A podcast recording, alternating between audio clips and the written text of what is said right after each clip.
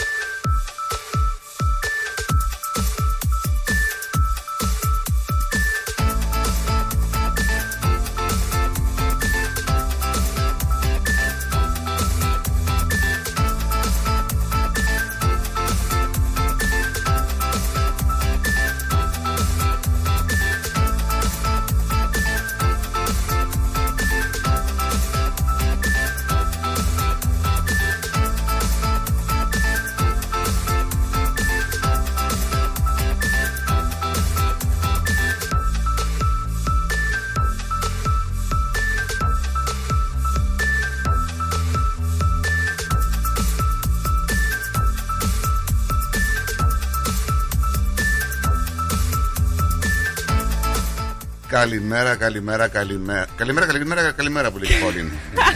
Καλημέρα σας. Τι κάνετε, παιδάκια? Ρε φίλε, βλέπω το πάει 30 βαθμούς. Μέρα για το καλή θα δείξει. Εννοείται. Ωραίο γυαλί. Ευχαριστώ. Σαν τον Έλτον Τζόνις. Σαν τον Έλτον Τζόν.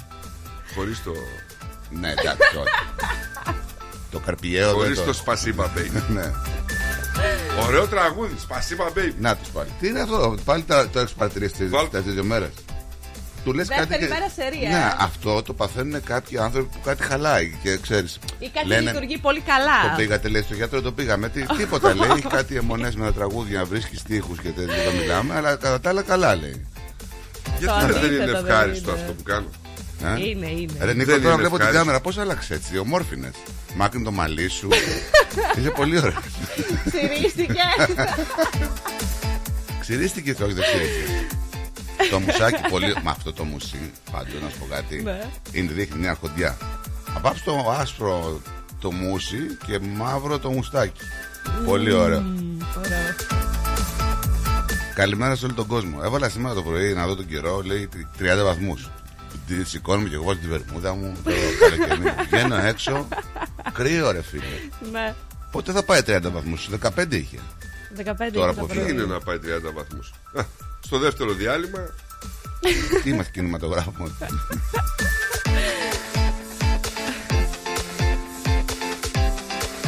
Καλημέρα σε όλο τον κόσμο λοιπόν. Μια Μελβούρνη σήμερα ηλιόλουστη, καλοκαιρινή θα έλεγα. Θα φτάσουμε στους 30 ρεβίτα σήμερα. Είπε μετά τις 4 το απόγευμα 30. Εδώ το site μας. Μέχρι στιγμής έχουμε 17-18 βαθμούς, εκεί θα παραμείνουμε. Πολύ ωραία.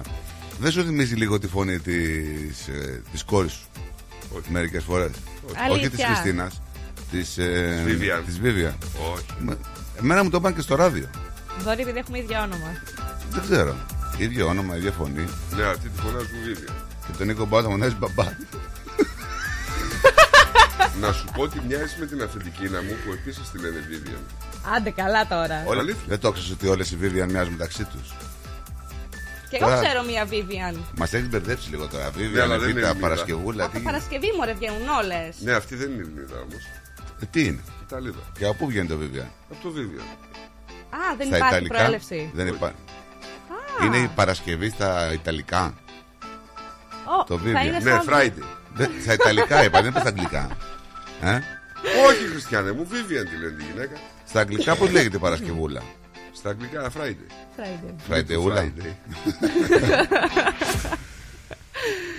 Ναι, εντάξει, ωραία, ζεστούλα και από αύριο ξέρετε, κανονικά πάλι τα ίδια. Θα έχουμε και αύριο όμως. Και αύριο λέει. 38. Ναι. Χριστός και η μάνα του. Ναι, αύριο 38 και ξαναπέφτει βέβαια εννοείται την υπόλοιπη εβδομάδα. Για σήμερα η υψηλότερη βαθμολογία Αδελαΐδα. Βαθμολογία. Πόσο? Δίνω 10. Βαθμοί Κελσίου. Θα σε κάνει σαν την καυσοκαλυβίσσα. Στο είπα εγώ. Τι δίνετε εσύ? Να σου πω ότι η εβδομάδα προσαρμογής σου πέρασε. Από εδώ και πέρα χτυπιέσαι ανελέη. Ευχαριστώ για την ενημέρωση. Λοιπόν, Αδελαΐδα 36. Μέσα. Όχι στα περίχωρα. Μόνο στα χωριά γύρω-γύρω. Ναι. Το κέντρο δεν θα φτάσει 36. Να το διευκρινίζουμε όμως, μην δίνουμε λάθος πληροφορίες. Βροχούλες θα έχουμε στο Brisbane και στο Darwin σήμερα με 31 βαθμούς Κελσίου και τα δύο. Καμπέρα 27, Χόμπαρτ 25, Πέρθ και Σίδνεϊ 26 βαθμούς Κελσίου. Πολύ ωραία. Πάρα πολύ ωραία. Άρα οι ψηλότερες σήμερα Μελβούρνη και Αδελαΐδα. Το Σίδνεϊ καμιά βροχή τίποτα? Όχι, όχι, μόνο σύννεφα δείχνει και 26 βαθμούς. Εμείς να στείλουμε καλημέρες σε όλους τους φίλους όπου και σε όποια πολιτεία και είναι και μας ακούνε. Διεθνή ημέρα πολικής αρκούδας. Ναι, τιά, πάει και αυτή σιγά σιγά, θα την ξαναδούμε. Γιατί? Εδώ πέρα είναι προς εξαφάνιση πάει. Έρεξε. Ο πλανήτης κάνει κύκλους, δεν είναι? Τι κάνει κύκλους? Έρχεται το τέλος βασικά του πλανήτη.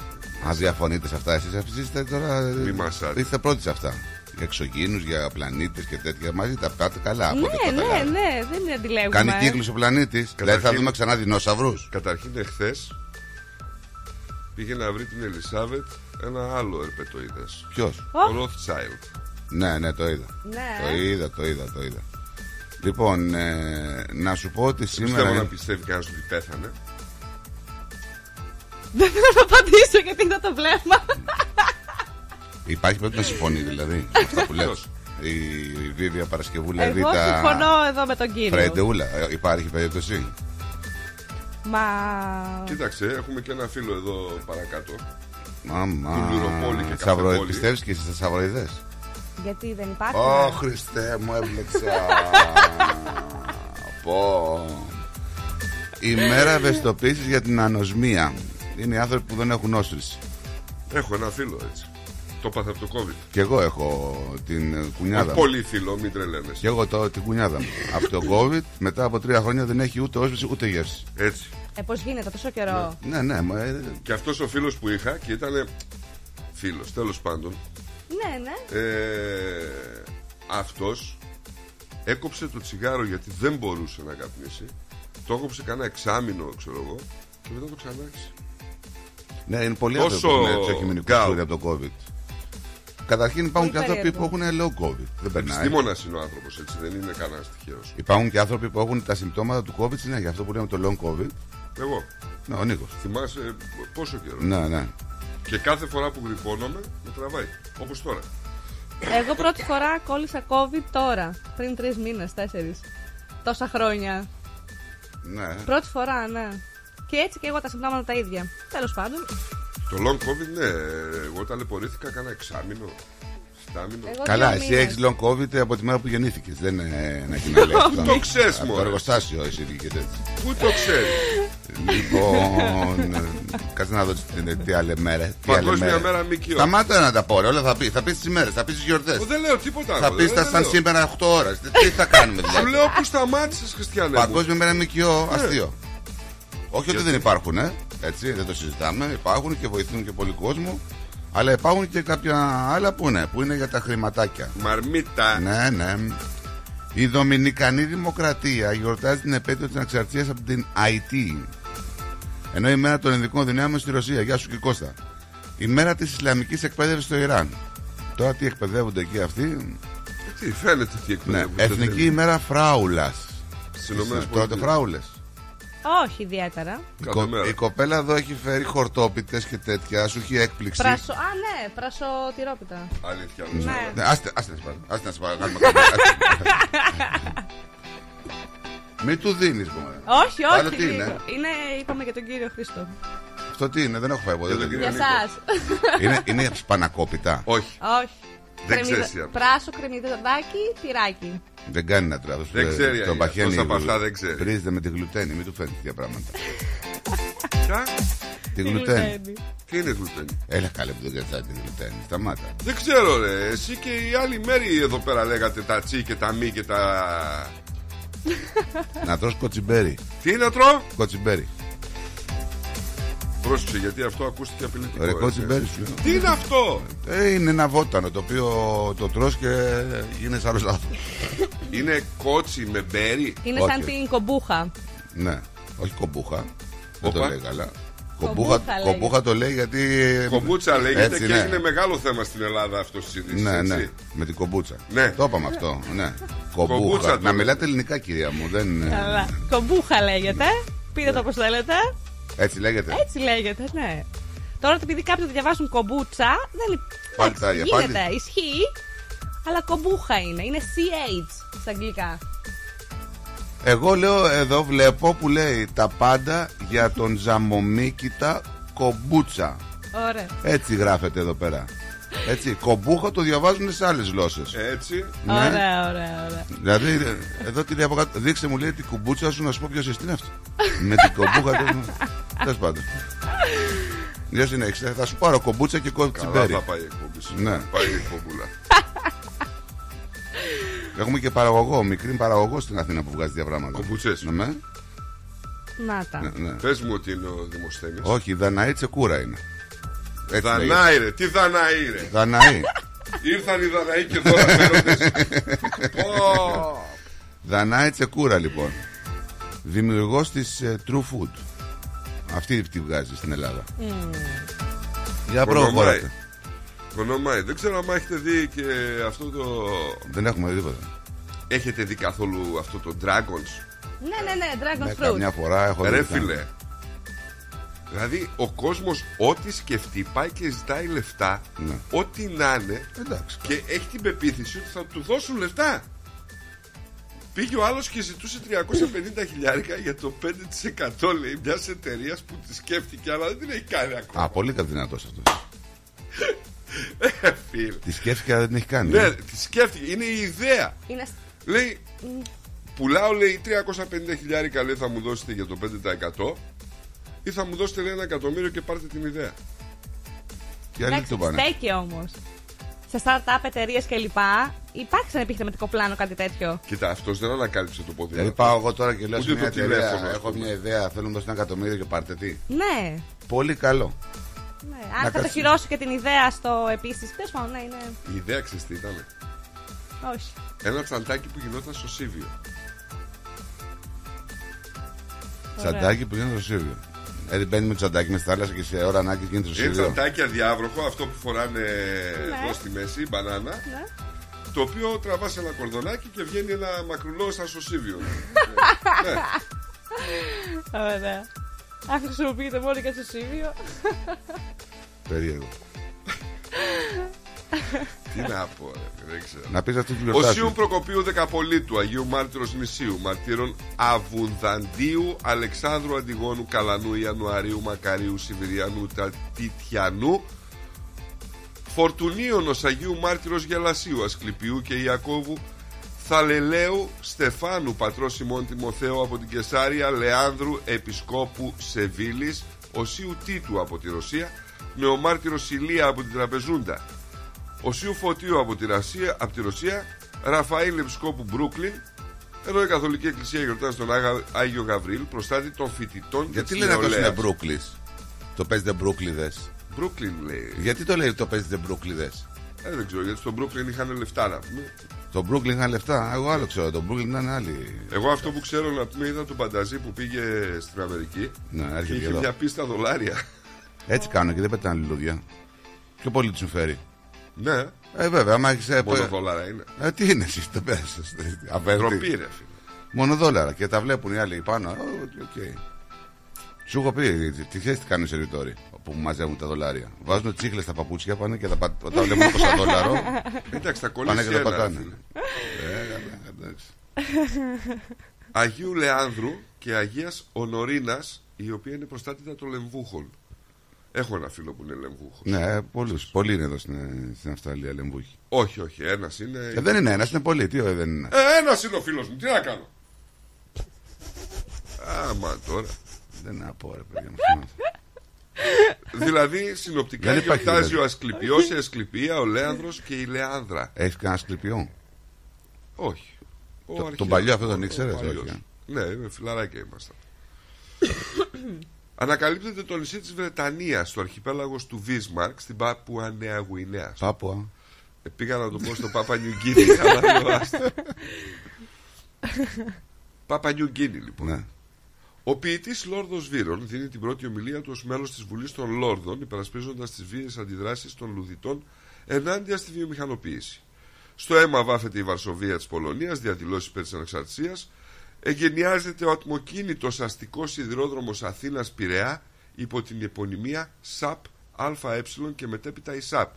Επιβάτες στο πρώτο δρομολόγιο είναι η Βασίλισσα Όλγα, ο Πρωθυπουργός Αλέξανδρος Σαΐμπη, οι υπουργοί, στρατιωτικοί, διπλωμάτες και άλλοι επίσημοι. Το 1869 αυτό, έτσι. Μπράβο.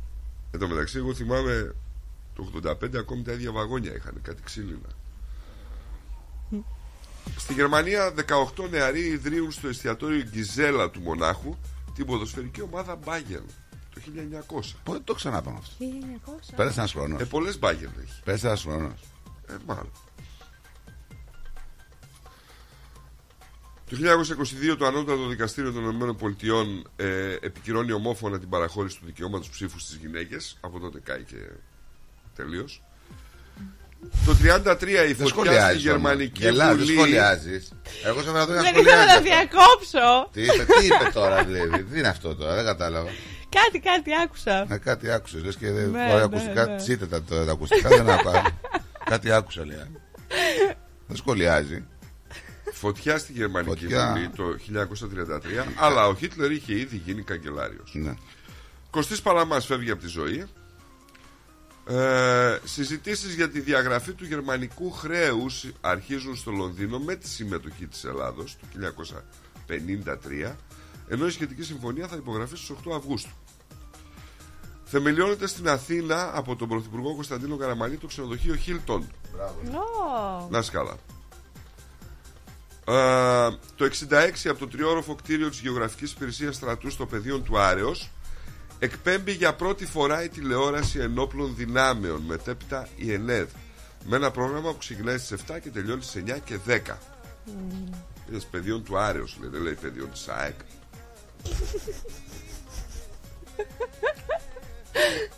Θα βάλω quiz γιατί το λέμε παιδιών του Άρεως. Ρε πες μας τώρα σαν σήμερα, θα είσαι quiz μέσα στο σαν σήμερα, τώρα κάνει μια ώρα θα είσαι quiz. 68. Κατά τη διάρκεια συνέντευξης τύπου στο Στοκχόλμη, ο Ανδρέας Πανδρέου ανακοινώνει την ίδρυση του ΠΑΚ. Η Αλέκα Παπαρίγα το 1991 εκλέγεται Γενική Γραμματέας της Κεντρικής Επιτροπής του ΚΚ. Για πρώτη φορά από την ίδρυσή του, στο Κομμουνιστικό Κόμμα τοποθετείται μια γυναίκα στην ηγεσία του. Λαμβάνει 57 ψήφους έναντι 53 που συγκέντρωσε ο Γιάννης Δραγασάκης, τον οποίο υποστήριξε η ανανεωτική πτέρυγα. Φωνικό σεισμό μεγέθους 8,8 είχαμε στη Νότια Χιλή. 22 δισεκατομμύρια ευρώ ή 30 δισεκατομμύρια δολάρια ήταν οι ζημιές. Το 20 η Ελλάδα απαγορεύει όλες τις εκδηλώσεις καρναβαλιού λόγω του ιού. Επιβεβαιωμένα κρούσματα ανέρχονται σε 3. Μόνο Πεσπυρίκου πήγαινε και γλεντούσε. Ανακαλύπτεται από αστρονόμους η μεγαλύτερη γνωστή έκρηξη στην ιστορία του σύμπαντος, στο γαλαξία του Ομφιούχου. Εγώ αυτά από όλα που θυμάμαι, ναι, από αυτά που είπες, ναι, και θα τα θυμάμαι, είναι το Ομφιούχος και αυτό που έγινε. Τι μας τα λένε τώρα αυτά. Ελίζαμπεθ Τέιλορ γεννήθηκε σαν σήμερα. Καλή. Τάσος Μπουγάς. Στάθης Ψάλτης. Στάθης Ψάλτης. Καλός. Φέδος Σοφιανός.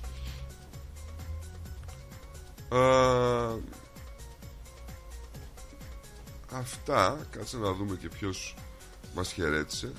Η Μαριέτα Γιαννάκου Κουτσίκου έφυγε σαν σήμερα το 22.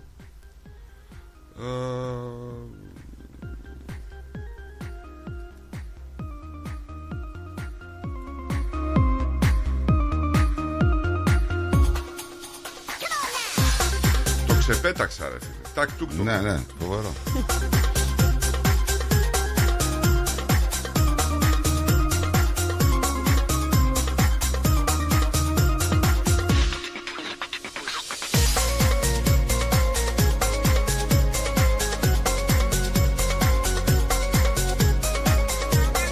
Αυτά λέει παθαίνει κανείς όταν τις πέμπτες πίνει όλη μέρα. Βλέπει πλανήτες και εξωγήινους. Μήνυμα. Αυτά παθαίνει κανείς όταν τις πέμπτες λέει πίνει όλη μέρα. Βλέπει πλανήτες και εξωγήινους. Τα λέω εγώ αυτά. Εγώ και στοιχεία. Πέμπτες πίνει όλη μέρα. Ποιος είναι αυτό? Για σένα λένε. Κανένας δεν πίνει όλη μέρα. Σε λίγο θα μας πείτε ότι είμαστε και αλφα-αλφα.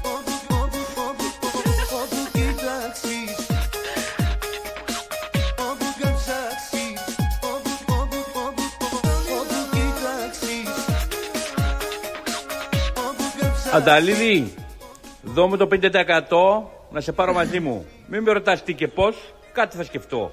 Τουρουρουρουρου, άντε καλημέρες. Τι εννοεί τώρα? Για την εταιρεία που είπε πριν. Καλά ρε εσύ, πέρασε στον Ανταλίδη για Dragon. Το 5% θέλει, δεν είμαι Dragon, εγώ είμαι δικέφαλος. Αυτός σε πέρασε για Dragon. Αυτός είναι ο ίδιος ο Dragon. Αυτός είναι, άστο. Για το πεδίο του Άρεος πάντως δεν βρήκα κάτι για την ονομασία. Εσύ μίλα λίγο πιο δυνατά, σας παρακαλώ. Γιατί για το πεδίο του Άρεος, λέω, δεν βρήκα κάτι για την ονομασία. Ναι.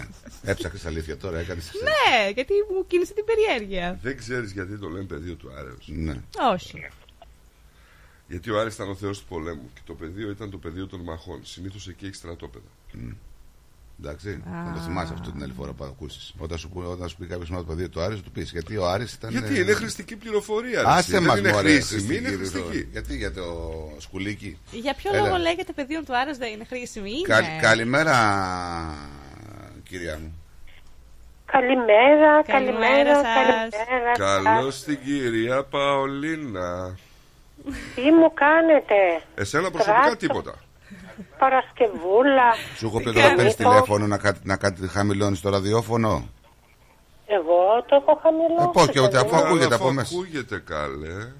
Είναι το TV. Δεν πιστεύω να σε ψώνει να θέλει να ακούσει τη φωνή σου. Χαμήλωσε το TV. Ναι, τα ελληνικά κοιτάζουν. Ναι, ναι, θα το χαμηλώσω. Τι κάνεις Παολίνα? Πολύ καλά. Κρύο παιδιά. Πού θα κάνει 30 σήμερα, δεν νομίζω. Πού είσαι ρε Παολίνα, στην Τασμάνια? 30 θα κάνει.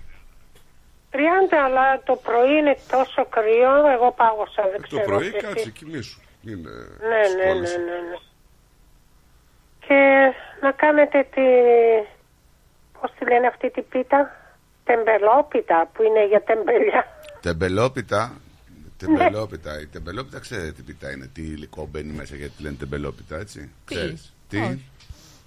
Άλλη μια χρηστική πληροφορία. Για πες μας. Βάλε κανένα μπαξέκι στο σπίτι να φωνάξω κανένα δύο φίλους που έχουν να σου φυτέψουν εκεί κάτι ωραία πράγματα. Γι' αυτό λέγεται τεμπελόπιτα. Γι' αυτό τη λέω τεμπελόπιτα. Έχω όλα, πάω όλα εγώ στο κήπο μου. Αλλά αυτό που λες εσύ μπορεί να λείπει. Αυτή είναι η γνήσια τεμπελόπιτα. Την πίνεις, την τρώεις και μετά είσαι τούφα. Τούφα, ναι. Αγία μου. Δεν θες, αρέσει, θα την κάνω καμιά μέρα και εγώ θα την κάνω. Να την κάνεις. Από όλες κάνω, να κάνω και αυτή, να δούμε πώς είναι. Γιατί έχουμε φίλο εδώ πέρα που κάνει κέικ, μπισκότα. Ναι. Αμέ. Ναι, το κάκι γίνεται και με μπισκότα, of course. Βρε, άλλα μπισκότα λέμε τώρα. Μας έφερε. Έχουμε ακροατή, μας έφερε. Μπισκοτάκια τεμπέλικα. Τεμπέλι. Την Παρασκευούλα στα εγγλέζικα θα τη λέμε Φραϊντεούλα. Πώς? Πέρες. Τι είναι αυτό? Κυπάρης ήταν η Παρασκευή. Ναι. Θυμάστε? Ναι, Κυπάρης ήταν Παρασκευή. Η Πέρες τι έγινε? Δεν την ακούμε άλλο. Στον Πλάτωνα την ακούω καμιά φορά. Στέλνει κανένα μήνυμα που και που. Okay. Μπορεί με εμάς να μην τα πηγαίνει καλά. Τις κάναμε τίποτα, θυμάσαι? Όχι. Προσωπικά όχι. Εσύ ναι, γιατί που το θυμάσαι όταν τις έκανες? Μπορεί να τις κάναμε εδώ πέρα τις γυναίκες και να μην ξαναπείτε. Μπορεί να είπαμε κάτι και να την προσβάλαμε. Είναι αποσχολημένη με τα πουλάκια. έχει πουλάκια. Έχει πολλά, της αρέσουν τα πουλάκια, ναι. Ναι, ναι, τα πουλάκια της αρέσουν πάρα πολύ. Ωραία. Είναι αλλά γενικά με τη φύση η Πάρης και κάνει πολύ καλή δουλειά, παιδιά. Σε πού το ξέρεις? Το ξέρω, έχω πάει σπίτι της. Και στην Πάρη στο σπίτι έχεις πάει, αλήθεια τώρα λες? Ρε παιδιά, δεν υπάρχει αυτός ο άνθρωπος. Αλήθεια. Πώς γίνεται αυτό? Δεν γίνεται. Πήγες στο σπίτι της Πάρης. Πώς γίνεται και το κάνεις αυτό, αλήθεια σου λέω. Φιλέ, και δεν έχεις ιδέα το πόσο ευαισθητοποιημένη είναι σε θέματα της φύσης και στους παπαγάλους ειδικά. Ναι. Και στα άλλα πουλιά, αλλά... Ναι. Μπράβο, αλήθεια σου λέω. Το ξέρω. Ωραίο. Είναι ευαισθητοποιημένη. Πήγες εσύ εκεί? Ναι. Ευτυχώς που έφυγες. Και εγώ κάποτε είχα ένα πουλάκι. Κάνεις λάθος. Τι πουλάκι, καναρίνι? Κοκατίνι. Εγώ είχα παπαγαλάκι. Ναι, κι εγώ. Ναι, είναι πολύ ωραία. Τι ωραία. Ωραία, έτσι τα πουλάκια σήμερα. Έπαθε κάτι και πάει το έχασα. Καλά που δεν είναι εδώ η τέτοια. Πώς τη λένε? Η Βιβί μας τα λέξη που τα φοβάται. Ναι. Παολίνα, όλα καλά, εντάξει. Και εσύ να σε καλά, Παολίνα μου. Να σε καλά. Καλημέρα μου. Καλημέρα την Αδριάννα. Να είναι καλά. Να έχει καλή ημέρα σε όλες τις κυρίες και σε όλους. Να είσαστε πάντα καλά. Και εσείς, καλημέρα σας. Bye bye. Λοιπόν, να πούμε εμείς ότι μπορείτε να επικοινωνείτε πάρα πολύ εύκολα. Αριθμός.com.au. Μπαίνετε στο site μας, ενημερώνεστε, ακούτε ραδιόφωνο, βλέπετε μέσα το Αριθμός TV. Στέλνετε και τα μηνύματά στο chat. Εδώ λοιπόν θα τα διαβάσουμε όλα. Στο Facebook, στο Messenger, στη σελίδα του Ρυθμού. Αφού κάνετε like, στείλετε τα μηνύματά σας. Και στο live που τρέχει από μέσα από το ραδιοθάλαμο. Και φυσικά το τηλέφωνο μας 90 18 52 18. Θα το επαναλάβω σαν να έχω πάθει κεφαλικό για να το καταλάβετε. 90 18 52 18. Πάμε σε break και γυρνάμε να διαβάσουμε μηνυματάκια. The Greek Breakfast Show. Moss Property Consultants. Συμβουλευτική υπηρεσία διαχείρισης ακινήτων. Για να μην έχετε προβλήματα με την ενοικίαση και διαχείριση των ακινήτων σας, η πολυετής πείρα και ο επαγγελματισμός μας εξασφαλίζουν την αξιόπιστη και αποτελεσματική διαχείριση της ακίνητης περιουσίας σας. Αναλαμβάνουμε την επίβλεψη των ακινήτων σας, τη σύνταξη μισθωτικών συμβάσεων, την ίσπραξη των ενοικίων. Φροντίζουμε και διαφυλάσσουμε την ακίνητη περιουσία σας, διασφαλίζουμε τα συμφέροντά σας και διεκπεραιώνουμε με απόλυτη ασφάλεια τις συναλλαγές σας. Moss Property Consultants. Αναλαμβάνουμε εργοστάσια, γραφεία, καταστήματα, οικίες. Εξυπηρετούμε όλες τις περιοχές με υπευθυνότητα και επαγγελματισμό. Τηλέφωνο 9429 4800 429 Bridge Road, Richmond. Moss Property Consultants. Αξιοπιστία και ασφάλεια. Ελληνικό γλέντι σημαίνει Γιώργος Βελισσάρης. Ο αγαπημένος σε όλους μας Γιώργος Βελισσάρης επιστρέφει στη Μελβούρνη και υπόσχεται μια νύχτα γεμάτη κέφι, όπως μόνο αυτός ξέρει. Γιώργος Βελισσάρης live. Σάββατο 16 Μαρτίου στο Ναυπάκτιαν House. Μαζί του και η ορχήστρα του από την Ελλάδα. Για κρατήσεις καλέστε στο 0422 472 006 και στο 0414 509 871.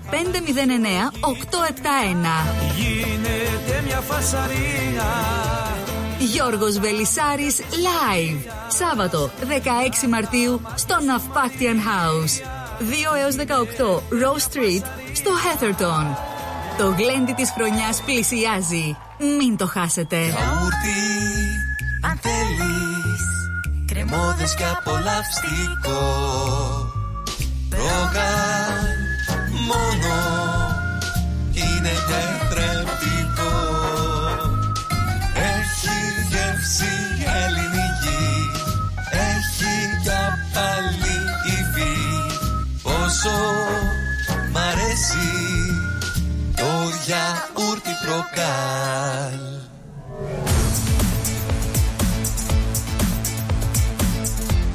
Στη Μελβούρνη ακούς ρυθμό.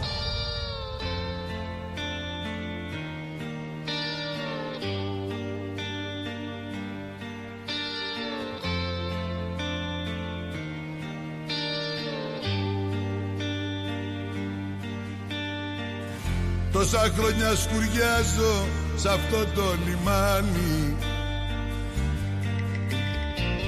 σαν καράβι με ρήγμα που μπάζει νερά. Η αγάπη μια πόρνη που με έχει ξεκάνει, με κοιτάζει και λέει ποιος έχει σειρά.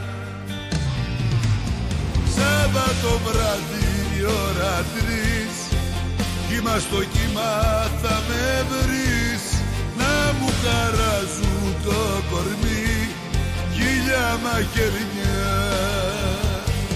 Σάββατο βράδυ η ώρα 3, κύμα στο κύμα θα με βρεις, να ψάχνω αγάπη και στοργή σε ξένα χέρια.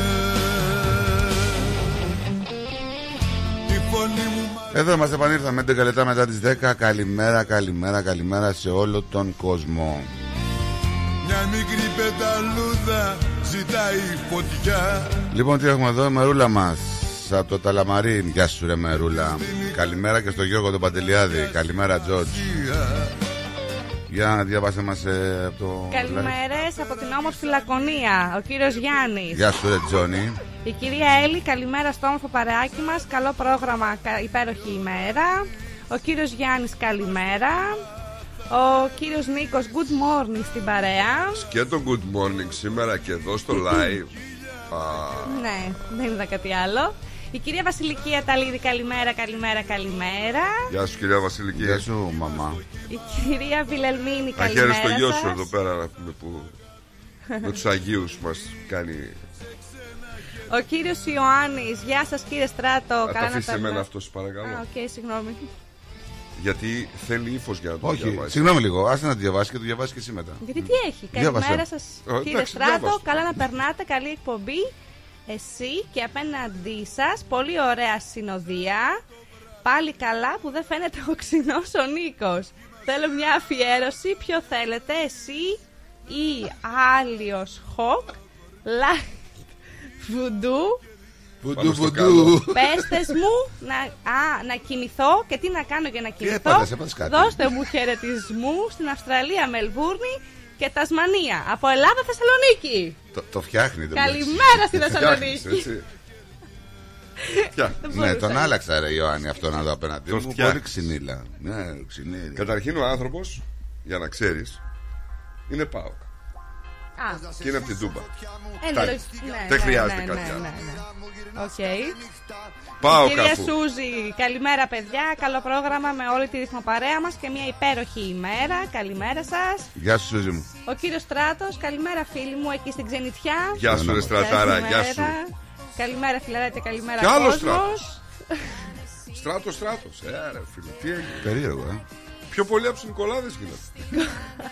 Ο κύριος Κωνσταντίνος, καλημέρα παιδιά. Υπέροχα γυαλιά Νίκο. Τηλεφώνησε η Σβετλάνα και είπε ότι μπορεί να τα σφίξει αν χρειαστεί, ενώ τα γυαλιά. Α, έχουμε μια πληροφορία σφίγγει για τα γυαλάκια. Σβετλάνα. Σφίγγει και όλα στη Σβετλάνα. Ναι, να τα μαθαίνουμε. Καλημέρα Στράτο, καλή συνέχεια στο υπέροχο δεν έχω πρόγραμμα. Και κάμερα, σήμερα δεν έχω κάμερα να σε δείχνω. Πάω από μια κάμερα. Καλημέρα σας. Πόσα 50 να πάω να πάρεις. Δεν έχει 50. 55. Όχι. Πόσο 60. Πόσο? Το πέσει που βαρντάς. Εντάξει, δεν το κάνω afterpay. Φέρε λίγο να δοκιμάσω αυτό το χούτι. Φύγε από εδώ ρε να δοκιμάσεις. Στην κάμερα με κορτάρι. Όχι, δεν γίνεται. Καταρχήν δεν είναι για σένα. Αυτά ήταν τα μηνύματα. Εγώ τελείωσα από το Facebook. Από το live. Είπα καλημέρα στο Άδο, καλή συνέχεια στο υπέροχο πρόγραμμά σας, κυρία Δέσποινα. Καλημέρα στον Αντώνη του Καπελέρη, καλημέρα στον Λάζαρο, καλημέρα στην παρέα, καλημέρα στην Ανθούλα, καλημέρες πάμπολες ελληνικές στην όμορφη παρέα μας. Γεια σου κυρία Ανθούλα. Γεια σου Ανθούλα. Και ο Αντώνης λέει μην λέτε πολλά για πουλάκια γιατί έχετε και ακροατές από τον Τάλιχας. Ναι, αναστατώθηκε αυτός. Και στην καρδιά μου, μες στα μοίρα μου γυρνάς κάθε νύχτα. Μια συμμευχή και κατάρα, τούτη λαχτάρα, με τρώει και μου καίει τα στήθια. Λέξη θα φτάσεις εκεί που θέλω, αν με θέλεις κι εσύ. Ακόμα τους άλλους στο Σίδνεϊ δεν τους βρήκαν τα παιδιά, ε. Ναι, και χλωμόνα τους βρήκαν τώρα. Επικεντρώνεται, λέει, πλέον στο σπίτι της οικογένειας οι έρευνες. Ξέρω εγώ, ρε παιδί.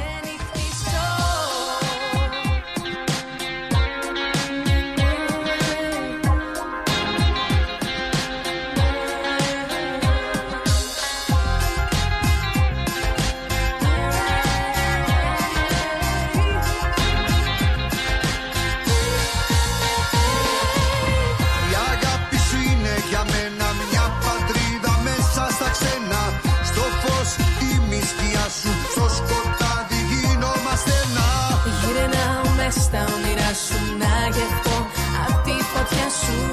Όλα τα αστέρια σου ρίχτα να. Φυσικά οι ειδήσεις τρέχουν και η είδηση που έρχεται από τις πυρκαγιές είναι ότι θα έχουμε καταστροφές, δυστυχώς. Έχουμε λοιπόν τους κατοίκους που επλήγησαν από τη φωτιά στη Δυτική Βικτόρια να προετοιμάζονται να φύγουν πριν από την επιδείνωση των πυρκαγιών που προβλέπεται σήμερα και αύριο, η οποία λέει αναμένεται, παιδιά, να είναι η χειρότερη των τελευταίων 4 ετών. Η χειρότερη των τελευταίων 4 ετών. Εγώ να θυμίσω ότι πέρσι ή πρόπερσι είχαμε πυρκαγιές που καίγανε και είχαμε πρόπερσι. Οπότε θα είναι ακόμα δηλαδή πιο δύσκολα τα πράγματα. Περισσότερο, λέει, από το ίμιση της πολιτείας βρίσκεται υπό η προειδοποίηση ακραίου κινδύνου πυρκαγιάς. Αλλά στην περιοχή της δυτικής πυρκαγιάς, εκεί που βρίσκεται αυτή τη στιγμή, έχει καταστρέψει πάρα πολλά πράγματα. Πραγματικά είναι καταστροφική. Εν τω μεταξύ, η πυρκαγιά, η μεγάλη πυρκαγιά που καίει κοντά στον Μπαλαράτ, έχει ήδη κάψει αρκετά σπίτια. Έτσι να πούμε. Όλα τα αν που σου έχω πει θα πάρω πίσω. Αν με ρωτάς τι θα μου να χωρίς εμάς, θα μου μια στάλα στην τρελή. Μια που είσαι στις πυρκαγιές, να πούμε ότι στο Brunswick, σε ένα χώρο δεξιώσεων γάμων, ξέσπασε φωτιά. Η πυρκαγιά ξεκίνησε στο Financial Reception, ναι, που βρίσκεται στην οδηγό William Street στο Brunswick, λίγο μετά τις 5 το πρωί τα ξημερώματα σήμερα. Αντιμετωπίζεται βέβαια ως στοχευμένη επίθεση. Στον τόπο του εγκλήματος έχουν πάει detective και ειδικοί στους εμπρισμούς. Το μέγεθος ζημιάς δεν είναι ακόμη σαφές. Η αστυνομία διερευνά εάν η φωτιά συνδέεται και με άλλες πρόσφατες πυρκαγιές. Μετά την κατάσβεση της φωτιάς, ένα αυτοκίνητο με γκράφιτι με σπασμένα τζάμια βρέθηκε στο πάρκινγκ στην οροφή του κτηρίου, στην ταράτσα του κτηρίου. Δεν είναι σαφές σε αυτό το στάδιο αν το αυτοκίνητο αυτό σχετίζεται με την πυρκαγιά. Τώρα οι detective παροτρύνουν όποιον έχει δει ύποπτη δραστηριότητα στην περιοχή ή έχει πληροφορίες να αναφέρει το τι ακριβώς έγινε. Δεν μου λες, έχεις ακούσει για αυτά τα γαστρικά μπαλόνια? Ναι, που μπαίνουν. Ναι. Λοιπόν, υπάρχει λοιπόν το πρώτο γαστρικό μπαλόνι στον κόσμο να βοηθά τους Αυστραλούς να κερδίσουν τις μάχες τους για την απώλεια βάρους. Η ιατρική διαδικασία διαρκεί μόλις 30 λεπτά και δεν περιλαμβάνει ούτε χειρουργική επέμβαση ούτε ενέσεις. Ναι, μπαίνει μέσα και σαν να... Ναι, ναι, τώρα δεν ξέρω άμα μπαίνει από το στόμα ή... Το είναι το πρώτο και μάλιστα το παρουσιάζουν σαν πρώτη... Απόπειρα. Σαν πρώτη παρουσίαση, τέλος πάντων. Άρα έχει βγει στην αγορά, μπορούν να το χρησιμοποιήσουν δηλαδή. Εδώ στους Αυστραλούς, ναι. Ναι. Μπράβο, ωραίο. Εντάξει, κοίταξε. Ήταν τα φοβάστε αυτά, είστε υπέρ? Αν κάποιος το χρειάζεται, ναι, είμαι υπέρ. Νομίζω ότι είχε εξελιχθεί πλέον. Δεν είναι όπως ήταν όταν είχε πρωτοβγεί. Δεν άκουγα μου έξω. Είναι το πρώτο γαστρικό μπαλόνι στον κόσμο. Η ιατρική διαδικασία διαρκεί μόλις 30 λεπτά και δεν περιλαμβάνει χειρουργική επέμβαση ή ενέσεις. Τι, πώς γίνεται δηλαδή? Γίνεται. Τώρα, όπως βλέπω εδώ πέρα, είναι ένα... Συγγνώμη, παιδί μου, όταν κάνεις κάτι τέτοιο δεν σου κόβουνε το στομάχι? Μπαλόνι λέμε. Όχι, μπαίνει μέσα στο στομάχι. Άλλο πράγμα το μπαλόνι, άλλο το κόψιμο. Ναι. Το δαχτυλίδι που λέμε τι είναι? Άλλο το δαχτυλίδι. Το δαχτυλίδι είναι άλλο. Το μπαλόνι είναι άλλο. Ναι. Και πέστε μου, ρε γιατρέ, τι είναι αυτό ακριβώς, το καταλάβω. Ό,τι ακούς, μπαλόνι. Μπαίνει μέσα, λέει, και φουσκώνει. Ναι. Και τι, νομίζω ότι είσαι φαγωμένο. Ακριβώς, ναι. Δεν χωράει άλλο φαγητό το στομάχι σου. Εντολή είναι, θα ξέρεις όλα. Τι εντολή είναι, άμα γεμίσεις το στομάχι σου και δεν μπορείς να φας άλλο. Είναι εντολή, σου λέω. Εντολή. Δίνει ο οργανισμός εντολή στον εγκέφαλο ότι δεν πεινάς, γιατί νομίζει ότι είναι γεμάτο. Αλλά δεν είναι γεμάτο. Και αρχίζει και τρώει λίπος μετά. Ναι. Κοίταξε, εγώ θα σας το στείλω. Μη βάλεις. Τι να βάλω. Μπαλόνι. Εγώ. Ναι, εγώ έτσι νομίζω θα πεις. Γιατί να βάλω. Τόσα λεφτά δίνουμε. Και να βάλουμε μπαλόνι. Με τόσα λεφτά για να διατηρήσουμε αυτά κιλά. Αυτό είναι που μου δείχνει. Ναι, άμα δεις το βίντεο θα καταλάβεις τι γίνεται. Πάλι νύχτα πέρασε και η φωτιά δεν έσβησε. Σε μια νύχτα μαγική θα ξαναβρεθούμε. Έλα πάλι δίπλα μου και ό,τι θέλεις ζήτα μου. Η ζωή είναι. Βέβαια, όπως λένε και στα σχόλια, λέει, σταματήστε τις βλακίες, σταματήστε να τρώτε επεξεργασμένες τροφές και ασκηθείτε. Εντάξει, ρε φίλε, δεν είναι τώρα τόσο εύκολο για κάποιους οργανισμούς. Ο άλλος, άμα είναι 150 κιλά, τι να ασκηθεί τώρα, εύκολο είναι. Θα πάει από καρδιά. Είναι κάποιοι άνθρωποι που δεν μπορούν να δυνατήσουν και αυτό είναι μια πολύ καλή λύση. Έχουμε και παραδείγματα γύρω μας από ανθρώπους που έχουν κάνει επέμβαση, μπαλώνα και ναι, ναι, ναι. Όχι μπαλόνι, δεν κάναν μπαλόνι αυτοί συγκεκριμένοι που ξέρουμε. Τι κάνανε.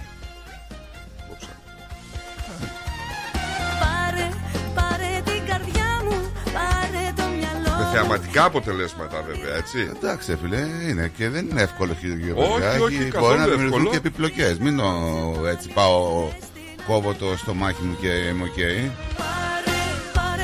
Ξέρω και άνθρωπο που το έκανα πριν 20 χρόνια, που ήταν τελείως πιο διαφορετική η κατάσταση και πιο επώδυνο και με μεγάλες τομές και έτσι.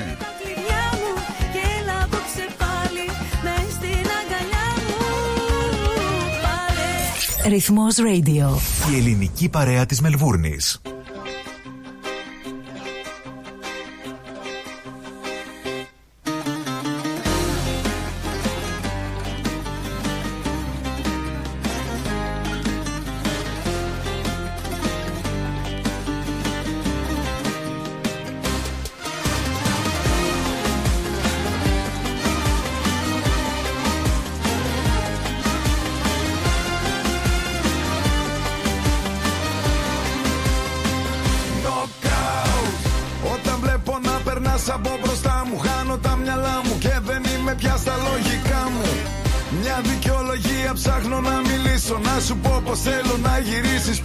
Σε χαρές και λύπες ήσουν εκεί. Δίπλα μου να πολεμάμε μαζί. Τώρα πως μ' αφήνεις και με ξεχνάς. Κι έτσι απλά μου λες πως δεν μ' αγαπάς. Μωρό μου δεν κοιμάμαι, συνέχεια σε θυμάμαι. Έχουμε μια οικογένεια η οποία ισχυρίζεται, είχε την απώλεια του πατέρα. Ισχυρίζεται λοιπόν ότι θα ήταν ζωντανός ακόμα ο πατέρας τους αν του λέγανε πόσο άρρωστος ήταν νωρίτερα. Ο Τζέισον λοιπόν Warwick, όπως λέγεται, εισήχθη αρχικά στο νοσοκομείο το 2022 όταν μια ακτινογραφία βρήκε μια μάζα στο στήθος του. Οι γιατροί διέγνωσαν ότι ήταν λίμωξη και τον έστειλαν σπίτι με αντιβιωτικά. Υπήρχε όμως και ένας καρκίνος από ό,τι φαίνεται εκεί, ο οποίος έπρεπε να παρακολουθηθεί. Μετά από αρκετό καιρό λοιπόν, η έρευνα διαπίστωσε ότι δεν ακολουθήθηκαν οι σωστές διαδικασίες κατά την εισαγωγή του. Αυτό σημαίνει ότι βασικές αναφορές και έγγραφα δεν στάλθηκαν στον γιατρό ή στη διεύθυνση της κατοικίας του θύματος πριν το θάνατό του και τώρα οι άνθρωποι το θέλουν να πάνε να κινηθούν νομικά. Βέβαια. Λογικό, δεν είναι. Το νοσοκομείο λέει ότι τίποτα δεν πήγε στραβά σε την περίπτωση, έτσι είχε δηλώσει. Εκεί στο Gold Coast νομίζω έγινε αυτό.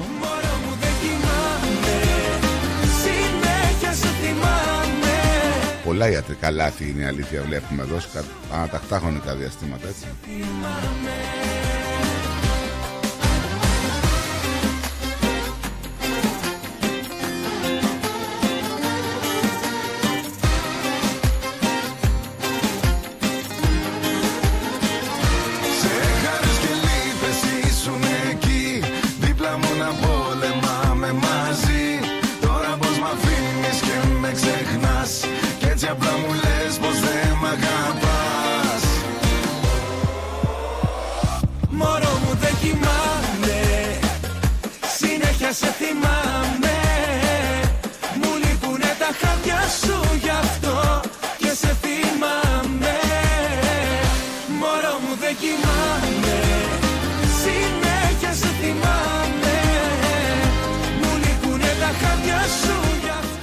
Έχουμε και ένα θεματάκι το οποίο φαίνεται ότι θα απασχολήσει σε λίγο καιρό.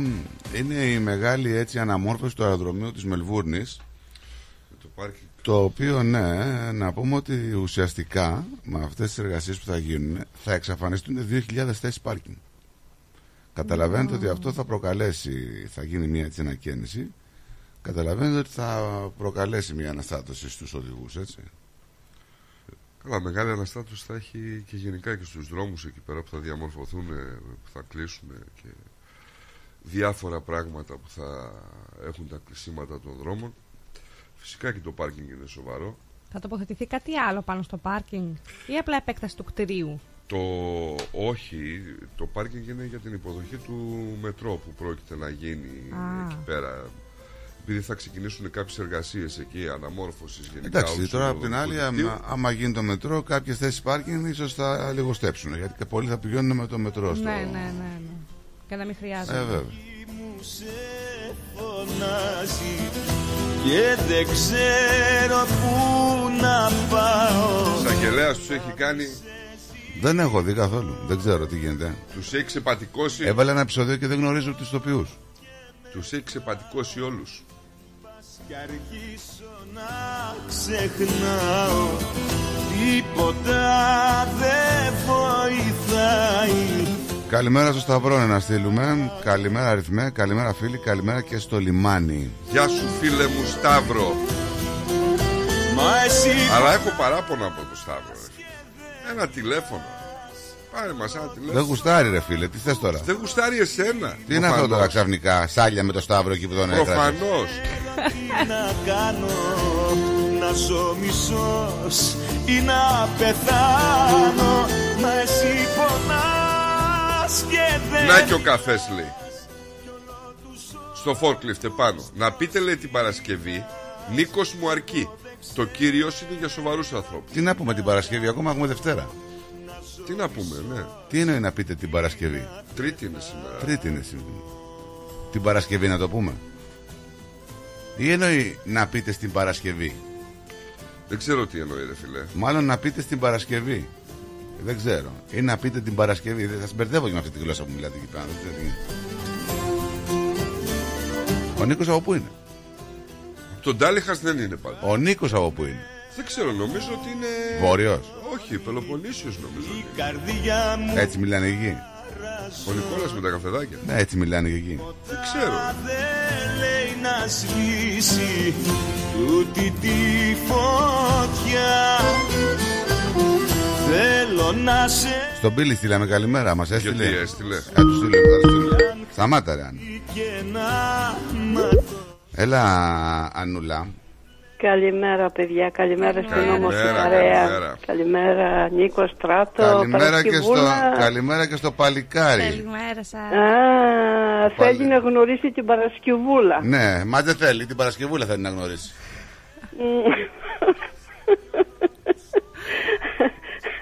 Δαγκώνει, γιατί έχουμε μία διαφωνία. Τι διαφωνία? Γιατί δεν συμφωνούμε κάτι με την Παρασκευούλα, γι' αυτό. Με την Παρασκευούλα. Ναι. Γιατί δεν μας τον δίνεις το τηλέφωνο, φοβάται? Όχι, είναι έξω, άστο να καθαρίζει τον κήπο τώρα. Εντάξει. Τι κάνετε βρε παιδιά, βρε Παρασκευούλα? Ναι. Να μου λύσεις και εμένα μια απορία, γιατί εχθές ήταν και ο κουνιάδος μου εχθές και είχαμε την κουβέντα σου. Τον παππού, το συγχωρεμένο το Βαγγέλη και τη Βούλα, τους έχεις παππού και γιαγιά. Ναι. Ευχαριστώ. Νίκησε. Ευχαριστώ. Γιατί κοντέψανε να μην φάνε τα δύο τα αδέρφια χθες εδώ. Μπερδευτήκατε. Ναι, λέω θα σας φτιάξω εγώ τώρα. Ο σύζυγος διαφωνούσε? Ο σύζυγος με τον αδερφό του. Όλο διαφωνεί πες του, δεν κάνει τίποτα άλλο. Ναι, ακριβώς. Και μετά μου λες θα τον φέρω. Δαγκώνει. Δαγκώνει σου λέω. Τον είδα εγώ. Παιδιά, εγώ σήμερα δεν αισθάνομαι καλά. Έχω λίγο το βέρικολ, τον ήλιγκο, έχω λίγο πρόβλημα και με πείραξε τώρα. Έχω λίγο 2 μέρες. Χάπια παίρνετε? Παίρνω Παρασκευούλα. Εξαπλώστε, μην κάνετε δουλειές, μην σκύβετε. Τι είπε? Ναι, εξαπλώστε. Βρήκε άνθρωπο να ξαπλώσει. Καλά, Με παιδεύει. Εξάπλωσε καλέ. Ναι, να ξαπλώσω καλέ, ναι, θα ξαπλώσω. Μόλις τώρα εδώ πήγα περπάτημα, γύρισα, μαγειρεύω, πλένω. Σταματήστε τα, να σας... Εχθές έκανα παστίτσιο, έκανα γεμιστά. Μπράβο. Και σήμερα αισθάνομαι ντέτ. Μπράβο. Εντάξει, κουράστηκες. Ναι, τι κάνετε βρε παιδιά, προχθές οι αντίποδες ήταν πολύ ωραίοι. Ωραίοι, ωραίοι. Δεν περιγράφονται με τίποτα. Δεν περιγράφω άλλο. Η αλήθεια είναι ότι ήταν καταπληκτικά. Όχι. Και κάθε χρόνο και καλύτερα. Μπράβο, αυτό θέλουμε, ρε παιδί μου. Κάθε χρόνο και καλύτερα. Ναι, και θέλω να πω και συγχαρητήρια για στα παιδιά εχθές το βράδυ, το πρόγραμμα που είχανε. Ο Γιαννόπουλος με το Καραδί. Ο Νικολάκης με το Γιαννόπουλο. Πολύ ωραίο, συγχαρητήρια στα παιδιά και σε όλο το ρυθμό. Σε όλους σας παιδιά. Μπράβο, καλά, ευχαριστούμε. Είσαστε... Καλύτερη που λέει και ο κύριος Κώστας. Η καλύτερη του κόσμου. Που λέει και Αθανασόπουλος εδώ. Ο κύριος Θωμάς. Ο κύριος Θωμάς δεν πήρε χθες τηλέφωνο. Ναι, ο κύριος Θωμάς. Ναι, ο κύριος Θωμάς. Ναι. Συγχαρητήρια σε όλο το πρόγραμμα του ρυθμού. Να είσαι καλά, έγινε παιδιά καλή υπόλοιπη μέρα και θα τα ξαναπούμε. Γεια σας. Γεια σας. Είδες όμως ρε φίλε τι είναι γυναίκες, έτσι. Τι είναι γυναίκες? Άμα έχουν δίκιο και το επικυρώνουνε μετά, ναι. Είναι σαν να... Αλήθεια. Σαν του πήρα το κεφάλι. Ένα έτσι.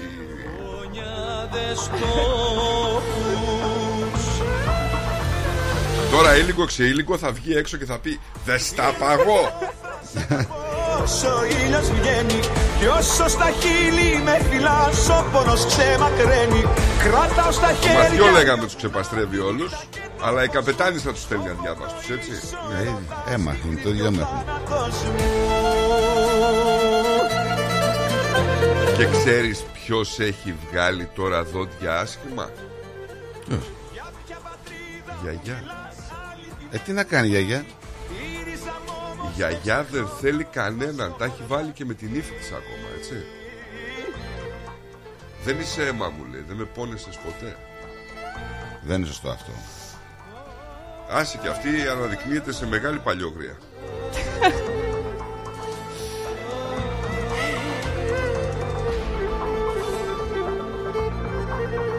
Να το διόρθωσε. Να πείτε στην λέει. Στην Παρασκευή. Πού είναι αυτό το live? Όχι, το Messenger.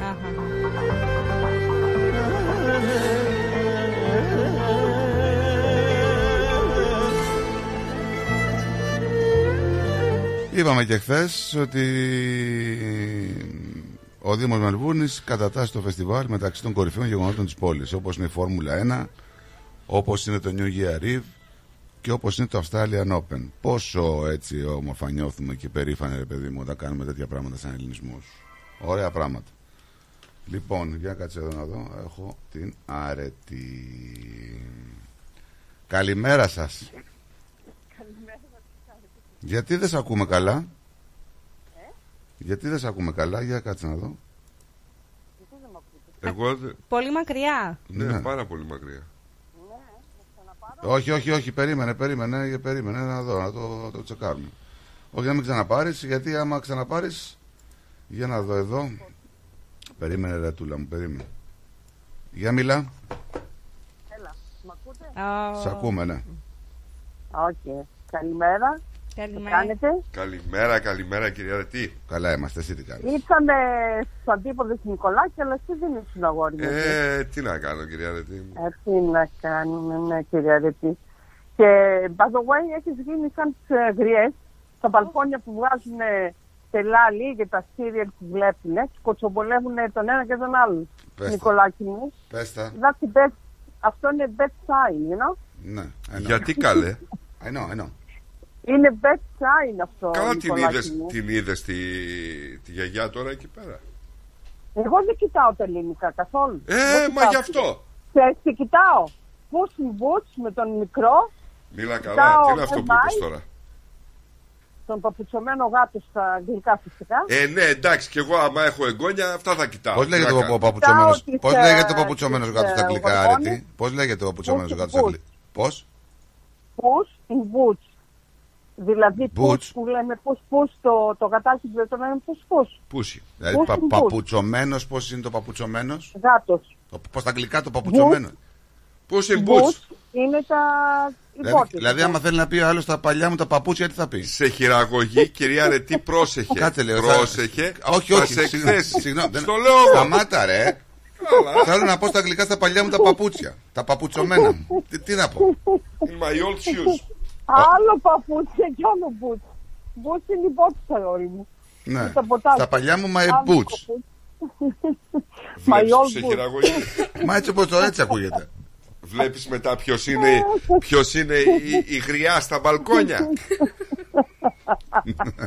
Η διαφορά του είναι ότι δεν φοράει τσεμπέρι, φοράει καπέλο. Αυτή είναι η διαφορά του μόνο. Καταρχάς ο Στράτος είναι ωραίο παιδί. Με ζηλεύει, δεν τα λέω. Εντάξει, δεν μπορούμε να το πούμε τίποτα. Το κορμί μου το φιδίσιο που είναι βρος και πίσω ίσιο. Δηλαδή εγώ τι είμαι, κοντός και... Όχι, αλλά κακάσκημος. Μιλάς τώρα για το Στράτο. Και εγώ τον υπερασπίζομαι και σου λέω, ο Στράτος είναι όμορφο παιδί, Λεβέντης. Είσαι και πολύ Λεβέντης που λέει. Από τον Τάλιχα, δεν τα λες αυτά. Ναι, αλλά οι ρίζες του είναι από την Μικρή Ασία, εντάξει. Ναι, ναι. Εντάξει. Δεν είναι 100% Τάλιχα. Όχι. Εσύ γεννήθηκε, τι να κάνουμε. Ναι, ναι, ο σπόρος από αλλού ήρθε. Εμένα τα δυο μου τα παιδιά γεννήθηκαν εδώ. Δεν μπορώ να πω ότι είναι 100% Αυστραλία. Εντάξει, γεννήθηκαν εδώ. Αλλά οι ρίζες του είναι πίσω, στην Ελλάδα. Πώς θα γίνει τώρα, ποια Αυστραλία τώρα? Όλοι οι Αυστραλοί δηλώνουν εδώ. Ναι, είναι Αυστραλία γιατί γεννήθηκαν εδώ, αλλά οι ρίζες είναι από αλλού, δεν είναι από εδώ. Όπως και όλοι εδώ στην Αυστραλία. Κανείς δεν είναι Αυστραλία. Μόνο η Τόπια μπορεί και εμείς είναι 100% Αυστραλία, 100%. Τέλος πάντων. Πώς πήγατε στο φεστιβάλ, okay, είδα πολύ κόσμο εκεί στο δικό σου περίπτερο. Ναι, ναι, είχαν... Πρέπει να πήγαν καλά, γιατί ήρθαν άδεια και βόντια πίσω. Δεν συζήτησαν τα παιδιά. Αυτό λέγαμε, Άρτη, ότι παρόλο που είναι ένα φεστιβάλ και έχει και ποτό, δεν έχουμε δει ποτέ κανένα παρατράγουδο, δεν έχουμε δει καμιά φασαρία, δεν έχουμε μεθυσμένους, τίποτα. Και πήγαμε με το Πλάτωνο ήπια με ένα σκήνος, φινάκι, κοκτέιλαμι, και δεν μας άφηνε να βγούμε από το σκουέα που ήταν η ομπρέλα. Ναι, είναι συγκεκριμένος ο χώρος που πίνεις. Ναι, και με έκανε πολύ εντύπωση, γιατί λέει η κοπέλα, κοίτα, λέει, στον Πλάτο να με κοιτάει το αφεντικό μου πάνω, δεν μπορώ να σας αφήσω, λέει, να βγείτε από εδώ. Και καλά κάνει που κάνουν τη δουλειά τους καλά. Γι' αυτό δεν γίνονται παρατράγουδα, Στράτο. Έτσι. Αυτό καλό είναι όμως που κάνουν, που τηρούν τους νόμους. Οι νόμοι είναι νόμοι, δεν το συζητάω. Και βέβαια, δεν το συζητάω. Πάντως ήταν πολύ ωραία, είχε πάρα πολύ κόσμο. Είχε τρία stages με διάφορες μουσικές, αλλού ήταν τα παραδοσιακά. Σε ένα interview που έκανα εκεί από το Χτίος Ζενικής με τον Γιώργο το Μενίδη, τον ρώτησα άμα ζητάγαμε περισσότερο χώρο, θα μας δίνανε, θα είχαμε περισσότερα περίπτερα. Εννοείται φυσικά ότι θα είχαμε και περισσότερα περίπτερα και θα ήταν και πολλοί ο κόσμος. Αλλά δεν είναι το ζητούμενο αυτό. Το ζητούμενο είναι ότι το συγκεκριμένο position που γίνεται το φεστιβάλ. Ναι. Εκεί, σε αυτή τη διασταύρωση, ότι είναι η επιτυχία που το κάνουμε μόνο εμείς σαν Έλληνες. Αυτός είναι το συμβολικό. Μου έλεγε ο Πλάτωνας ότι είναι ένα από τα μεγαλύτερα 4 events που γίνονται. Ναι, μπήκαμε στην κατηγορία όπως είναι το Australian Open, όπως είναι το Grand Prix της Formula 1, όπως είναι το New Year Eve. Αυτή είναι μεγάλη επιτυχία για τους Έλληνες. Βέβαια. Γιατί κοίτα, το 50-60 πώς ήταν κατατρεγμένοι, το λέγαν walk-walk, και τώρα καταφέραν οι Έλληνες. Και μπράβο τους, καταφέραν πολλά πράγματα. Δηλαδή να αναγνωριστούν σαν μία από τις μεγαλύτερες εθνότητες. Και εμείς τώρα λέμε για τους Αυστραλούς πώς το βλέπουν. Να πούμε ότι το φεστιβάλ αυτό αποτελεί τη μεγαλύτερη ελληνική πολιτιστική γιορτή της παγκόσμιας ελληνικής διασποράς. Δεν υπάρχει μεγαλύτερη. Ναι. Έτσι. Είναι μεγάλο γεγονός, παιδιά. Και μπράβο στους διοργανωτές, μπράβο σε όλους σας. Σε όλους όσοι συμμετάσχουν, είναι ένα πάζελ. αυτό. Έρχονται και το όμορφο είναι ότι έρχονται και άλλες εθνικότητες να γευτούν το φαγητό μας. Είδα Κινέζους, ναι. Είναι πολλές εθνικότητες που έρχονται και καλά κάνουν και έρχονται. Και μπράβο τους, και τρώνε και τα φαγητά τα δικά μας, δηλαδή... Εδώ το ίδιος ο Πρωθυπουργός από το γάμο κατευθείαν εκεί. Ναι, ήρθε ο Αλβανής. Μπράβο τους. Ναι, και ο Ντένι Λέμπρος είχε κοιτάξει χρήματα πέρυσι και τα έδωσε νομίζω. Ναι. Μπράβο όμως, το ελληνικό στοιχείο, παιδιά, είναι πολύ δυνατό. Δηλαδή, ξέρεις τι ενάρχονται από άλλες εθνικότητες. Ναι, έρχονται τώρα οι Κινέζοι και ρωτάνε την ελληνική κοινότητα πώς καταφέρνει να είναι τόσο δυναμική και να έχει τόσο επιτυχία ό,τι κάνει. Είναι μεγάλη επιτυχία. Μπράβο και στον Βασίλη, τον πρόεδρο της κοινότητας. Είναι teamwork αυτό, αρετή μου. Από το Βασίλη μέχρι το. Ναι, βέβαια. Αυτός είπα, είναι ένα puzzle. Είναι όλοι όσοι συμμετάσχουν. Είναι τα πάντα. Τα συγκροτήματα, τα χορευτικά, οι τραγουδιστές, τα παρήπτερα, όλα, οι εταιρείες, όλες. Είναι ένα puzzle μεγάλο. Και η ομοψυχία αυτό καταφέρνει. Αυτό θέλω να πω. Ότι αν ήμασταν εμείς οι Έλληνες ενωμένοι, θα καταφέρναμε πάρα πολλά πράγματα. Γιατί είμαστε έξυπνος λαός. Είμαστε δημιουργικοί, ενεργητικοί, αλλά. Έχουμε τη διχόνοια και μας τα παραλιάζει όλα. Αυτό είναι το μόνο ελάττωμα που έχει ο Έλληνας. Κατά τα άλλα είμαστε πρώτοι. Γι' αυτό οι Έλληνες έχουν καταφέρει τόσο πολλά πράγματα. Δεν είναι τυχαίο. Είμαστε έξυπνος λαός. Είναι στο DNA μας. Αλλά αυτό είναι το μόνο σίγουρο. Μερικές φορές όμως χάνουμε αυτό από σαν πράγματα. Ναι, γιατί ξέρεις τι, Στράτο... Ο καθένας θέλει να προβάλλεται, θέλουν τα πρωτεία. Αυτό έλεγα και εγώ. Χαλάμε. Δηλαδή, ό,τι κάνουμε, το κάνουμε για να προβάλλουμε κάτι το οποίο είναι όμορφο. Δεν το κάνουμε για να προβληθούμε εμείς οι ίδιοι. Ναι. Αυτή είναι η διαφορά που μπερδεύουν κάποιοι. Ναι. Και το έχουμε αυτό εδώ στην παροικία, δυστυχώς. Για πόδι υπάρχει. Στράτο, επειδή είμαστε και μακριά από την πατρίδα μας, ο Έλληνας όταν είναι μακριά από την πατρίδα του, ενεργεί αλλιώς. Δηλαδή, βέβαια, συμφωνώ 100%. Σαν ομάδα, γι' αυτό έχουν καταφέρει τόσα και τόσα οι Έλληνες εδώ πέρα. Γιατί.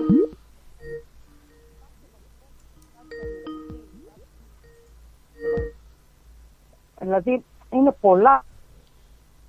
Δεν γίνονται έτσι αυτά τα πράγματα από μια μέρα στην άλλη. Όχι, σε καμία περίπτωση. Για να είναι τόσα χρόνια αυτός ο θεσμός και να ξεπουληθεί να τριαμβεύει, δηλαδή κάθε χρόνο να γίνεται καλύτερος, δεν είναι τυχαίο. Σε καμία περίπτωση. Ναι, είναι όλοι μαζί, ένα puzzle. Όλοι μαζί. Και αυτό είναι το ωραίο, ρε παιδιά. Δηλαδή, τα βλέπεις και χαίρεσαι και λες μπράβο. Δηλαδή, θα αφήσουμε στα παιδιά μας, στα εγγόνια μας, μια συνέχεια κουλτούρας μας, να μην ξεχάσουν από πού κατάγονται οι παππούδες, οι γιαγιάδες, οι γονείς. Είναι μεγάλο πράγμα, παιδιά. Και η Μελίνα είδες που τι ωραία μίλησε και θα συνεχάρει. Ναι. Τι λόγια ωραία είπε η Μελίνα όταν μιλήσατε στο τηλέφωνο. Ναι, πολύ ωραία. Και καλό παιδί, ρε παιδί μου. Τι ωραία όμως μίλησε, τι ταπεινά και τι ωραία. Καταρχήν, άμα παρατηρήσατε, στο τέλος του σόου που έδωσε εδώ στη Μελβούρνη, τα τελευταία 30 λεπτά, μην σας πω σχεδόν σε όλη τη διάρκεια, πάντα ήταν βουρκωμένη με αυτό που έβλεπα από κάτω. Δηλαδή πάντα ήταν δακρυσμένη. Ναι, είναι συναισθηματική άνθρωποι. Κοίταξε, άλλο να σου λένε τώρα ότι θα πας να τραγουδήσεις, εντάξει, σε ένα φεστιβάλ. Αλλιώς το αντιλαμβάνεται κάποιος καλλιτέχνης, αν πανηγύρι οτιδήποτε. Ναι. Και αλλιώς να έρχεται να βλέπει αυτό το πράγμα που υπάρχει στη Lonsdale Street. Έτσι. Λαοθάλασσα. Ναι, τώρα να είσαι ανάμεσα στους ουρανοξύστες και να είναι όλα γαναλόλευκα και να βλέπεις μια λαοθάλασσα. Ακόμα όχι ο καλλιτέχνης που έχει πολλές παραστάσεις. Δεν είναι ότι δεν έχει τραγουδίσει. Έχει τραγουδίσει και προφανώς και σε περισσότερο κόσμο ίσως η γυναίκα, έτσι. Αλλά είναι το mood όλο αυτό που σε κάνει να σε πιάνει αυτό το συναισθηματικό. Να βλέπεις τα παιδάκια με τις παραδοσιακές εγκληματίες να χορεύουν. Τι ωραία πράγματα, τα μεσαιωνικά, τα κριτικά. Τι ωραία. Τι ωραία, πραγματικά. Αυτή είναι η ομορφιά, ρε παιδιά. Αυτή είναι η ομορφιά. Έβλεπα τα πιτσιρίκια που πηγαίνανε από το ένα έτσι στο άλλο και περνάγανε από μπροστά το περίπτωτο του ρυθμού και αισθανόμουν τόσο όμορφα που έβλεπα αυτές τις παραδοσιακές στολές. Μικροί και ακόμα και μεγάλοι, ρε παιδί μου, που μπαίνουν στη διαδικασία αυτή να κατέβουν κάτω, να ντυθούν. Ναι. Τι ωραία πράγματα.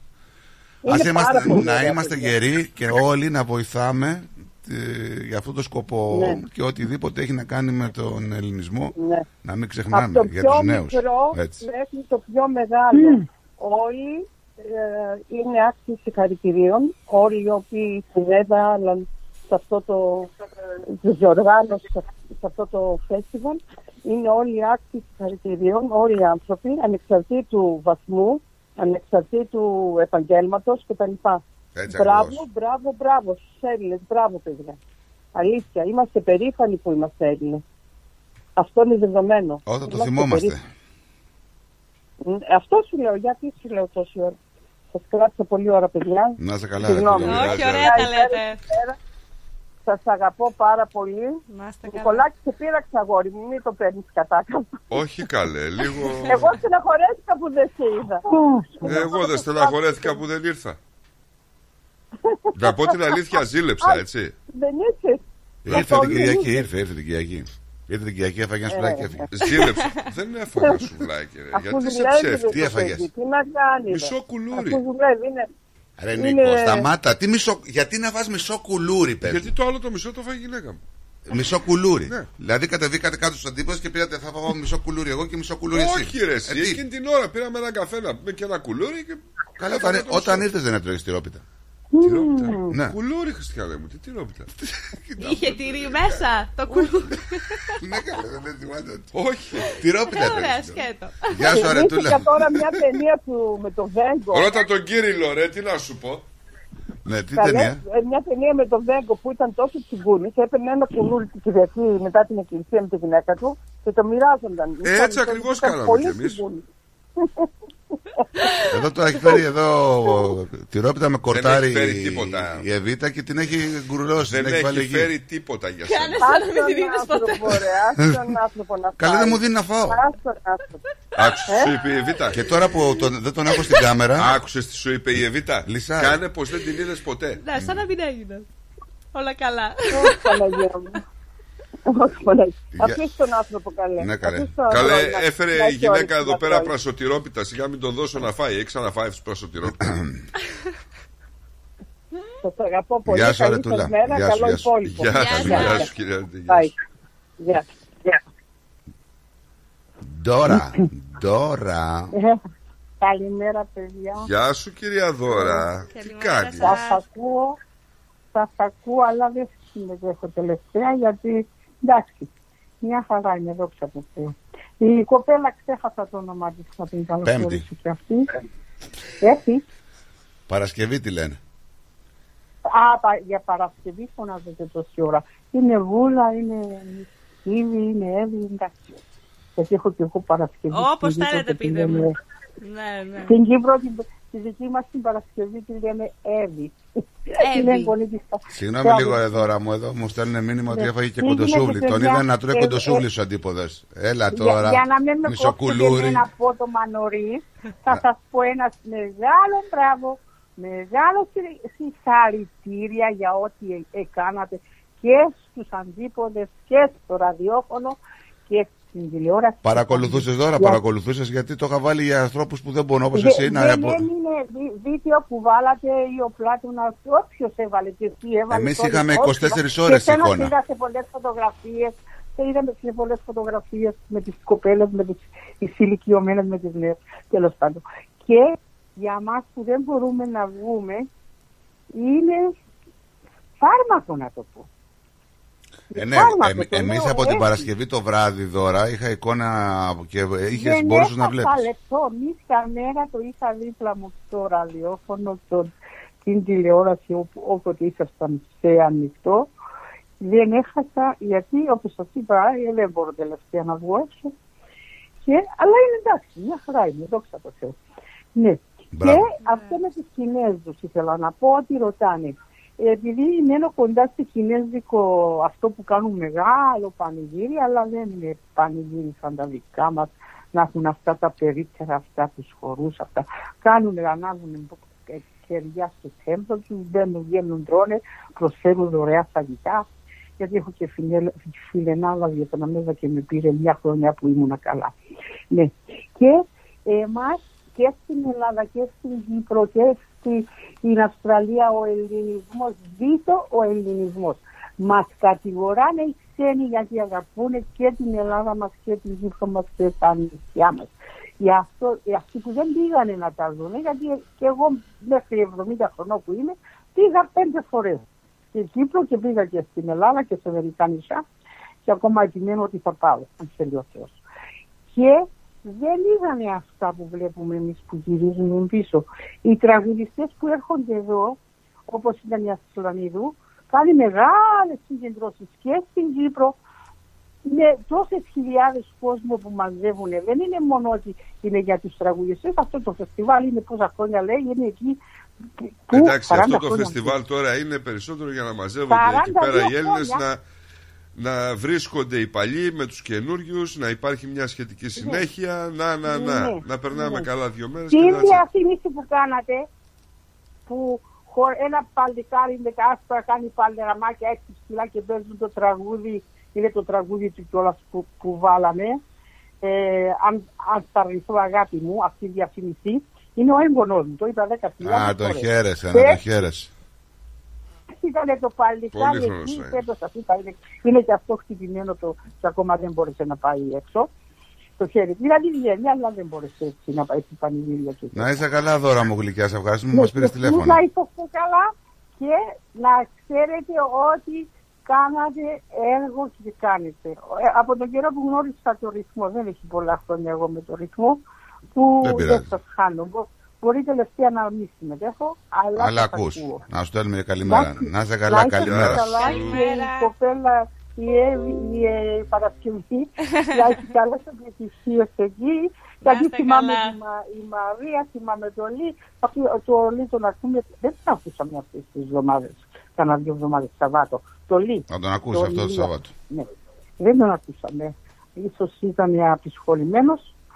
Και καλές επιτυχίες για όλους. Να είστε καλά. Γεια σου, Δώρα μου. Λίγα Παρασκευή. Γεια σου. Γεια σας, την αγάπη μου. Bye bye. Έλα, Αδριάννα. Καλημέρα, παιδιά. Καλημέρα. Στράτο με παίρνει η ώρα γιατί θέλω να πω μερικά πραγματάκια. Όχι πάρα πολύ ώρα. Έχουμε 3-4 λεπτάκια, 5 έχουμε. Εντάξει.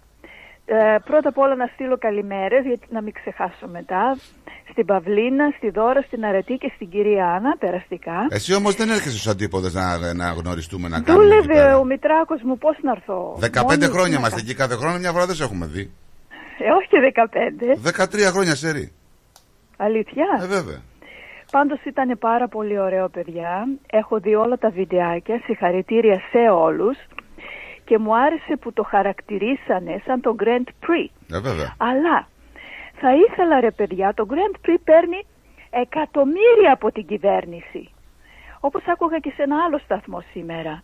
Γιατί να μην διεκδικήσει και η δική μας η κοινότητα? Εντάξει, και να χρεοκοπείτε. Όλο και κάτι θα διεκδικήσει. Μακάρι, η παιδιά, σιγά, γιατί σιγά, το αξίζει. Σιγά. Να πούμε ότι η ελληνική κοινότητα υπάρχει διαφάνεια κατά καιρούς, σχεδόν και πέρσι νομίζω πήραμε αρκετά χρήματα από το...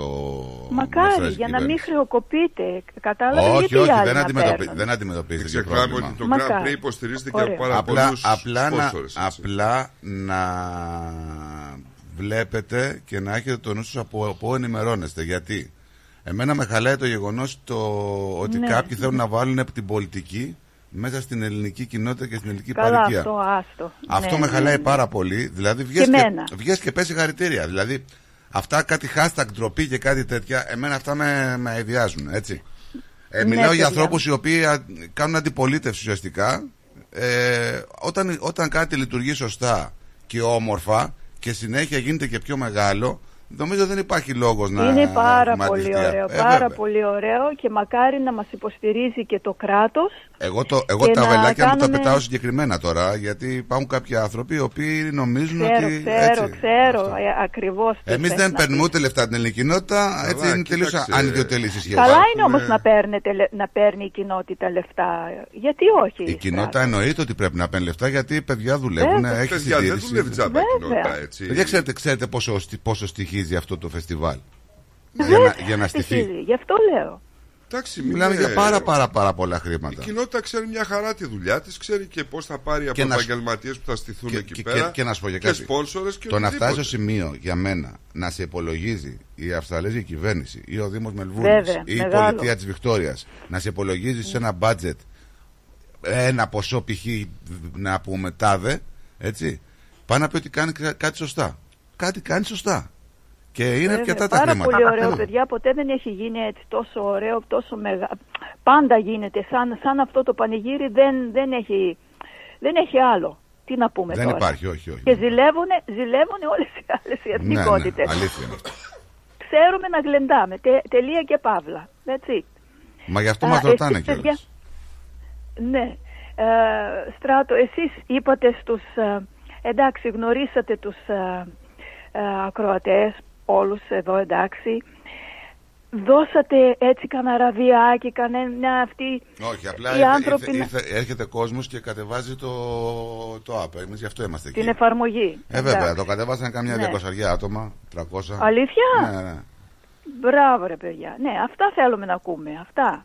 Φυσικά ήρθε πάρα πολλοί κόσμος ο οποίος, αυτό που γελάω είναι, παιδιά, γιατί φύγατε από το DIB? Φύγαμε. Μας ακούτε? Ναι, σας ακούμε. Λέγε γιατί φύγατε. Αφού μας ακούσουν, λέω ρε παιδί μου, εντάξει μας. Όχι, εντάξει, πάρα πολλοί κόσμος και είναι. Εμείς εκεί τώρα, κοιτάξτε να σας κάτι. Όταν είμαστε, δεν πάμε ούτε να πούμε, δεν πουλάμε κάτι. Εμείς πάμε για σας. Πάμε για να γνωριστούμε, να υπάρχει αλληλοεπίδραση. Έτσι, έρχονται άνθρωποι τώρα και σου λένε είσαι ο Στράτος, είμαι ο τάδε. Που τον έχεις στείλει μηνύματα, τον ξέρεις ότι σε παίρνει τηλέφωνο χρόνια, δεν τον έχεις δει ποτέ. Σου συστήνεται με το παρατσούκλι. Την ώρα που τον ευλέπεις όμως και συνειδητοποιείς ποιος είναι, παρόλο που είναι μια άγνωστη φυσιογνωμία, νομίζω ότι τον ξέρεις, ρε παιδί μου, πολύ καιρό, γιατί όλο αυτό το διάστημα υπάρχει μια συνομιλία. Έχεις βγάλει ένα προφίλ του συγκεκριμένου ανθρώπου. Είναι πολύ όμορφο αυτό. Γι' αυτό πάρα πάμε. Πάρα πολύ. Εκεί. Βέβαια, μπράβο, παιδιά. Εγώ δηλαδή τώρα εσένα δεν σε έχω γνωρίσει από κοντά. Εγώ νομίζω σας ξέρω χρόνια. Ναι, αλλά και εγώ νομίζω σας ξέρω χρόνια, αλλά δεν σε ξέρω. Δεν σε έχω δει, δεν ξέρω πώς. Δεν σε έχω δει, δεν σε ξέρω. Αλλά νομίζω ότι σε ξέρω. Άμα σε δω δηλαδή και πούμε την πρώτη καλημέρα, νομίζω ότι σε ξέρω. Αυτό είναι το όμορφο του ραδιοφώνου. Βλέπεις, είναι και το ραδιόφωνο, είναι και το Facebook. Γιατί θυμάμαι όταν πρωτοείδα τον Νίκο, από 10 μέτρα μακριά κατάλαβα ποιος είναι. Έλα, παιδί μου, αυτό το παιδί. Και αυτό το ίδιο και αγκαλιαστήκαμε, λες και ξέραμε ο ένας, ή είχαμε ξανασυνδεθεί και άλλη φορά. Ήταν ένα απίστευτο. Κάθε πρωί συνδεδεμένοι είμαστε. Όπως και να το κάνεις. Λοιπόν, παιδιά, ακόμα και ένα άλλο θέλω να πω. Πες μου για να πάμε σε πριν, Κατριάννα μου, γιατί πάει και 59. Δεν μας είπε η κυρία Άννα τι έκανε με το τραγούδι του κύρα Ανδρέα. Και το άλλο είναι, εχθές έβαλα 7 η ώρα να ακούσω τον Νικολάκη και μέχρι τις 7.30 δεν είχε σύνδεση, δεν ακουγόταν τίποτα. Και μετά το άλλαξα. Όχι. Αυτό. Εντάξει, λοιπόν, έκανα μια σαχλαμάρα εδώ και τα φτιάξαμε εκείνη την ώρα που λες. 7 και 30 για την ακρίβεια, ναι. Και εγώ λέω δεν θα έχει και το έκλεισε και τα έκανα μη στα παιδιά χθες. Τέλος πάντων, δεν πειράζει. Αυτά, θέλουμε να μάθουμε και τι έγινε και με το τραγούδι του κύρα Ανδρέα. Λοιπόν, παιδιά, σας αγαπάω πολύ. Την καλημέρα μου σε όλο τον κόσμο. Και να συνεχίσουμε αυτή την ενότητα, την αγάπη, αυτή τη φιλοξενία που κάνει ο σταθμός. Μπράβο στον κύριο Χρήστο και στο Γιώργο που έχουν το σταθμό εδώ και μας δίνουν αυτή την επικοινωνία, αυτή τη χαρά σε όλους μας. Ευχαριστούμε πάρα πολύ. Να είσαι καλά, σας ευχαριστούμε. Σας αγαπάμε, παιδιά. Καλημέρα. Γεια σου. Καλημέρα, Παρασκευούλα μου. Καλημέρα, Νίκο Στράτο. Γεια σου. Λοιπόν, θα πάμε σε break. Εδώ άλλες λέει τον γνωρίζουν χωρίς να τον δουν τον Νίκο. Τι να μας πει. Πώς γίνεται αυτό? Σε γνωρίζουν χωρίς να τον δουν. Δεν το στέλνω καλημέρες αυτό. Σε τρολάρει και ο φίλος ο καλύτερος σου φίλος. Τι? Εγώ τον έχω φίλο. Αυτός δεν με έχει. Θα πάμε σε διαφημιστικό διάλειμμα. Πού πάμε όταν γυρίσουμε? Να σας πω ότι βρήκα στο Σίδνεϊ μια πολύ ωραία συσκευή. Ένας λόγος που λαμβάνουμε πολλά μηνύματα. Όπα. Phishing. Τι είναι αυτό? Spam. Κάτσε, κράτα το. Κράτα το να μας το πεις μετά. Λοιπόν, ερχόμαστε.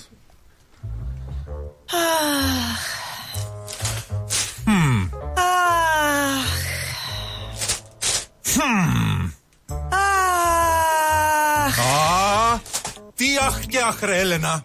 Έλα να δεις. Έλα. Έλα να δεις πως έκανε ο Νικόλας στο driveway του. Για να δω. Μην αγχώνεστε. Ξέρουμε ποιος το έκανε για τον γείτονα. Ποιος? Η Blue Stone Crew. Εάν έχετε ραγισμένα τσιμέντα στο driveway σας ή θέλετε να κάνετε τον καράζ σας σαν καινούριο με υπόξι προϊόντα, μία είναι η λύση. Blue Stone Crew. Φτιάξτε το driveway σας καλύτερο και από καινούριο και τον γκαράζ σας πιο όμορφο και από το σαλόνι σας. Γρήγορες και οικονομικές λύσεις. Καλέστε μας τώρα στο 1300 41 81 50 και ερχόμαστε στο χώρο σας για δωρεάν εκτίμηση. Δώστε αξία στο ακίνητό σας και κάντε τους γείτονες να ζηλέψουν. Θα θέλατε να ζήσετε μια απίθανη περιπέτεια γύρω από την Πελοπόννησο? Ετοιμάστε τις βαλίτσες για καλοκαιρινές διακοπές και φύγαμε για Σπέτσες, Ναύπλαιο, Λεωνίδιο, Μονεβασιά, Γήθιο, Λιμένη, Αερούπολη, Καλαμάτα, Ολυμπία, Αρχαία Κιλίνη. Με αναπαυτικά πούλμαν και οι βαλίτσες απευθείας στο δωμάτιο του ξενοδοχείου σας. Με εξαιρετικά ξενοδοχεία, με όλες τις ανέσεις. Με φανταστικά τοπία, βουνά, κοιλάδες για να μαγευτούμε. Με αφάνταστες παραλίες για να χαλαρώσουμε. Με κλασικά χωριά και πολιτείες για να θυμηθούμε. Με αρχαιολογικές ανακαλύψεις για να θαυμάσουμε. Με γραφικά ταβερνάκια, με τέλειες γεύσεις. Το καλοκαίρι του 24, ελάτε μαζί μου να ζήσετε αξέχαστες περιπέτειες σε όλη την Πελοπόννησο. Πάρτε τηλέφωνο 0411 729 404. Τα αναλαμβάνουμε όλα εμείς. Φιλοπαύλαξενια.com.au. Ταξιδεύουμε την Ελλάδα. Δημιουργούμε συναρπαστικές στιγμές. Και τώρα επιστρέφουμε στο Greek Breakfast Show με Στράτο και Νικό, το αγαπημένο ελληνικό πρωινό σοου της Αυστραλίας. The Greek Breakfast Show. Ωραία φέτα μας τώρα. Λες να μην το ξέρω? Έχει γεύση, πώς το λένε? Είναι κομμάτι του τόπου μας, αγόρι μου. Έχει τη χάρη του, τα αγαθά του, τα ακούσματά μας. Τι γεύση θες να έχει και τι δεν έχεις? Σκέτη Ήπειρος μας τώρα. Όχι δα και σκέτη, με λάδι και ρίγανη. Αυτή είναι η φέτα μας. Έχει παράδοση, έχει μεράκι. Έχει γεύση από Ήπειρο. Φέτα Ήπειρος, από χέρι τυροκόμου. Η Ήπειρος κοντράρει και πάλι την ακρίβεια, προσφέροντας τα προϊόντα της στις καλύτερες τιμές της αγοράς. Ζητήστε τα τώρα. Epiros is keeping prices down while maintaining its award-winning quality and unbeatable taste. Epiros Feta is suitable for vegetarians, is gluten-free and low in lactose. Find us in your local IGA supermarket and delis today. Περισσότερο ελληνικό πρωινό σοου έρχεται αμέσως τώρα. The Greek Breakfast Show με Στράτο και Νικό.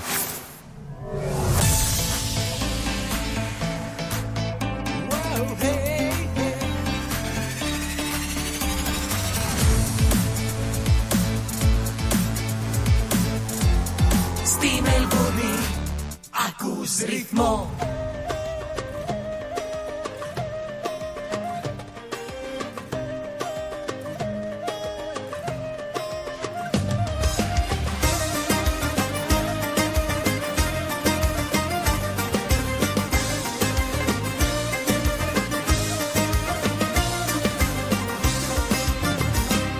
Μην την κρατάτε αν δεν θέλει με το ζόρι, μην τη μαλώνετε αν με κατηγορεί.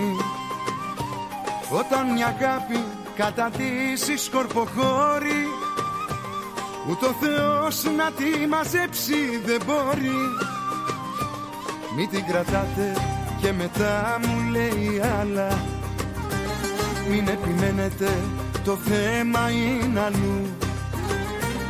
Και να ήταν όλα μεταξύ μας με λιγάλα, να μου τι κάνει, το έχει ψήσει προπόλου. Αφήστε την να φύγει αφού έχει τρελαθεί. Την πόρτα που ανοίγει κλειδωμένη θα τη βρει.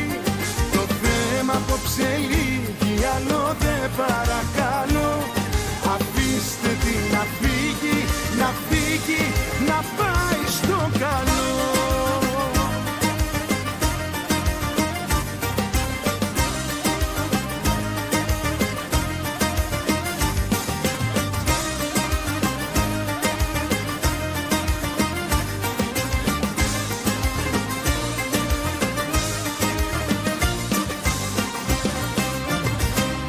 Μην την κρατάτε, μην της λέτε τι να κάνει.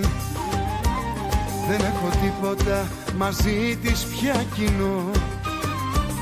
Άστε την ήσυχη γιατί θα με τρελάνει, κανέναν άλλον να τρελάνει προτιμώ. Αφήστε την απήγγεια που έχει τρελαθεί, την πόρτα που ανοίγει κλειδωμένη θα τη βρει. Το θέμα απόψε λύγει, άλλο δεν παρακαλώ. Αφήστε την να φύγει, να φύγει, να πάει στο καλό.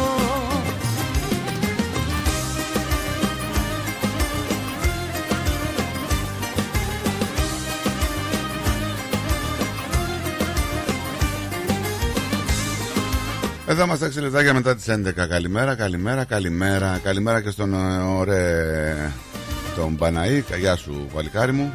Και στην κυρία Μέρη να πούμε καλημέρα. Του χρόνου στους αντίποδες να φέρουν τον Αργυρό. Θα γίνει χαμός. Ναι, σίγουρα. Δημοφιλέστατος ο Αργυρός. Ναι, ναι. Εδώ ήσουν εδώ όταν ήρθε φέτος? Όχι. Δεν ήμουνα. Πέρσι. Πριν το Μάρτιο πρέπει να ήρθε, γιατί εγώ Μάρτιο ήρθα. Δεν ξέρω, 7.000 κόσμο μάλιστα. Πολύ είναι ή λίγο? Πολύ είναι. Πάρα πολύ κόσμος. Η αλήθεια είναι. Πρόσφατα έμαθα για τον Αργυρό ότι έχει κάποιες επιχειρήσεις στο εξωτερικό. Δεν το διάβασα καλά. Και συναντήθηκε και με τον Κασελάκη. Ναι. Πρόσφατα, ναι. Δεν ξέρω τι συνέχεια ή τι υπόθηκε. Δημοφιλή και οι δύο. Είναι, ναι. Το εξωτερικού μάλλον.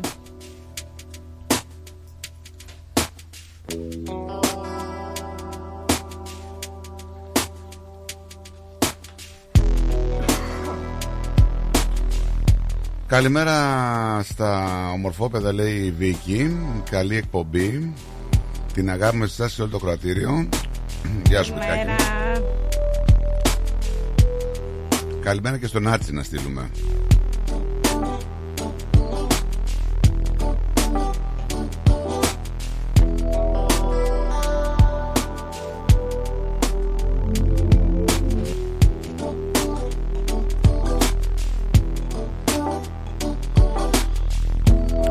Καλημέρα κύριε Αντρέα. Καλημέρα σας, πώς είστε? Καλημέρα σας, τι κάνετε? Γεια σας κύριε Αντρέα. Καλημέρα σας, καλημέρα σε όλη την παρέα. Ήθελα να ευχαριστήσω την κυρία Αντριάννα που με ανέφερε για το τραγούδι. Αυτό το τραγούδι δεν το άκουσα, είτε το έγραψα για να το ξέρω ποιο είναι, γιατί... αν μπορείτε να το βάλετε και να πείτε πώς λέγεται αυτό το τραγούδι, για όσους είναι μερακλείδες και είναι προπαντός γέροι, θα αναστηθούν. Με το κλαρίνο που παίζει αυτός και τα λόγια, αλλά και το κλαρίνο. Και θέλω να ευχαριστήσω όλες τις κυρίες που τηλεφωνάνε στο σταθμό, την κυρία Αρετή, την κυρία Αντριάννα, την Παολίνα το μωρό μας και όλες που δεν τις ξέρω. Και θέλω να σε ευχαριστήσω όλες και την καλημέρα μου σε όλο τον κόσμο. Και έχω ένα παράπονο, γιατί τόσες χιλιάδες λευκαδίτες που είναι εδώ πέρα δεν ακούω έναν να τηλεφωνήσει στο σταθμό. Καταλάβατε? Μπορεί να υπάρχουν, να έχουν πάρει τηλέφωνο, αλλά να μην ξέρουμε ότι είναι λευκαδίτες. Ναι, να μην το έχουν πει. Δεν ξέρω. Δεν ακούω κανέναν. Μια φορά άκουσα μια γυναίκα που τηλεφώνησε, που ήταν από τον Άγιο Πέτρο και... Τον Άγιο Πέτρο, όχι αυτόν. Και ο άλλος ήταν αυτός ο Κονιδάρης, που λέγεται το παρατσούκλι είναι τσιρούφτης. Να, τώρα έστειλε μήνυμα ένας κεφαλονίτης. Καλημέρα ώρε παιδιά. Ναι, λοιπόν θέλω να περιμένω για να ακούσω το τραγούδι, αν μπορείτε. Ποιο τραγούδι ήταν αυτό? Να τα ακούσω και να τα ακούσουν όλοι οι μερακλείδες και οι μερακλήτησες και και να το γράψω κιόλας. Γιατί το ένας πασάς διαβαίνει. Μπορεί να είναι αυτό, αλλά το άκουσα ξανά, αλλά δεν παίζει το κλαρίνο αυτό. Μπορεί τώρα... να είναι κάποιος άλλος τραγουδιστής. Πού να βρω για το κλαρίνο το συγκεκριμένο. Ναι, βάλτε αυτό να τα ακούσουμε. Να είσαι καλά κύριε Αντρέα μου. Σε ευχαριστούμε. Γεια σας. Γεια σου. Να είστε καλά και τα λέμε ξανά. Bye.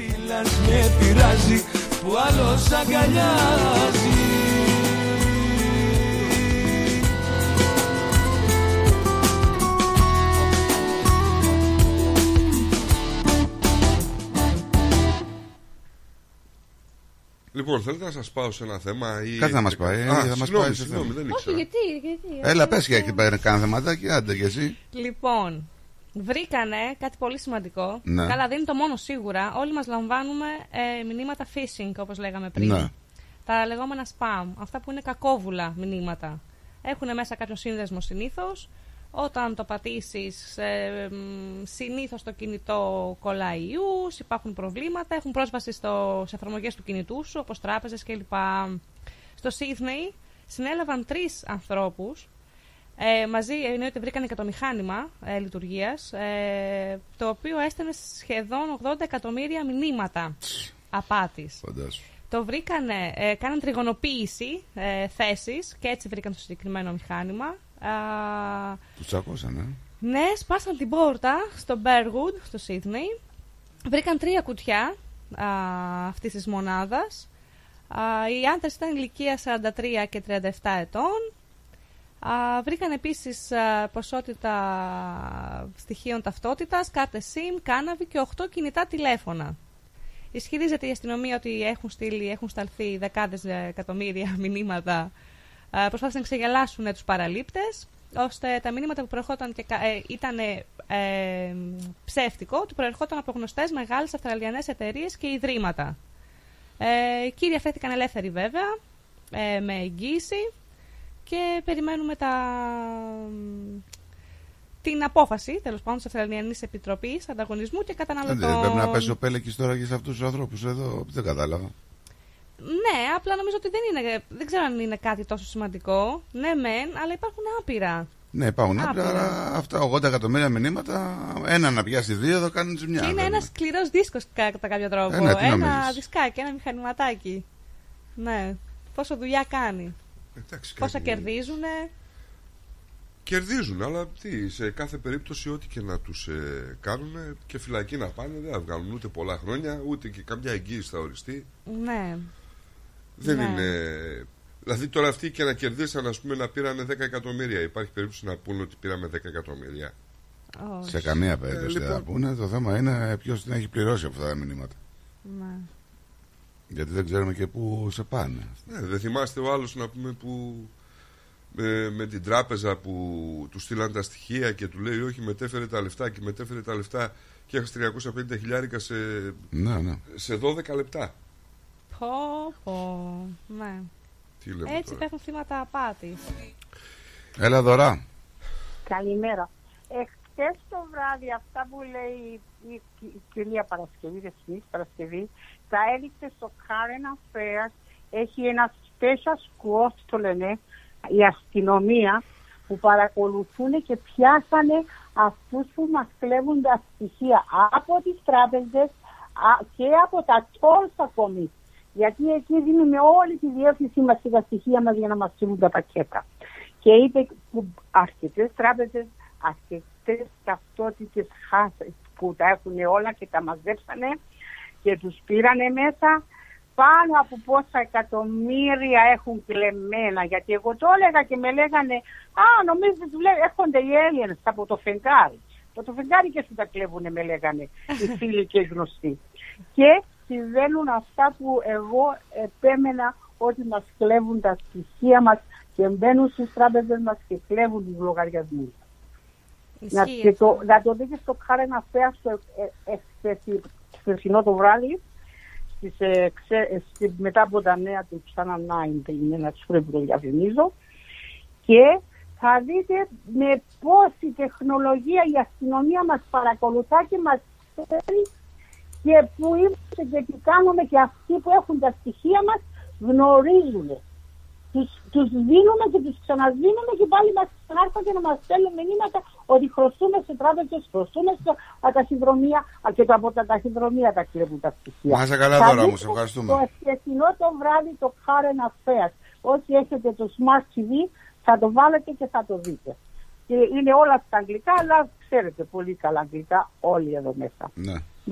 Εντάξει. Και δεν είναι φαντασιόπληκτη η δώρα που με φωνάζατε.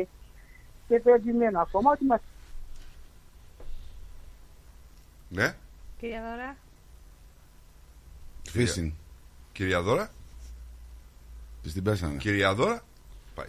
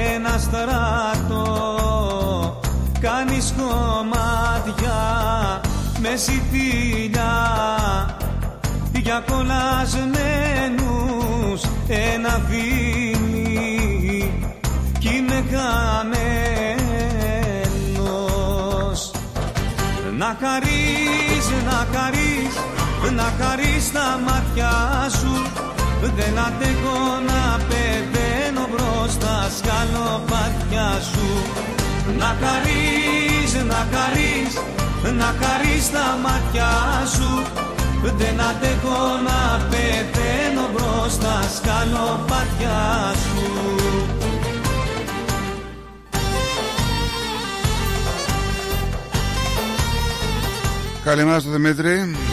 Καλημέρα και καλή εκπομπή από τον κρυμμένο Βάζελο, λέει.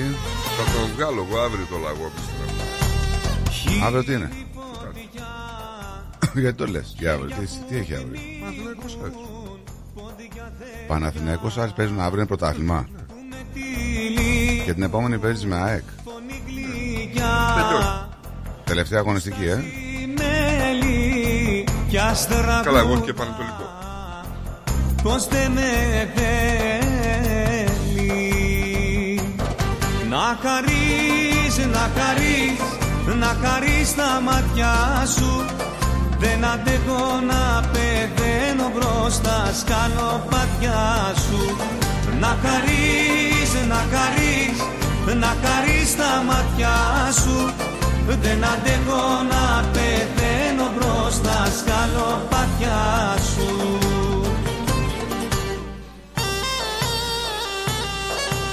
Βλέπεις. Δεν βλέπω τίποτα, ρε Νίκο. Είπε η Εβίτα Fishing, λέει, και τέντωσα τα αυτιά μου. Τσάμπα όμως. Α, ναι, εντάξει. Άκουσε Fishing ο άνθρωπος.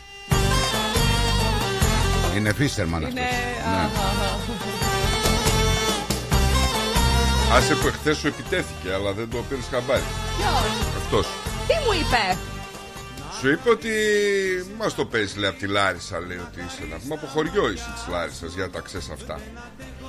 Καταρχήν να διευκρινίσω κάτι. Καταρχήν μιλάς στο μικρόφωνο, κοπέλα μου, παρακαλώ. Το ξεμασκλιώθηκε που είπαμε χθες δεν είναι λαρισαϊκό, είναι καρδιτσιώτικο. Ναι, ότι το ξέρουμε και το καταλαβαίνουμε, δεν σημαίνει ότι είναι δικό μας. Σιγά την απόσταση. Απλά λέω. Δεν είναι δικό μας, Δηλαδή εννοείς θα μιλήσεις ένας καρδιτσιός με λαρισό και δεν καταλάβει ένας τον άλλον? Όχι καλέ, μα μία οικογένεια είμαστε. Καλέ δύο καλέ, αλλά τι είναι, δεν καταλαβαίνω. Μία οικογένεια είμαστε, απλά είναι κάποιες λέξεις που είναι καθαρά δικές τους. Τους τρικαλινούς καταλαβαίνετε καλύτερα? Ναι, μα όλοι το ίδιο μιλάμε. Δεν νομίζω να έχουμε τεράστιες διαφορές. Όχι, όλο το ίδιο μιλάμε νομίζω. Εγώ δεν θυμάμαι πάντως αυτά που λέγαμε χθες. Ο κύριος που, ναι, που μας πήρε τηλέφωνο χθες. Το τριρουρίου. Το τριρουρίου. Αυτό δεν θυμάμαι. Είπες κύριο. Ναι, γιατί και ο κύριος αυτός. Ναι, αυτό δεν νομίζω ότι ήταν δικό μας. Πρώτη φορά τον λένε κύριο. Σε αυτή την εκπομπή τουλάχιστον. Ναι, είναι νομίζω, ναι. Πώς το είπες εδώ, ξεμασκλιώθηκε. Ξεμασκλιώθηκε. Τι είναι αυτά. Δεν θα προσπαθήσω. Ναι, αυτός που λες ο κύριος επιτέθηκε και λέει δεν είναι από τη Λάρισα, λέει η κοπέλα, για να τα ξέρει αυτά. Από χωριό είναι της Λάρισας. Μα εννοείται πως είμαι από χωριό. Όλοι μας είμαστε από χωριό. Δεν είναι κάτι κακό. Όχι όλοι. Ωραία, ωραία. Εγώ δεν έχω. Εγώ τα αγαπάω από όλο το χωριό μου. Γιατί δεν με το αγαπάς και να σε περήφανη. Εννοείται αυτό. Εννοείται. Δεν έχω από κάτι κακό. Και χαίρομαι κιόλας.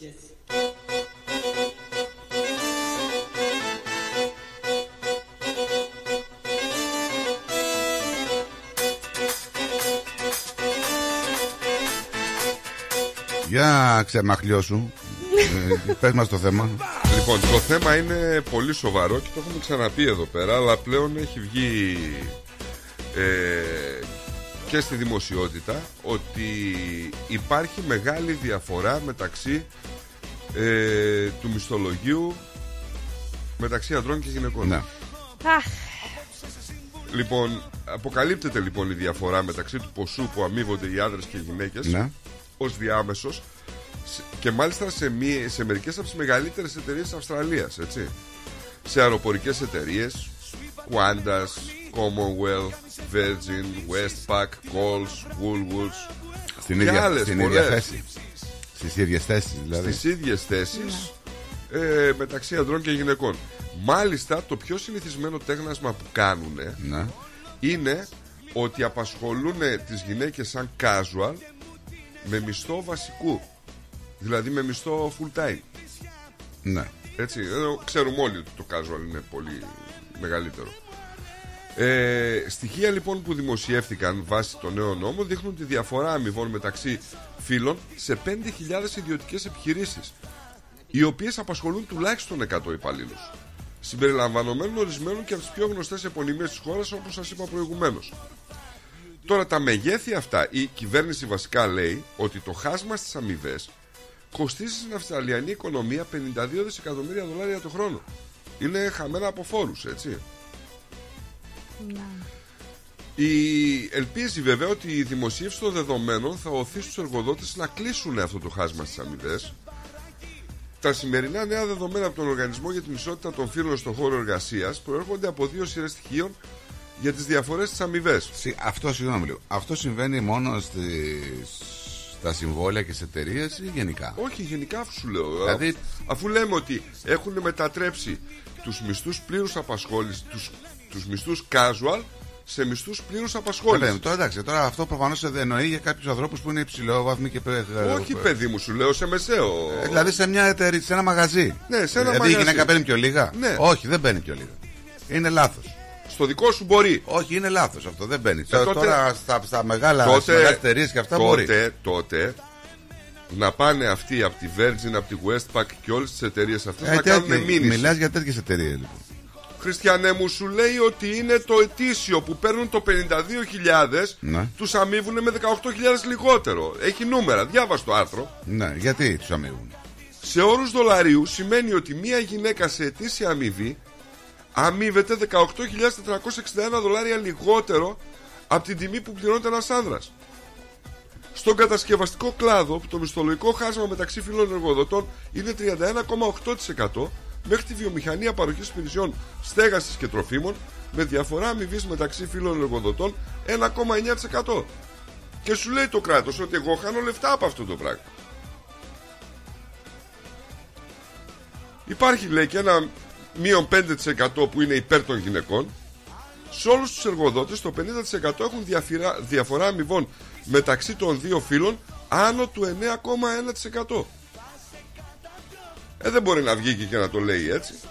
Και μιλάμε τώρα για τρελά λεφτά, έτσι. Το χάσμα, λέει, είναι ένα επίμονο και περίπλοκο πρόβλημα που κοστίζει στην οικονομία $51,8 δισεκατομμύρια το χρόνο μόνο από φόρους. Τέλος. Είναι ένα θέμα που έχει παίξει και παλιότερα εδώ. και μάλιστα υπήρχε. Δεν ξέρω τώρα τι συμβαίνει να πούμε. Άμα υπάρχουν, και βέβαια υπάρχουν εργοδότες, αλλά δεν μπορεί να βγαίνουν στοιχεία για 5.000 ιδιωτικές επιχειρήσεις με τουλάχιστον 100 υπαλλήλους η κάθε μία. Και μάλιστα με γνωστές επωνυμίες. Δεν μπορεί να τους διασύρουν έτσι. Είναι ένα θέμα πάντως. Το έχουμε ξαναπεί ότι η ισότητα των μισθών δεν είναι καλή. Δεν ξέρω τι συμβαίνει ακριβώς. Μακάρι να βρουν άκρη.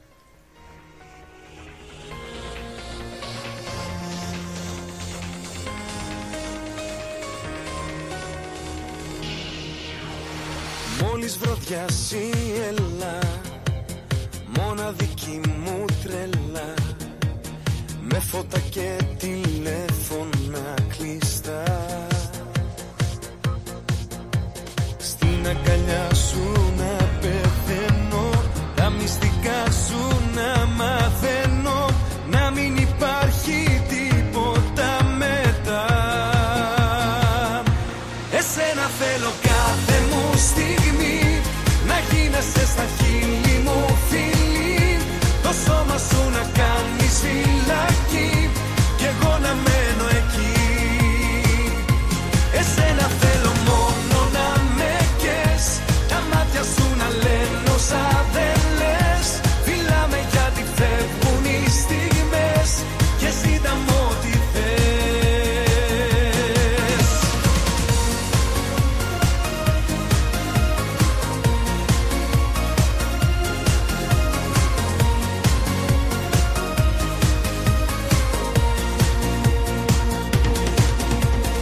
Μείνε ξανά μαζί μου, άνασα μου, ζωή μου, αυτή η νύχτα αντίστροφα μέτρα. Στην αγκαλιά σου να πεθαίνω, τα μυστικά σου να μαθαίνω, να μην υπάρχει τίποτα μετά. Εσένα θέλω κάθε μου στιγμή, να γίνεσαι στα χείλη μου φίλη, το σώμα σου να κάνεις φυλακή κι εγώ να μένω εκεί. Εσένα θέλω μόνο να με κες, τα μάτια σου να λένε όσα δεν λες, φιλάμε γιατί φεύγουν οι στιγμές και ζήταμε ό,τι θες.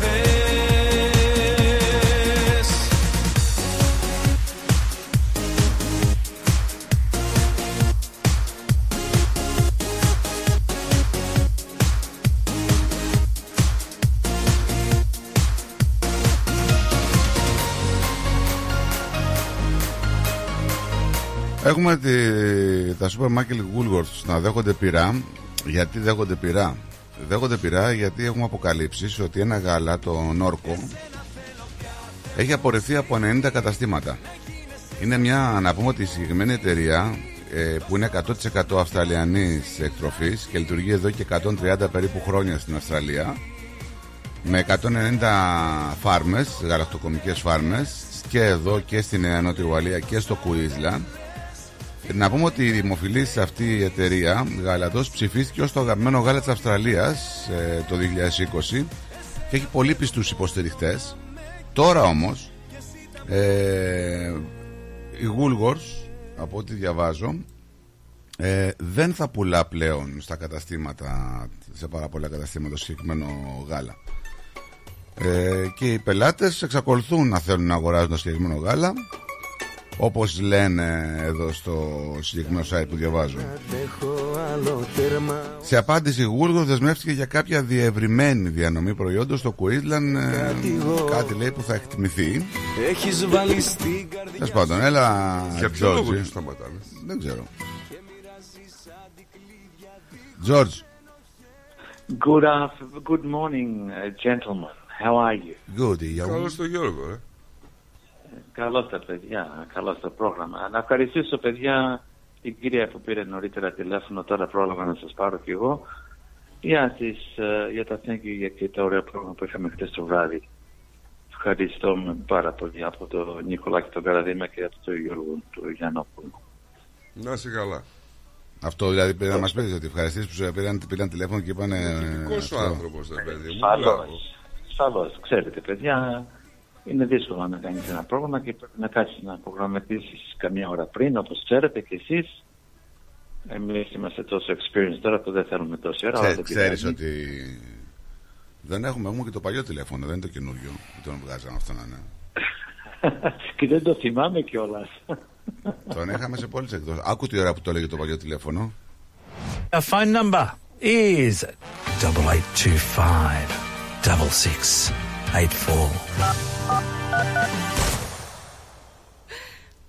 Πρέπει να βρούμε κανένα τηλέφωνο. Μάλλον δεν κάναμε το δικό μου το τηλέφωνο. Το δικό σου τηλέφωνο γιατί, να σε παίρνουν εσένα? Ναι, γιατί όχι. Δεν είναι κακό, πάλι στο πρόγραμμα θα είναι. Πάλι στο πρόγραμμα θα είναι. Ναι. Γεια σας παιδιά, καλό πρόγραμμα. Γεια σου ρε Τζόρτζι. Γεια σου Γιώργο. Και πάλι να ευχαριστώ για την κυρία. Να είσαι καλά. Καλή συνέχεια. Γεια σας. Γεια χαρά. Γεια σου Τζόρτζι.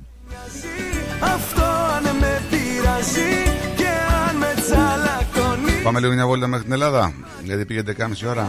Να μαζευτούμε και από εκεί λίγο.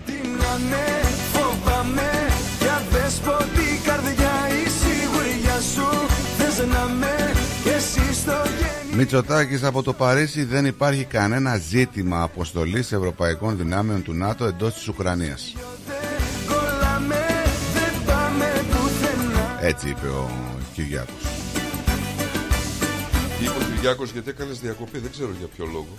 Δεν υπάρχει, λέει, κανένα ζήτημα αποστολής ευρωπαϊκών δυνάμεων του ΝΑΤΟ εντός της Ουκρανίας.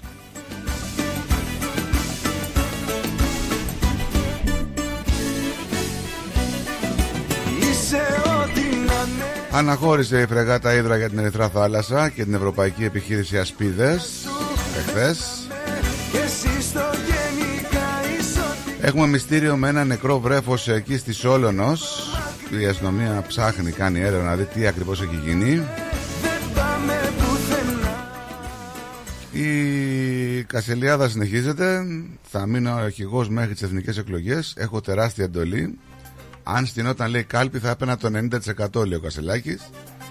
Καλά, πήγαινε στις ευρωεκλογές πρώτα, να δούμε τι θα κάνεις εκεί, γιατί μετά τις ευρωεκλογές εγώ αναμένω καινούρια τα βαντούρια στο ΣΥΡΙΖΑ. Λάθος, λέει, του Τσίπρα να μην έρθει στο συνέδριο. Δεν υπήρχε περίπτωση, νομίζω, να πήγαινε. Το παίζει πολύ καλά το παιχνίδι ο Τσίπρας. Ναι, αλλά έφαγε μια ψηλοίτα τώρα. Κοίταξε, άμα κάτσεις και σκεφτείς λίγο ότι όλο το ΣΥΡΙΖΑ υπέστη την πανολεθρία που του ευχότανε πάρα πολλοί κόσμος. Εγώ είδα το συνέδριο. Και είδα εκεί τον κόσμο, δηλαδή, που ήταν, δεν ξέρω που το κάνανε, ότι επεφημούσαν τον Κασελάκη και τον Τσίπρα. Όταν αναφέρανε το όνομά του, είχε και κάτι ου. Είχε. Και ο τέτοιος, και ο... Αχ, ξέχασα το όνομα. Έφαγε πολύ γιούχα. Φαμελός, νομίζω. Τι γίνεται με αυτόν τον παλιό χριστιανό, παιδιά, μας τρελάνει. Τι γίνεται? Έδωσε μια κατεύθυνση. Τι κατεύθυνση? Για το ποιος μπορεί να είναι ο μπαμπάς της κόρης του. Του παιδιού της κόρης του, συγγνώμη. Ναι, και ξέρει ποιον έδωσε. Λένε ότι στην κατάθεσή του ανέφερε τον... αυτόν τον τρελό, τον μοναχό. Πατήρ Κλεωμένη. Το Κλεωμένη που πάει, βάζει ποτήρες. Έχει διαψεύσει ο άνθρωπος. Ο Κλεωμένης βγήκε και διέψευσε. Ναι, ο πατήρ Κλεωμένης το διέψευσε και ότι δεν ξέρει καθόλου την οικογένεια και δεν έχει καμία σχέση. Αλλά στην κατάθεσή του ο κύριος ο παλαιοχριστιανός, έτσι, εκεί τους οδήγησε τέλος πάντων. Τώρα πήρε και άλλο δικηγόρο, λέει. 2 δικηγόρους. Έχει λεφτάκια. Εγώ Αθήνα και εσύ Θεσσαλονίκη. Εγώ να μείνω πίσω στο παλιό. Αυτός τώρα πώς το ήρθε και τον είπε τον Κλεωμένη, αυτό τον σάικο, τον μοναχό? Τι σχέσεις μπορεί να έχουν, πώς να συνδέονται? Δεν παρακολουθώ καθόλου το θέμα αυτό, έτσι. Καθόλου όμως. στις καταθέσεις του τον ανέφερε, δεν το είπε δημόσια.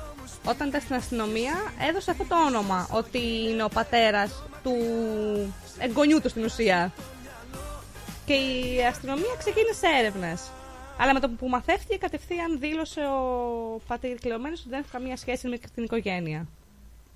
Τώρα αυτό ήταν λίγο περίεργο, αλήθεια, δεν ξέρω. Θα έρθουν στο φως αν έχουν όντως σχέσεις. Τελικά δεν πρέπει να μάθουμε, να μάθει, ας μην μάθουμε εμείς, να μάθει η δικαιοσύνη, οι αρχές, τι γίνεται ρε παιδιά. Στην τελική, έτσι. Δεν πρέπει. Σίγουρα ναι. Σίγουρα. Η δικαιοσύνη να το μάθει με την έρευνα, με την αστυνομία, βοήθεια, με τις αγγελίες. Όχι με τα δημοσιογραφικά site και τα site. Αυτό είπαμε ρε Νίκο. Ναι. Γι' αυτό σου λέω απέχω, γιατί περιμένω να δω το απόβγασμα από όλο αυτό.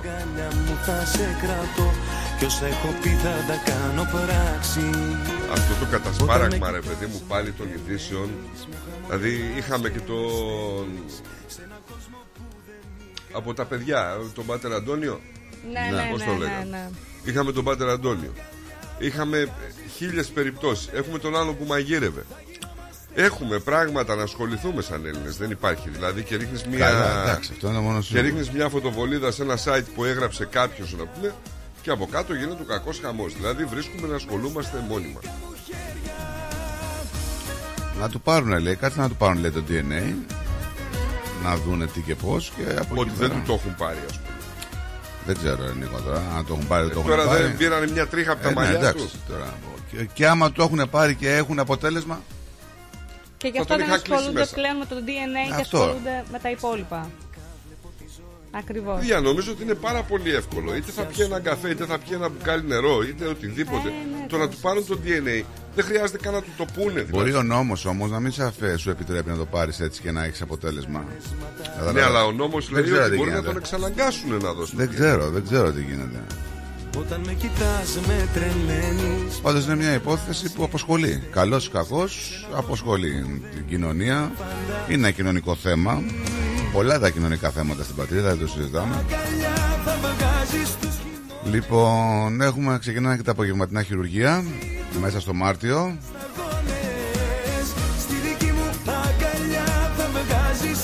Εγώ έχω μια απορία για τα απογευματινά χειρουργία. Τι απορία? Έχουμε... Δεν φτάνανε τα πρωινά και προφανώς βάζουμε και απογευματινά. Ναι.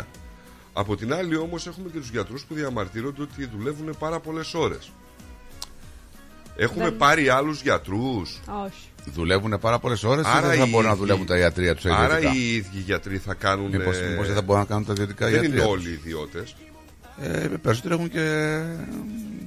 χειρούργοι έχουν. Εντάξει, ξαναρωτάω τώρα. Θα πάρουμε άλλους γιατρούς ή τους ίδιους? Μα οι ίδιοι δεν φτάνανε και ένας γιατρός δεν μπορεί να χειρουργεί από το πρωί μέχρι το βράδυ. Εγώ νόμιζα ότι αυτό θα είναι με το αζημίωτο, αλλά δεν θα είναι με το αζημίωτο. Όχι, δεν είναι. Είναι έτσι. Πιλωτικό. 6 μήνες νομίζω είναι το αζημίωτο. Δηλαδή για κατηγορίες χειρουργικών επεμβάσεων, για μια πολύ μικρή επέμβαση, το ποσό που θα καταβάλει ο ασθενής είναι 300 ευρώ. Για μια μεσαία 900. Για μια μεγάλη 1200. Για μια βαριά 1600. Για μια εξαιρετικά βαριά 2000. Τέλος πάντων, σε δημόσιο νοσοκομείο αυτά όλα όμως. Αυτό μου θυμίζει και λίγο ένα νόμο φακελάκι. Επειδή το κάνουμε το απόγευμα. Έτσι δεν είναι? Το οποίο πάει στο κράτος. Ναι ρε παιδί μου. Δεν πάει στους γιατρούς, πάει στο κράτος. Ξέρεις κάτι? Μήπως είναι και το δόλωμα για να μπορέσουν να τσιμπήσουν και οι γιατροί? Γιατί θα παίρνουν κάτι από εκεί, δεν μπορεί. Έχω την εντύπωση με αυτά που ακούω, η Εβίτα μάλλον είναι η πιο κατάλληλη να μας πει, γιατί τα έχει πολύ φρέσκα. Το νοσοκομιακό και γενικά το υγειονομικό σύστημα στην Ελλάδα είναι στα όρια του. Έτσι. Έχουμε ακούσει κατά καιρούς, εσύ μπορεί να τα επιβεβαιώσεις ή να τα διαψεύσεις, ότι υπάρχουν στοιχειώδεις ανάγκες οι οποίες δεν καλύπτονται και τις καλύπτουν οι ίδιοι ασθενείς. Αυτό υπήρχε, δεν υπάρχει τώρα, Δεν ξέρω παιδί μου, σου λέω. Υπήρχε πριν από 6-7 χρόνια. Δεν ξέρω. Τώρα συνήλθε λίγο το. Δεν υπήρχαν τα γάζες, ούτε ορί. Για τις γάζες και για κάποια πράγματα, επειδή το έχω πρόσφατο, δεν έχει 6-7 χρόνια, έχει 2. Ναι, επί μνημονίων ναι, υπήρχε. Τώρα δεν είναι. Δυστυχώς δηλαδή έχει 2. Εγώ που επισκέφθηκα και νοσοκομείο τώρα. Και μνημόνια υπάρχουν ακόμα. Επισκέφθηκα τώρα νοσοκομείο το καλοκαίρι, εντάξει, δεν είδα την κατάσταση αυτή. Συγγενείς μου ήταν και του πηγαίναμε. Σου λέω τώρα εγώ. Εγώ επισκέφτηκα νοσοκομείο το καλοκαίρι και. Εντάξει, παιδί μου, δεν διαφωνώ. Ενώ είχα ξαναεπισκεφθεί νοσοκομείο πριν την πανδημία, κοντά στο όταν ήταν τα μνημόνια. Όταν ήταν, είναι, ναι. Στράτο, αλλά... μην κρίνουμε τη δική μας μαρτυρία. Γενικά η κατάσταση στο υγειονομικό κομμάτι της χώρας δεν είναι καλή. Αν ήταν τα μνημόνια, τα μνημόνια συνεχίζουν να υπάρχουν, έτσι, δεν είναι, απλά δεν τα αναφέρουμε.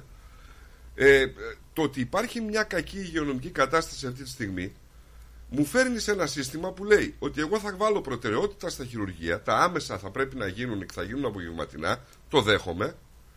Δίνει μία εξάμηνη, τρίμηνη, δεν θυμάμαι ακριβώς τι είπε, παράταση μέχρι να αρχίσουν να πληρώνουν, δεν είναι άμεσα, μπαμ, πληρώνω. Η απορία μου είναι η εξής. Σε ένα εθνικό σύστημα υγείας, στο οποίο οι γιατροί δηλώνουν εξαντλημένοι. 2.200 να σε προλάβω. 2.200 γιατροί θα πάρει το... Ναι, αλλά ξέρεις ότι από το να πάρει μέχρι να πάνε να πιάσουν δουλειά μεσολαβεί τετραετία. Άμεσα. Εντάξει. Λοιπόν, λέω εγώ τώρα, πού αυτοί οι γιατροί θα προλάβουν να κάνουν αυτά τα χειρουργεία και να σταματήσουν οι αισθησιολόγοι να λένε ότι εμείς θα σταματήσουμε τα χειρουργεία. Δεν ξέρω, γιατί είναι δεδομένοι. Υπάρχει μεγάλη αναμονή στα χειρουργεία, γι' αυτό μάλλον το κάνανε. Υπάρχει πολλοί κόσμος. Σύμφωνοι. Ναι. Υπάρχει αναμονή στους γιατρούς να πάνε να χειρουργήσουν, ναι. Αυτό, το θέμα είναι ότι υπάρχει και έλλειψη προσωπικού. Κατά πόσο θα λειτουργήσει τώρα όλο αυτό, αυτό με το ωράριο, λέω, και το απόγευμα. Αυτό λέω. Γιατί δεν είναι μόνο ο γιατρός, είναι ο γιατρός Β, ο αναισθησιολόγος, ο νοσοκόμος. Το θα πάρω 2.200. Ναι. Δεν σημαίνει ότι εγώ έχω μια αποθήκη γιατρών και θα τους πάρω. Ναι. Αυτοί οι γιατροί πρέπει να δουλεύουν. Ναι. Έτσι. Δεν μπορείς να σε χειρουργήσει κάποιος ο οποίος είναι ανειδίκευτος. Έτσι δεν είναι. Ναι. Άρα πρέπει να είναι ειδικευμένος. Άρα κάπου δουλεύει. Ούτε να είναι ήδη 12 ώρες. Κατάλαβες. Ναι. Αυτό λέω. Ναι. Τώρα αυτές οι θέσεις δεν ξέρω αν θα είναι νέο προσωπικό. Όλα όσοι ήδη εργάζονται, έτσι, ή εργάζονταν. Μήπως έχουμε μια ανακύκλωση των συμβασιούχων που αυτή τη στιγμή που μιλάμε εργάζονται επί σειρά ετών και περιμένουν να μονιμοποιηθούν. Μήπως αυτό εννοεί ο ποιητής, δεν είναι μόνιμοι. Και μα ήδη δουλεύουν. Άμα είναι έτσι πάλι δεν θα αυξηθεί το προσωπικό. Ακριβώς. Μα αυτό σου λέω. Δηλαδή ζητάμε 2.200 γιατρούς και πριν από λίγες μέρες είχαμε αναδείξει μια κατάσταση ότι τα ιδιωτικά νοσοκομεία πληρώνουν πολύ καλύτερα τους γιατρούς, άρα πηγαίνουν εκεί. Η Κύπρος δίνει συμβόλαια τεράστια για υγειονομικό προσωπικό και το εξωτερικό περιμένει όλους τους γιατρούς που βγαίνουν. Ακριβώς. Έτσι. Οπότε λέω, εντάξει, θα γίνουν χειρουργία απογευματινά. Ποιοι θα χειρουργούν? Ο γιατρός που θα έχει πιάσει, ξέρω εγώ, 8 η ώρα το πρωί δουλειά. Δεν έχω εικόνα. Μα ούτε εγώ. Ναι, οπότε, γι' αυτό βλέπεις και δεν μιλάω και δεν σχολιάζω. Ερώτηση κάνω, αναρωτιόμαστε. Ναι, δεν και είναι... Ακόμα και την ερώτηση που κάνεις, ούτε εσύ έχεις εικόνα. Δεν ξέρω ακριβώς. Όχι, βέβαια, κανένας δεν έχει, ρε Στράτο. Αναλύουμε. Εμείς περιμένουμε, βλέπουμε κάτι. Το οποίο υπήρχε μεγάλος προβληματισμός ότι οι άνθρωποι δεν μπορούσαν να χειρουργηθούν. Έτσι. Τώρα κάνουν τα απογευματινά χειρουργία. Κάτσε να δούμε αν θα δουλέψεις, πώς θα δουλέψεις και τι θα γίνει. Μήπως το σύστημα αυτό είναι λίγο χαζό και εισπρακτικό? Πονηρά σκεπτόμενος. Εισπρακτικό, ναι. Μπορεί να είναι και εισπρακτικό. Γιατί σου δίνει ένα τρίμηνο μπόνους, έτσι. Δίνει ένα περιθώριο μπόνους, δίνει να πάει για να φύγουν τα πολλά τα χειρουργεία. Από εκεί και μετά, μήπως θα αρχίσει ο κόσμος αντί να πηγαίνει στο φίλο του, το γνωστό του, το γιατρό, το νοσοκόμο να παρακάμψει και να τον βάλει μπροστά στη σειρά. Παιδιά, να πηγαίνει να δίνει 200-300 για να χειρουργείται. Κοίταξε, το να κάνουμε την κριτική είναι πάρα πολύ. Όχι, κριτική. Έτσι. Έστρατο. Άλλο κριτική. Είναι και οι ερωτήσεις που κάνεις και οι προβληματισμοί που βγάζεις είναι είδος κριτικής. Μα δεν είναι κριτική, αναρωτιέμαι. Να σου πω, αναρωτιέσαι όμως ότι το 2013 κλείσανε 7 νοσοκομεία και απολύθηκαν 3.000 γιατροί. Βεβαίως. Λοιπόν, και των Λιβωδών και η Παναγία και άλλα νοσοκομεία. Με το κλείσιμο αυτό το νοσοκομείο, λοιπόν, απολύθηκαν 3.000 γιατροί. Αυτοί οι 3.000 γιατροί τώρα. Πρέπει να. Λες να είναι άνεργοι? Δεν ξέρω αν τι είναι, τι δεν είναι.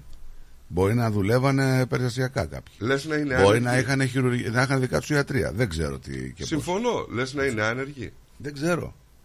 3.000 γιατροί. Είναι αρκετό, είναι μεγάλο το νούμερο. Θέλεις να στο κάνω ακόμη πιο πονηρό? Στην Αλεξανδρούπολη ετοιμάζεται μεγάλη ιδιωτική κλινική.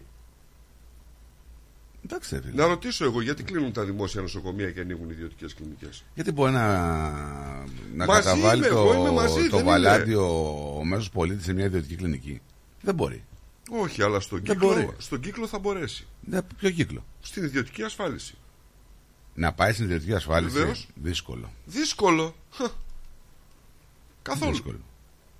Για να πας, θες να πας στην ιδιωτική ασφάλιση, δώσουμε το δικαίωμα να κάνω ιδιωτική ασφάλιση δημοσίου. Αυτό είναι ένα άλλο. Καταλαβαίνεις που πας. Αυτό. Μα να γίνει αυτό, δεν βλέπεις, έχω πρόβλημα. Βλέπεις πως είναι όμως. Μα, όχι, τέτοιο. Να γίνει αυτό. Να γίνει αυτό. Το να έχω την επιλογή, να επιλέγω αντί για το ΤΕΒΕ και το ΙΚΑ να είμαι πάντα ασφαλισμένος και να έχω ιδιωτική ή δημόσια ασφάλεια. Ναι, δώσουμε μου, γιατί θα γίνουν και καλύτερα τα νοσοκομεία. Θα υπάρχει ανταγωνισμός. Θα πρέπει αναγκαστικά να γίνουν καλύτερα κάποια πράγματα. Τέλος πάντων. Θα το δούμε. Είναι ένα θέμα πάντως που θα... Είναι ένα θέμα το οποίο το συζητάμε, δεν το κρίνουμε. Δεν το κρίνουμε γιατί δεν έχει αποτέλεσμα ακόμη. Δεν βλέπουμε αποτελέσματα, δεν ξέρουμε τι. Απλά σκεφτόμαστε. Βλέπουμε και σκεφτόμαστε. Και λέμε ότι από τη στιγμή που έχεις κλείσει τόσες χιλιάδες νοσοκομεία, όλο αυτό το διάστημα. Έχεις κλείσει τόσα νοσοκομεία και έχουν μείνει χιλιάδες άνεργοι. Αυτοί οι άνθρωποι έχουν αναζητήσει την τύχη τους κάπου αλλού. Είτε έχουν προσληφθεί στον ιδιωτικό τομέα, λοιπόν. Καταρχήν, το ζητούμενο δεν είναι μόνο αυτό. Είναι το ζητούμενο ότι είναι και χρήματα, παιδιά. Αυτά τα απογευματά χειρουργία, σου λέει ξεκινάει από 400 και καταλήγει σε 2.000 για ένα βαρύ χειρουργείο. Τώρα, όταν έχεις μια χώρα που 7 στους 10 δεν έχουν ούτε 1.000 ευρώ καταθέσεις στους λογαριασμούς τους. Όταν έχεις περίπου 1 εκατομμύριο κόσμο με 0 εισοδήματα. Δεν μου λες, όταν έχεις κόσμο ο οποίος δεν είναι κάτω από τις ασφαλιστικές εισφορές αυτό και δεν δικαιούται. Εκεί θέλω να καταλήξω. Όταν έχεις 750.000 εργαζόμενους με μερική απασχόληση με μισθό κάτω από 400 ευρώ μειχτά. Όταν έχεις 1,5 εκατομμύριο και κάτι ανέργους. Όταν 4 στους 10 έχουν εισοδήματα κάτω των 5.000. Μπορείς σε αυτή τη χώρα να μην υπάρχει δωρεάν περίθαλψη? Αυτά τα λέει ένας φίλος εδώ που έχει στείλει ένα μήνυμα, έτσι. Δεν μπορείς να μην έχεις. Έχουμε ανάπτυξη όμως. Έτσι. Οπότε, αν θέλεις ραντεβού, περίμενε και θα καλοπεράσεις. Κατάλαβες τώρα τι γίνεται. Γι' αυτό συζητάμε. Εγώ βλέπω δηλαδή ότι πραγματικά είναι κινήσεις σαν να θέλω να ενισχύσω τον ιδιωτικό τομέα όσον αφορά τις κλινικές και οτιδήποτε. Και μάλιστα σας ανέφερα πρόσφατα στο πρόσφατο παράδειγμα το τι συνέβη, έτσι. Σε ιδιωτική κλινική τι συμβαίνει με τους εργαζόμενους του. Δεν είναι... Δηλαδή το θεωρώ εξόφθαλμο αυτό το πράγμα. Πώς θα γίνει δηλαδή? Εδώ ματώνεις, κάθε μέρα φεύγουν οι γιατροί και πάνε. Και όχι στην Αυστραλία απαραίτητα, έτσι. Δείτε λίγο τι γίνεται, Γερμανίες, Αγγλίες. Φεύγουν. Φεύγει κόσμος και κοσμάκης. Φεύγουν. Στο άμεσό μου περιβάλλον έχω ανιψιά η οποία τελείωσε βιολογία και δουλεύει στο σούπερ μάρκετ και λέει ότι η μόνη μου επιλογή είναι να φύγω έξω. Δεν έχω άλλη επιλογή. Δεν με σκέφτεσαι όσο κι αν σε θέλω, κι άλλη μια βράδια φεύγεις κι υποφέρω. Δεν με σκέφτεσαι, σ' έχω και δεν σ' έχω, δίπλα σου να ζω, έτσι δεν αντέχω.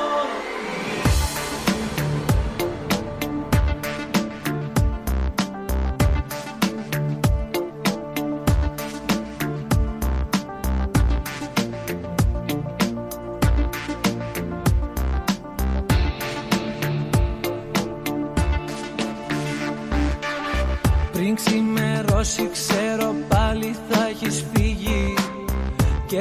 Τι εννοείς ποιος κέρδισε στο Ραδιονέση στο συνέδριο του ΣΥΡΙΖΑ? Ο Κασελάκης. Ο Μητσοτάκης κέρδισε, αγόρι μου. Α, καλά, ναι. Πάντως η αλήθεια είναι ότι είδαμε ακόμα μια φορά το σχέδιο του ΣΥΡΙΖΑ ότι δεν έχουμε σχέδιο, ξέρω, έτσι, κάπως έτσι εγώ το αντιλαμβάνω.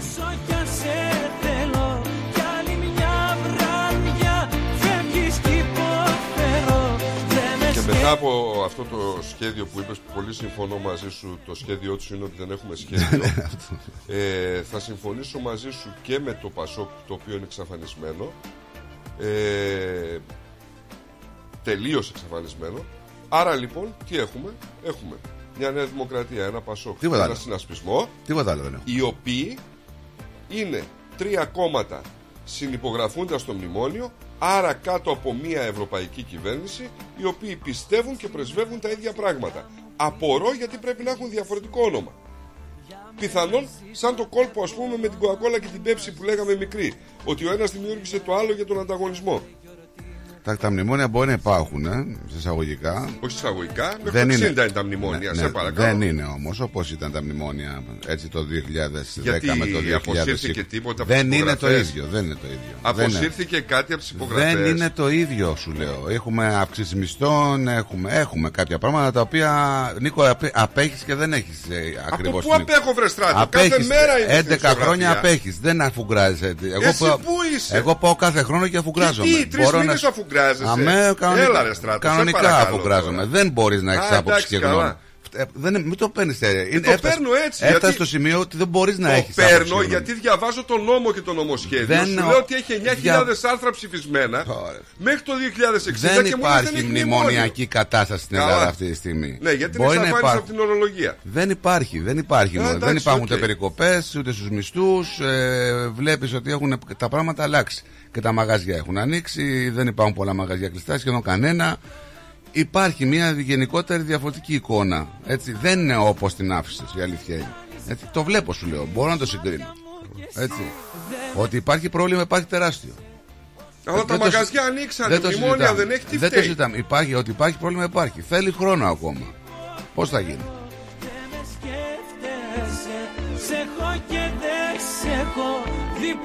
Έχεις ακούσει ιστορίες με τον Χότζα? Τι ιστορία να ακούσω? Δεν ξέρω, εμείς τους είχαμε πολύ με τους Χοτζάδες τις ιστορίες. Ο Χότζας, λέει, πήρε ένα γάιδαρο και μέχρι να το μάθει να μην τρώει ψόφισε. Ναι, και? Αυτό, μέχρι να γίνει αυτή η ιστορία δεν θα μείνει και άνθρωπος.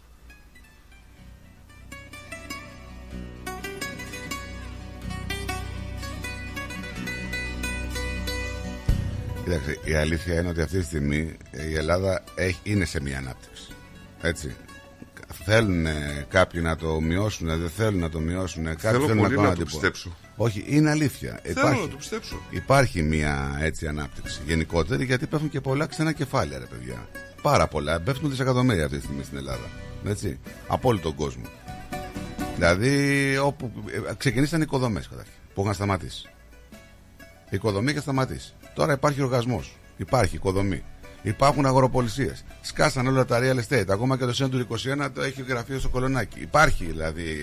Ανεβήκαν οι τιμές των ακινήτων. Βλέπεις ότι κάτι κινείται. Δεν έχει το καθένα να σου πάρει το σπίτι που σου έκανε 300.000, το πάρει 50. Έχουν αλλάξει κάποια πράγματα. Έχουν από τις τράπεζες και από τα φαντς. Anyway, ό,τι είναι αυτό τώρα. Έτσι, είναι λογικό αυτό που κάνανε τα 15 χρόνια από το. Πόσο έχω διαρκήσει αυτή η κατάσταση, η δύσκολη? Από το 9-10 μέχρι το 20. Τουλάχιστον μέχρι πριν την πανδημία. Έτσι. Και πάω να δώσω ένα τέρμα και λέω πως μίσος για σένα. Ο Μάρκος, λέει, εγώ νομίζω προσπαθεί να απορροφήσει τη δημόσια υγεία μοιράζοντας ασθενείς στην ιδιωτική υγεία. Γι' αυτό είπαμε, ρε Μάρκο. Η καρδιά μου και χάνομαι. Και κάποια πράγματα δεν είναι κακό να ιδιωτικοποιηθούν. Όχι, βέβαια. Έτσι. Με τις ανάλογες σωστές προϋποθέσεις. Ναι, αλλά είπες κάτι όμως, μην το ξεχνάμε.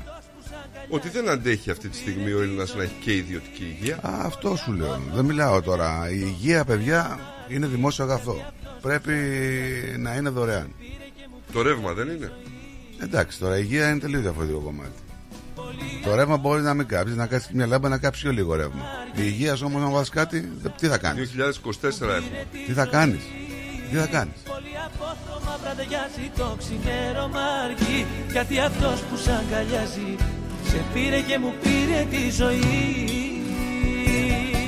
Όλα αυτά που συμβαίνουν, βλέπουμε ότι με όλα αυτά τα κωμικοτραγικά, να πούμε, γεγονότα που συμβαίνουν, ειδικά στο κόμμα της αντιπολίτευσης, η κυβέρνηση μπορεί να κάνει ό,τι θέλει, όποτε θέλει και όπως θέλει. Αυτό είναι το ζήτημα. Δεν υπάρχει αντιπολίτευση, έτσι. Σου λέω. Δεν υπάρχει. Όπως όσες κυβερνήσεις. Ο Κασελάκης συντάσσεται πλέον. Όπως όλες οι κυβερνήσεις που δεν έχουν αντιπολίτευση. Είναι ακριβώς αυτό που γνώριζαν. Θυμάστε τι λέγαμε πριν τις εκλογές?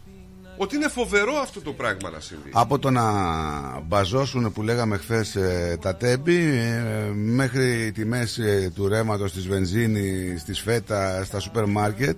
Όλο αυτό το σκηνικό που έχει διαμορφωθεί. Είναι λίγο πρωτόγνωρο στην ιστορία. Διαστόματος πρωθυπουργού, και αυτό δεν είναι αν έχω αίσθηση και τάτς. διαστόματος πρωθυπουργού, η ενέργεια στην Ελλάδα σήμερα κοστίζει 7 φορές περισσότερο από πριν που παίρναμε γκάζι από τη Ρωσία, έτσι. Αυτό δεν το παγώ, ούτε είναι συναίσθημά μου. Αυτό το είπε ο Μητσοτάκης. Εδώ είναι 5 φορές στην Αυστραλία που δεν έχουν καμία σχέση με τη Ρωσία. Ακριβώς.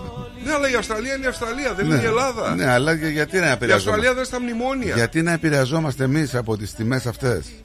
Γιατί να επηρεαζόμαστε για το ρεύμα εμείς? Γιατί έχουν παραμείνει σταθερά. Γιατί να έχουμε δηλαδή αυξήσεις, να πληρώνουμε διπλάσιο ρεύμα που πληρώναμε πριν 2 χρόνια? Μη σου πω τριπλάσιο. Λέμε μόνο για λέμε και για δικά μας εδώ, έτσι.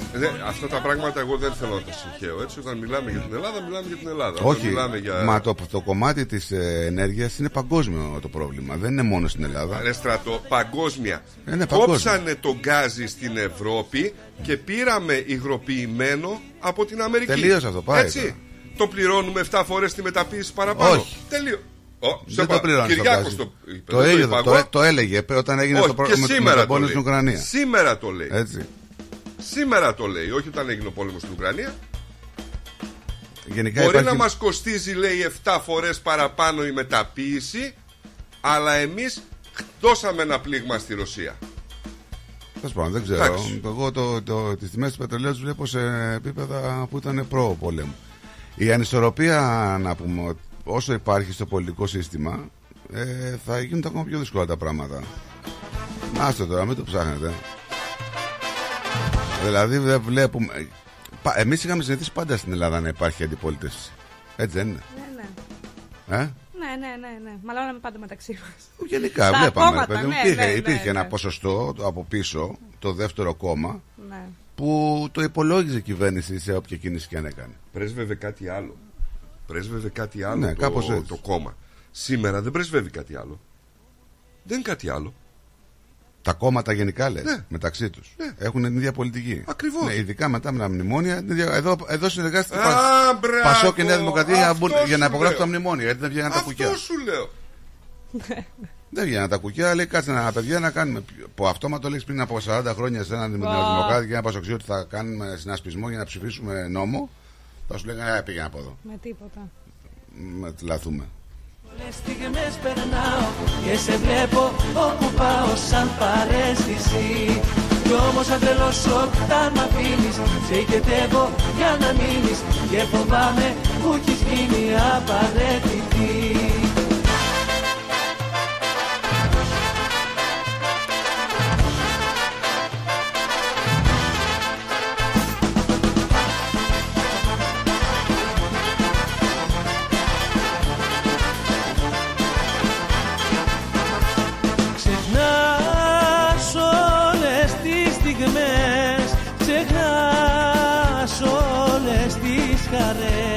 Που περάσαμε μαζί, ξεχνάς ό,τι έκανα, ξεχνάς πως θα πέθαινα αν το ζήταγες εσύ, μόνο εσύ.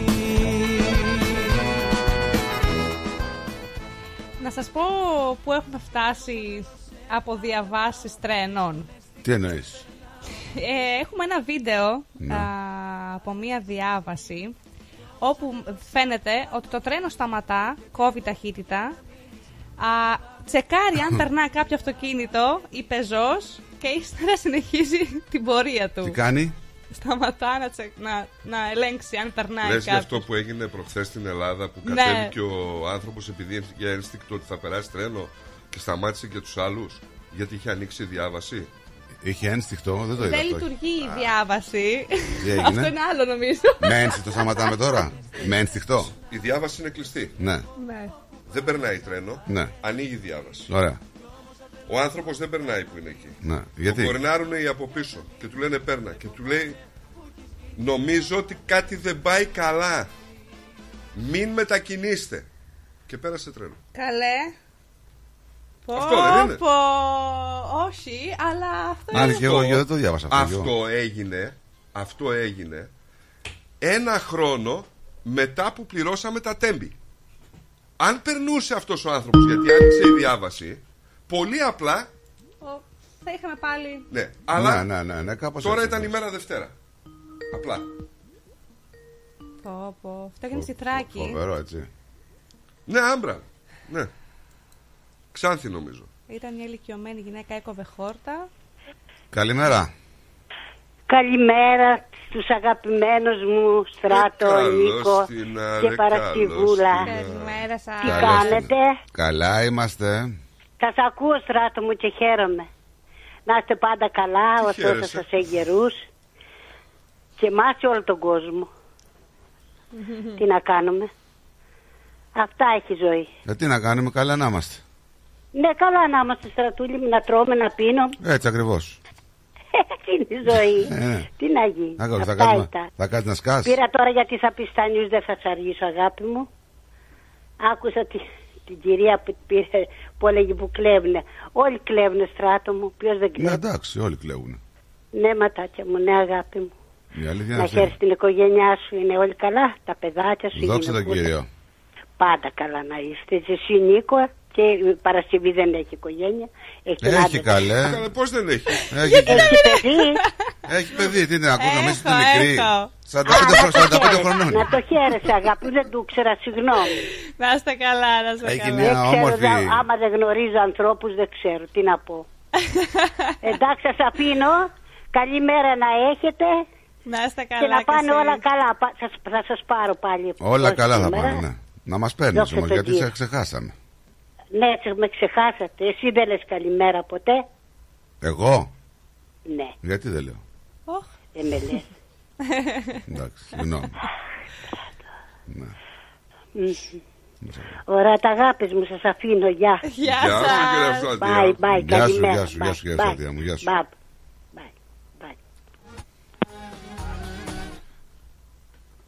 Μαζαμπούκα, όχι, πες μου, για πάμε στο επόμενο θέμα. Ναι, ναι. Το επόμενο θέμα. Στην Ξάνθη, δεν σου είπα?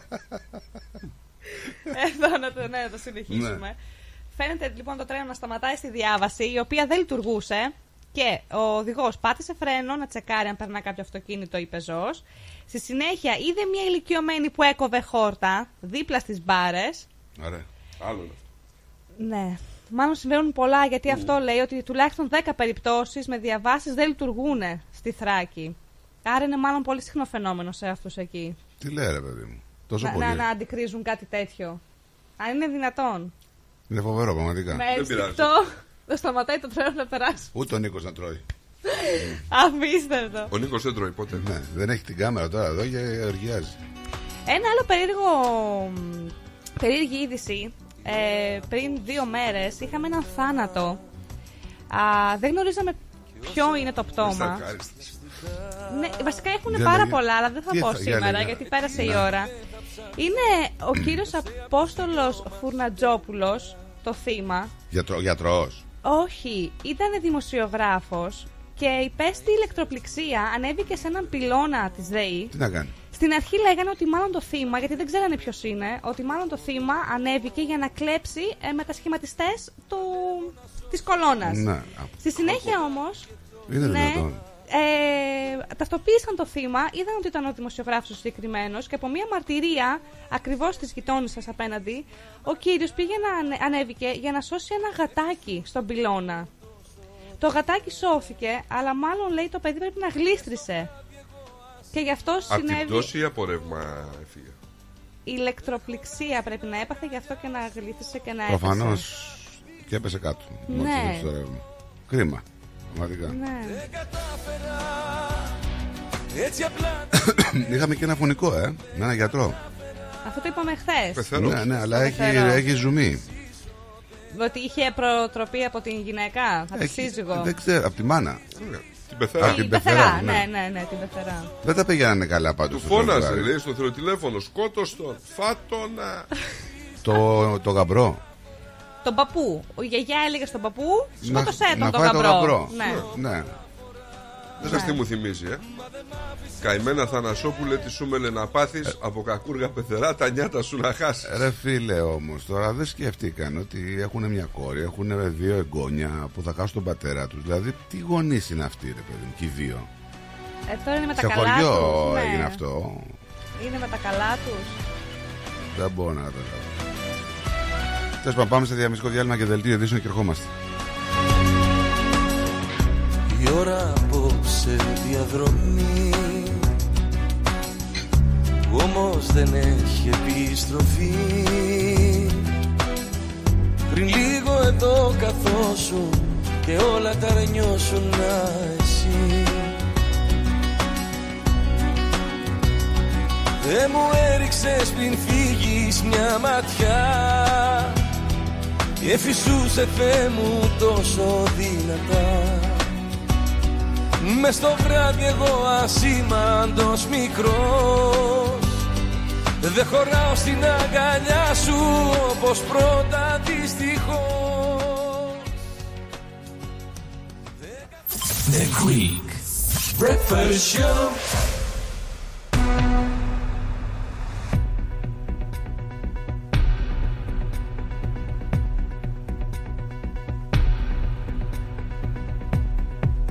Καλησπέρα σας, είναι 6 λεπτά μετά τις 12 και είναι τα νέα στο ρυθμό με το Στράτο Αταλίδη. Οι κάτοικοι που επλήγησαν από τη φωτιά στην Δυτική Βικτόρια κλήθηκαν να προετοιμαστούν να φύγουν πριν επιδεινωθούν οι συνθήκες που προβλέπονται για σήμερα, οι οποίες αναμένονται να είναι χειρότερες των τελευταίων 4 ετών. Πάνω από το ήμιση της πολιτείας βρίσκεται σε προειδοποίηση για ακραίο κίνδυνο πυρκαγιάς, αλλά στην περιοχή της Δυτικής Αυστραλίας έχει χαρακτηριστεί ως καταστροφική. Ο πρώην Πρωθυπουργός Σκοτ Μόρισον θα εκφωνήσει την τελευταία του ομιλία στο Κοινοβούλιο το μεσημέρι σήμερα, καθώς αποσύρεται την πολιτική για να μεταβεί στον ιδιωτικό τομέα. Ο πρώην ηγέτης των Φιλελευθέρων, ο οποίος ήταν Πρωθυπουργός στην περίοδο 18-22, ανακοίνωσε την απόφασή του να εγκαταλείψει την πολιτική στα τέλη του μήνα, και να λέγοντας ότι είναι καιρός να αντιμετωπίσουμε νέες προσκλήσεις. Η έρευνα για τα πτώματα των Τζέσε Μπεν και Λουκ Ντέιβις από το Σίδνεϊ συνεχίζεται. Η αστυνομία ισχυρίζεται ότι ένας γωνιακός τροχός και βαρύδια αγοράστηκαν μετά την εξαφάνιση του ζευγαριού. Οι έρευνες των αρχών έχουν στραφεί σε ιδιωτικό ακίνητο που βρίσκεται στην περιοχή Μπανγκόνια, μια απομακρυσμένη τοποθεσία νότια του Γκούντμουν, 2 ώρες νοτιοτικά του Σίδνεϊ. Η περιοχή που ερευνάται απέχει εκατοντάδες χιλιόμετρα από τις αρχικές τοποθεσίες έρευνας στο Σίδνεϊ και στο Νιουκάστλ. Οι δίτες της αστυνομίας έχουν επίσης κληθεί να βοηθήσουν οργανώντας διάφορα φράγματα στην ιδιοκτησία. Να πάμε στην Ελλάδα. Προφανώς και έχω βγει ενισχυμένος. Δεν υπάρχει κανένα ζήτημα αμφισβήτησης, τόνισε ο πρόεδρος του ΣΥΡΙΖΑ, Στέφανος Κασσελάκης, στην πρώτη συνέντευξη που παραχώρησε μετά τη λήξη του συνεδρίου του κόμματος. Αναφερόμενος στο χαρακτηρισμό επεισοδιακό που χρησιμοποίησε ο δημοσιογράφος της ΕΡΤ για το συνέδριο του ΣΥΡΙΖΑ, ο Στέφανος Κασσελάκης ανέφερε: νομίζω πρώτα απ' όλα είναι λίγο δραματική η περιγραφή την οποία χρησιμοποιείται. Το συνέδριο έδρασε ακριβώς όπως έπρεπε να δράσει. Αλλά πιο σημαντικό είναι ότι η τιμή μου να είμαι εδώ στη δημόσια ραδιοτηλεόραση, την οποία την τιμούμε, τη σεβόμαστε και τη στηρίζουμε χωρίς ενδιασμό. Δεν υπάρχει κανένα ζήτημα αποστολής ευρωπαϊκών δυνάμεων του ΝΑΤΟ εντός της Ουκρανίας, δήλωσε εχθές ο Κυριάκος Μητσοτάκης από τη διάσκεψη για την Ουκρανία που διοργάνωσε ο πρόεδρος της Γαλλίας Εμμανουέλ Μακρόν. 2 χρόνια μετά την εισβολή της Ρωσίας στην Ουκρανία, επαναβεβαιώσαμε την ενότητα και αποφασιστικότητά μας για τη στήριξη στην Ουκρανία για να αμυνθεί απέναντι στη ρωσική εισβολή, δήλωσε ο Πρωθυπουργός και πρόσθεσε: οι Ευρωπαίοι ηγέτες κατέληξαν σε ένα πλαίσιο που δεν αποκλίνεται ιδιαίτερα από το Ευρωπαϊκό Συμβούλιο πώς να βοηθήσει η Ουκρανία και να έχει χρήσιμα αποτελέσματα.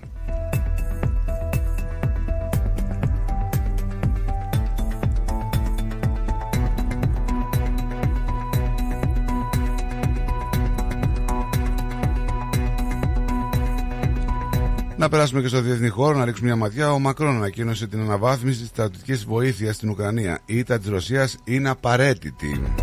Η Δύση πρέπει να στηρίξει την Ουκρανία για να αποτρέψει τον ενδεχόμενο εξάπλωση του πολέμου, λέει ο Πολωνός Υπουργός Εξωτερικών.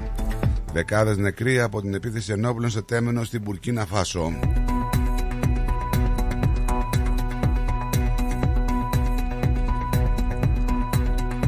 Ο Ζελένσκι θεωρεί αδιανόητο ότι ο Τραμπ είναι με το μέρος του Πούτιν. Να περάσουμε και στον καιρό. Η ηλιοφάνεια σήμερα με το θερμόμετρο να αγγίζει τους 30 βαθμούς.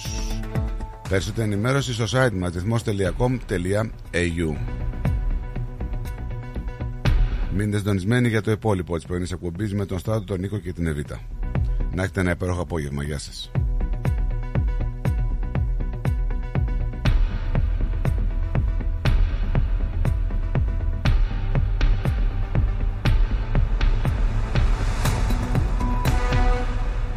ελληνικό γλέντι σημαίνει Γιώργος Βελισσάρης. Ο αγαπημένος σε όλους μας Γιώργος Βελισσάρης επιστρέφει στη Μελβούρνη και υπόσχεται μια νύχτα γεμάτη κέφι, όπως μόνο αυτός ξέρει. Γιώργος Βελισσάρης Live, Σάββατο 16 Μαρτίου στο Ναυπάκτιαν House. Μαζί του και η ορχήστρα του από την Ελλάδα. Για κρατήσεις καλέστε στο 0422 472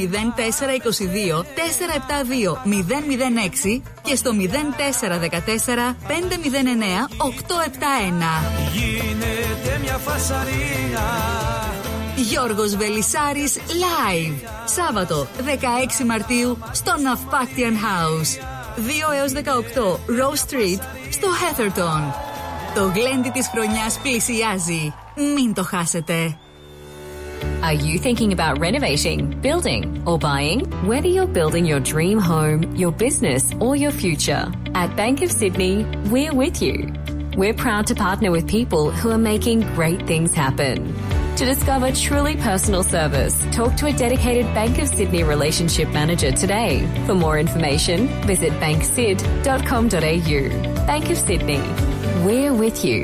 Fees and charges apply and are subject to change at any time. Please read the TMD and all terms and conditions available at banksid.com.au and consider whether this product is right for you before applying. ABN 44093488629, AFSL and Australian Credit License 243444. Τα πλούσια χρώματα της Ελλάδας, η πλούσια ιστορία της, ο φυσικός πλούτος της, όλη η ελληνική έμπνευση αποτυπωμένη στα πιο stylish κοσμήματα. Grezio.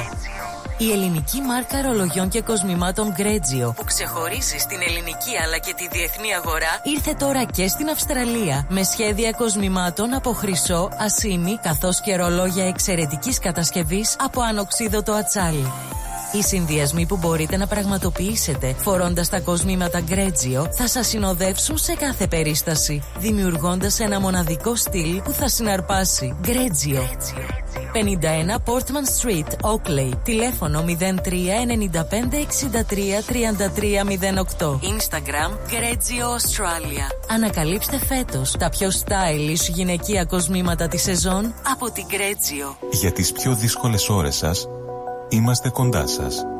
Με κατανόηση, συνέπεια και επαγγελματισμό, όπως απαιτούν οι περιστάσεις. Παναγιώτης Τζιότσης, Orthodox Funeral Services. Τηλέφωνο 03 95 68 58 58. Moss Property Consultants, συμβουλευτική υπηρεσία διαχείρισης ακινήτων. Για να μην έχετε προβλήματα με την ενοικίαση και διαχείριση των ακινήτων σας, η πολυετής πείρα και ο επαγγελματισμός μας εξασφαλίζουν την αξιόπιστη και αποτελεσματική διαχείριση της ακίνητης περιουσίας σας. Αναλαμβάνουμε την επίβλεψη των ακινήτων σας, τη σύνταξη μισθωτικών συμβάσεων, την ίσπραξη των ενοικίων. Φροντίζουμε και διαφυλάσσουμε την ακίνητη περιουσία σας, διασφαλίζουμε τα συμφέροντά σας και διεκπεραιώνουμε με απόλυτη ασφάλεια τις συναλλαγές σας. Moss Property Consultants. Αναλαμβάνουμε εργοστάσια, γραφεία, καταστήματα, οικίες. Εξυπηρετούμε όλες τις περιοχές με υπευθυνότητα και επαγγελματισμό. Τηλέφωνο 9429 4800 429 Bridge Road, Richmond. Moss Property Consultants. Αξιοπιστία και ασφάλεια. Γιαούρτι, αν θέλεις, κρεμόδες και απολαυστικό. Ρόγαν, μόνο είναι τετρεπτικό. Έχει γεύση ελληνική, έχει για πάλι υφή. Όσο μ' αρέσει το γιαούρτι Προκάλ. Μαρία, ξύπνα! Τι έγινε, καλέ? Άκου, ήμασταν λέει στον δρόμο για την Τρομάνα και οδηγούσα το νέο μοντέλο της BMW, αυτό που σου είχα δείξει τις προάλλες στην έκθεση. Α, καλά, ξαναπέσε κι μη σου, μπας και το ξαναδηγήσεις. έχεις ονειρευτεί και εσύ το νέο σου αυτοκίνητο? Κάνε το όνειρο πραγματικότητα με τη Nationwide Finance and Leasing. Ανακαλύψτε τα προγράμματα χρηματοδότησης της Nationwide Finance and Leasing και επιλέξτε αυτό που ταιριάζει στις ανάγκες σας για την απόκτηση του νέου αυτοκινήτου σας. Στη Nationwide Finance and Leasing μπορούμε να βοηθήσουμε στη χρηματοδότηση εξοπλισμού και οχημάτων για κάθε επαγγελματία. Από φορτηγά, νταλίκες μέχρι και ιατρικό εξοπλισμό. Με πρόσβαση σε περισσότερες από 15 τράπεζες και χρηματοοικονομικές εταιρείες που προσφέρουν αποκλειστικές προσφορές στους πελάτες μας, είμαστε σίγουροι ότι μπορούμε να σας προσφέρουμε ένα εξαιρετικά ανταγωνιστικό χρηματοοικονομικό πακέτο. Μάθετε περισσότερα στο nationwide.net.au ή καλέστε τον Κόνι Τσίκα στο 03 95 85 95 00 και στο 04 09 799 948. Nationwide Finance and Leasing, το one-stop shop για όλες τις οικονομικές σας ανάγκες και αγορές. Αν θέλετε χορό, μουσική, φαγητό, ελάτε στο μεγάλο αποκριάτικο ξεφάντωμα του Καφενείου των Φιλάθλων που θα γίνει το Σάββατο 16 Μαρτίου στο Bentley Green Soccer Club 301 με 307 Center Dandenong Road στο Cheltenham. Θα έχουμε διαγωνισμό καραόκι, disco 80s and 90s, διαγωνισμό καλύτερου μασκαρά που θα κερδίσει δώρο έκπληξη, λαχνούς, raffle tickets με πλούσια δώρα, τιμή εισιτηρίου με σετ φαγητό και αναψυκτικά για ενήλικες $70, για παιδιά ηλικίας από 10 έως 15 ετών $35 και για παιδιά κάτω των 10 ετών δωρεάν. Τα έσοδα θα διατεθούν σε οικογένεια που έχει πέσει θύμα ενδοοικογενειακής βίας. Για κρατήσεις, τηλεφωνήστε στο 0414 910 322. Το Καφενείο των Φιλάθλων θα έχει περίπτερο στους αντίποδες που θα πραγματοποιηθούν το Σαββατοκύριακο στις 24 και 25 Φεβρουαρίου. Ελάτε όλοι να μας γνωρίσετε και να γίνετε μέλη της μεγάλης ομάδας. Ελλαδικών ψάρια, εδώ τα λαχταριστά ψάρια από Ελλάδα. Τι λες ρε μεγάλε, από Ελλάδα? Μια χαρά άκουσες Τζιμάρα, από Ελλάδα. Μόλις παραλάβαμε τα ολόφρυκα ψάρια ελλαδικών από το Αιγαίο μας. Πλάκα μας κάνεις, δηλαδή σαν τι ψάρια έχετε φέρει? Τα καλύτερα μάιτ, γόπα, αθερίνα, γάβρο, σαρδέλα, χταπόδι μικρό και μεγάλο. Λαβράκι φέρατε? Εννοείται, και ό,τι άλλο λαχταρά η ψυχή σου μπορούμε να το παραγγείλουμε. Πω, θα τρελαθούν οι γονείς μου. Και πού θα τα βρούμε? Τα ελληνικά ψάρια ελλαδικών θα τα βρείτε τώρα στα ντέλη και τα ψαράδικα της γειτονιάς σας, καθώς και στις ελληνικές ταβέρνες. Distributed exclusively in Victoria by Diagoras Food Co. Eladicon wild caught fish has arrived for the very first time in Australia, fresh from the Aegean Sea. Find Eladicon fish at your local deli, fish shop and Greek tavern today.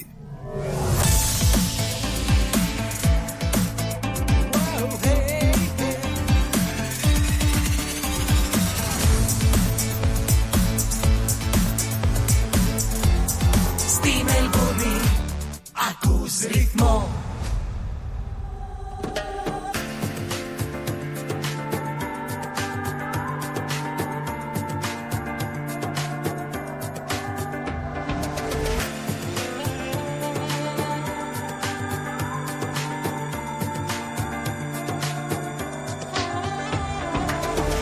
Είχα κάποτε μια αγάπη, θάλασσα πλατιά.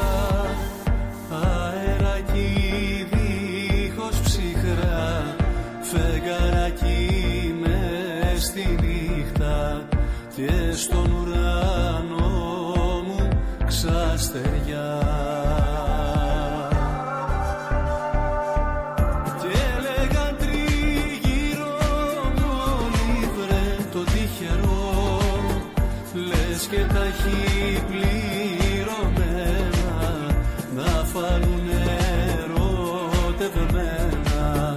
Κι είναι όλα ένα σ' αγαπώ.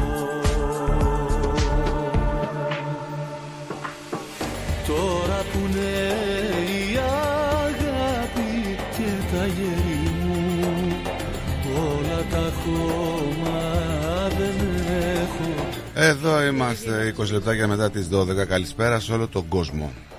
Τώρα που λέει αγάπη και τα γέρι μου, όλα τα χώμα δεν έχω πια το τέρι μου.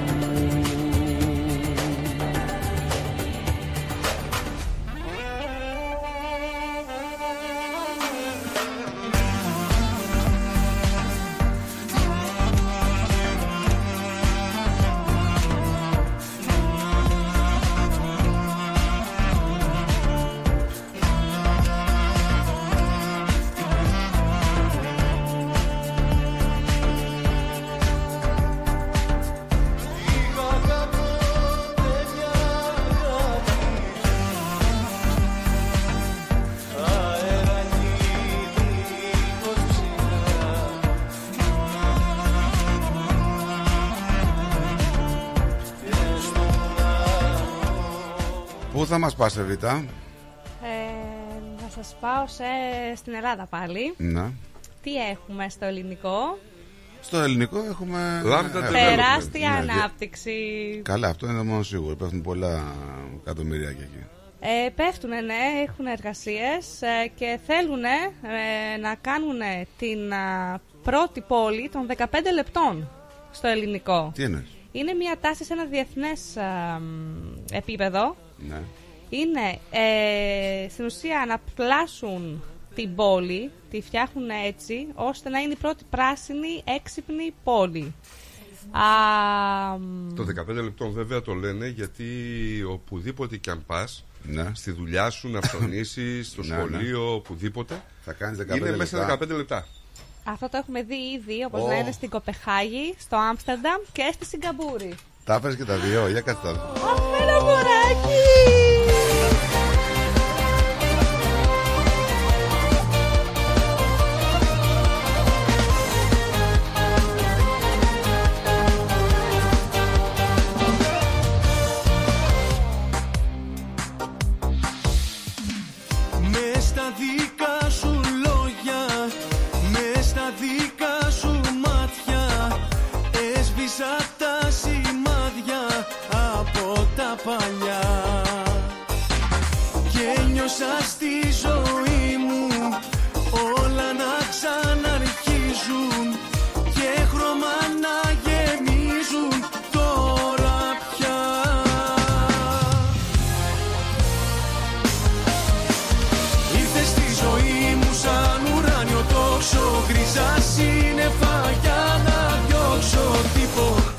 Βήτα των 15 λεπτών.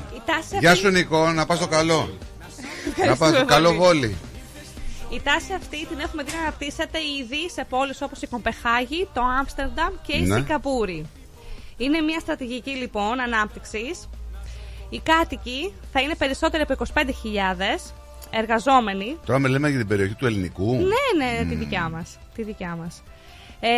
Περιλαμβάνει τη χρήση νέων τεχνολογιών και την αξιοποίησή τους μέσω συλλογής δεδομένων από αισθητήρες για τη διαχείριση των υποδομών και των δικτύων της πόλης.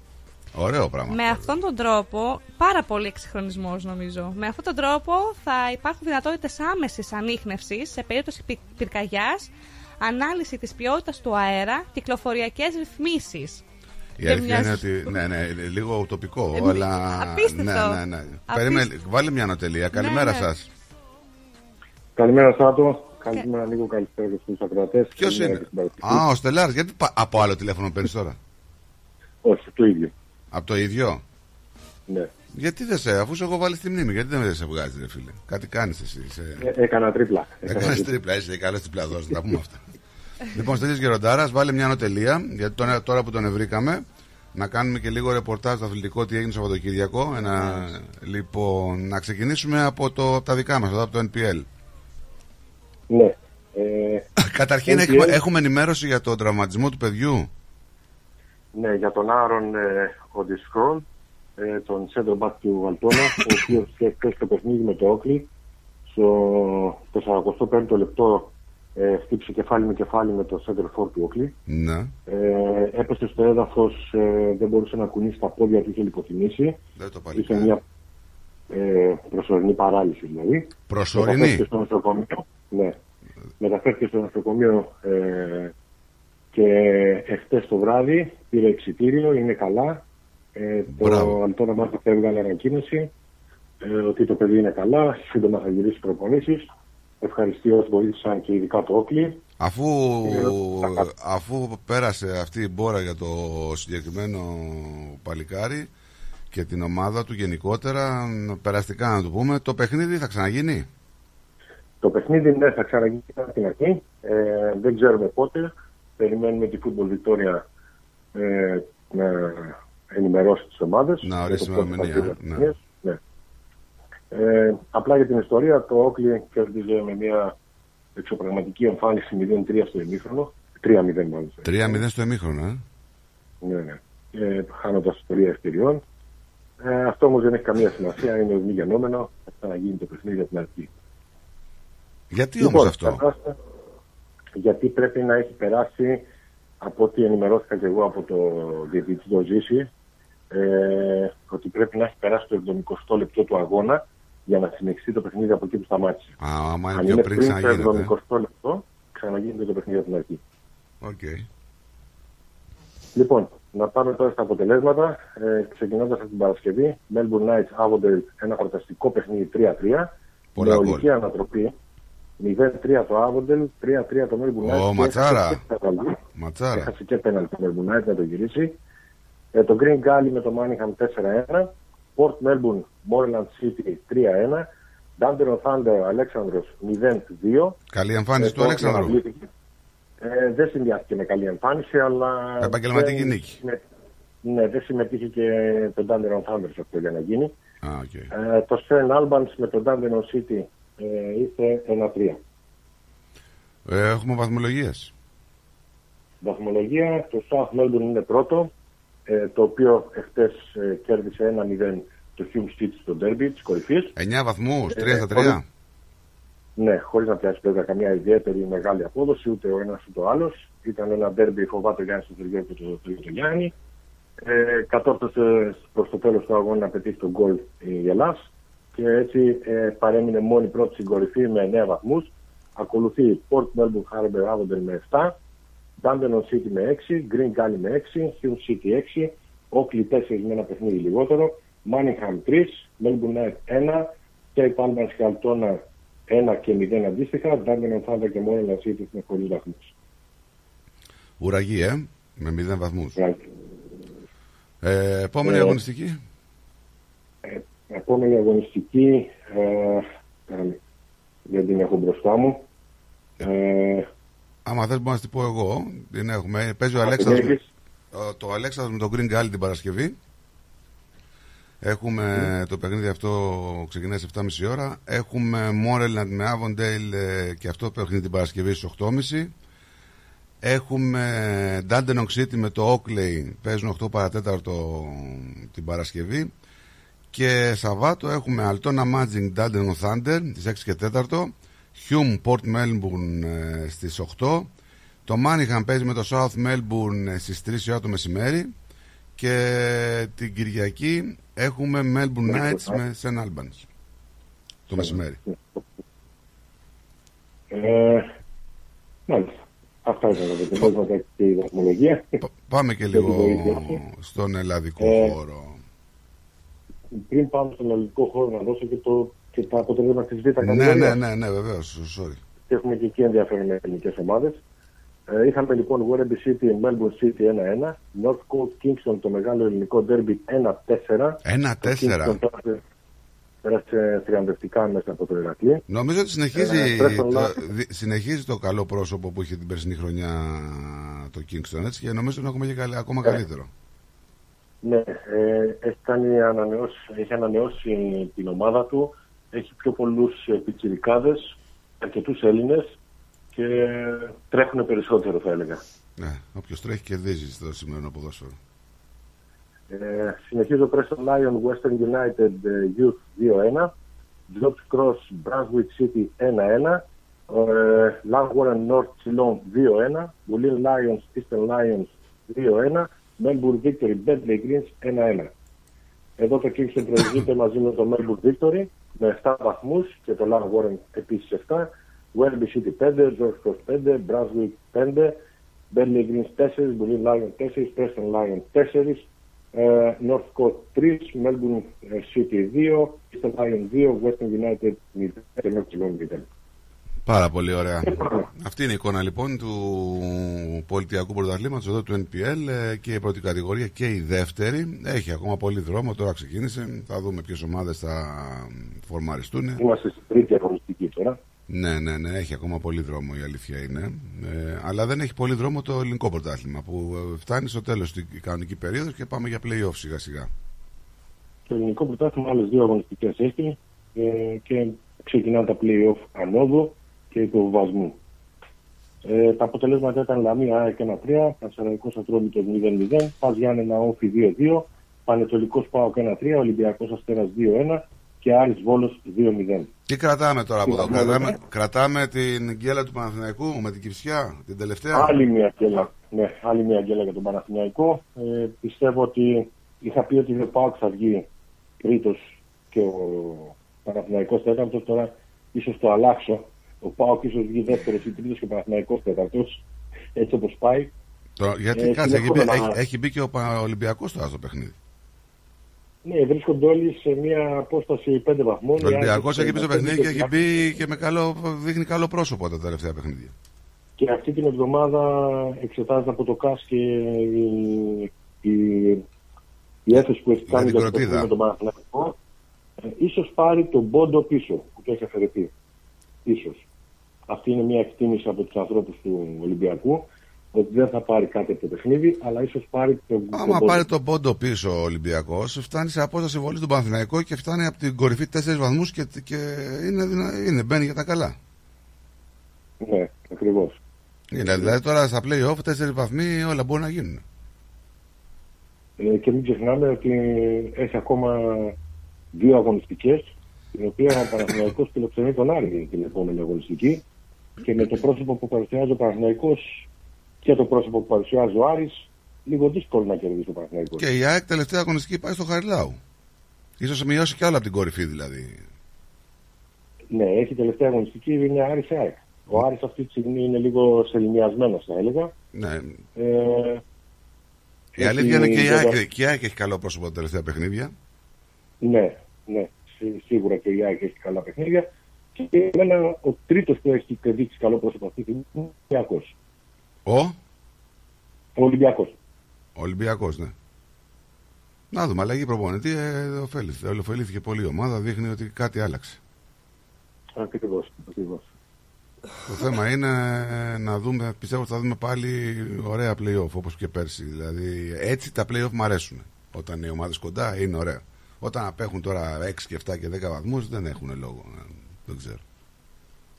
Ίσως δούμε και γεμάτα γήπεδα, έτσι, γιατί ο κόσμος θα έχει ενδιαφέρον να πάει να παρακολουθήσει. Ναι, βέβαια. Γιατί όταν ξεφύγει μια ομάδα, μετά χάνεται το ενδιαφέρον. Έτσι ακριβώς.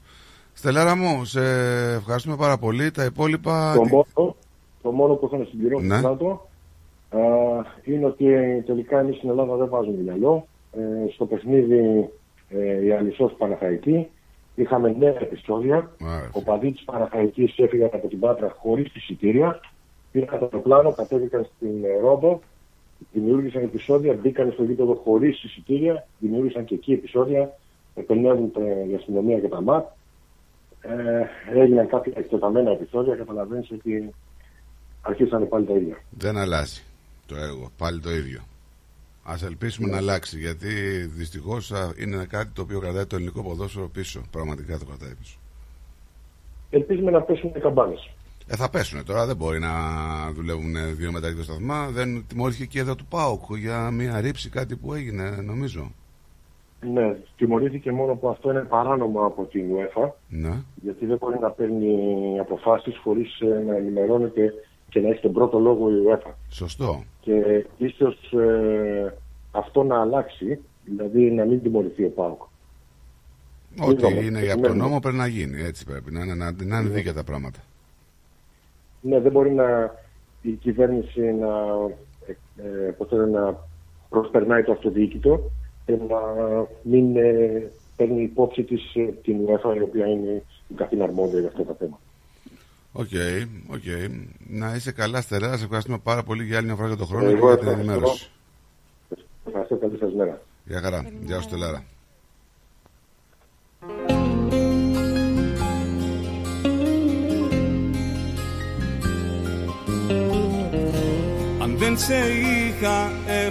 Λοιπόν, είχες βάλει ένα τελεία. Σ' αρέσει το τραγούδι, Κι αν δεν ήσουν να πληγεί. Λείπει πάντως ο Νότης, η αλήθεια είναι, με την αποχή που έχει κάνει. Δεν υπάρχει άλλος κανένας, εννοείς, σαν κι αυτόν, κανένας. Μαζί σου έμαθα πολλά και εσύ πιο δυνατά. Τι είναι αυτό που μας έχει στείλει, ρε Αντρίκο? Τι είναι αυτό? Να το φας εσύ αυτό. Το οργανικό, το χεν σιτς. Χριστός και Παναγία. Να ρίξει, λέει, λίγο τέτοιο πάνω στην πίτα σου. Μας έχει στείλει εδώ στο chat του ρυθμού ο Ανδρέας ένα organic hemp seeds.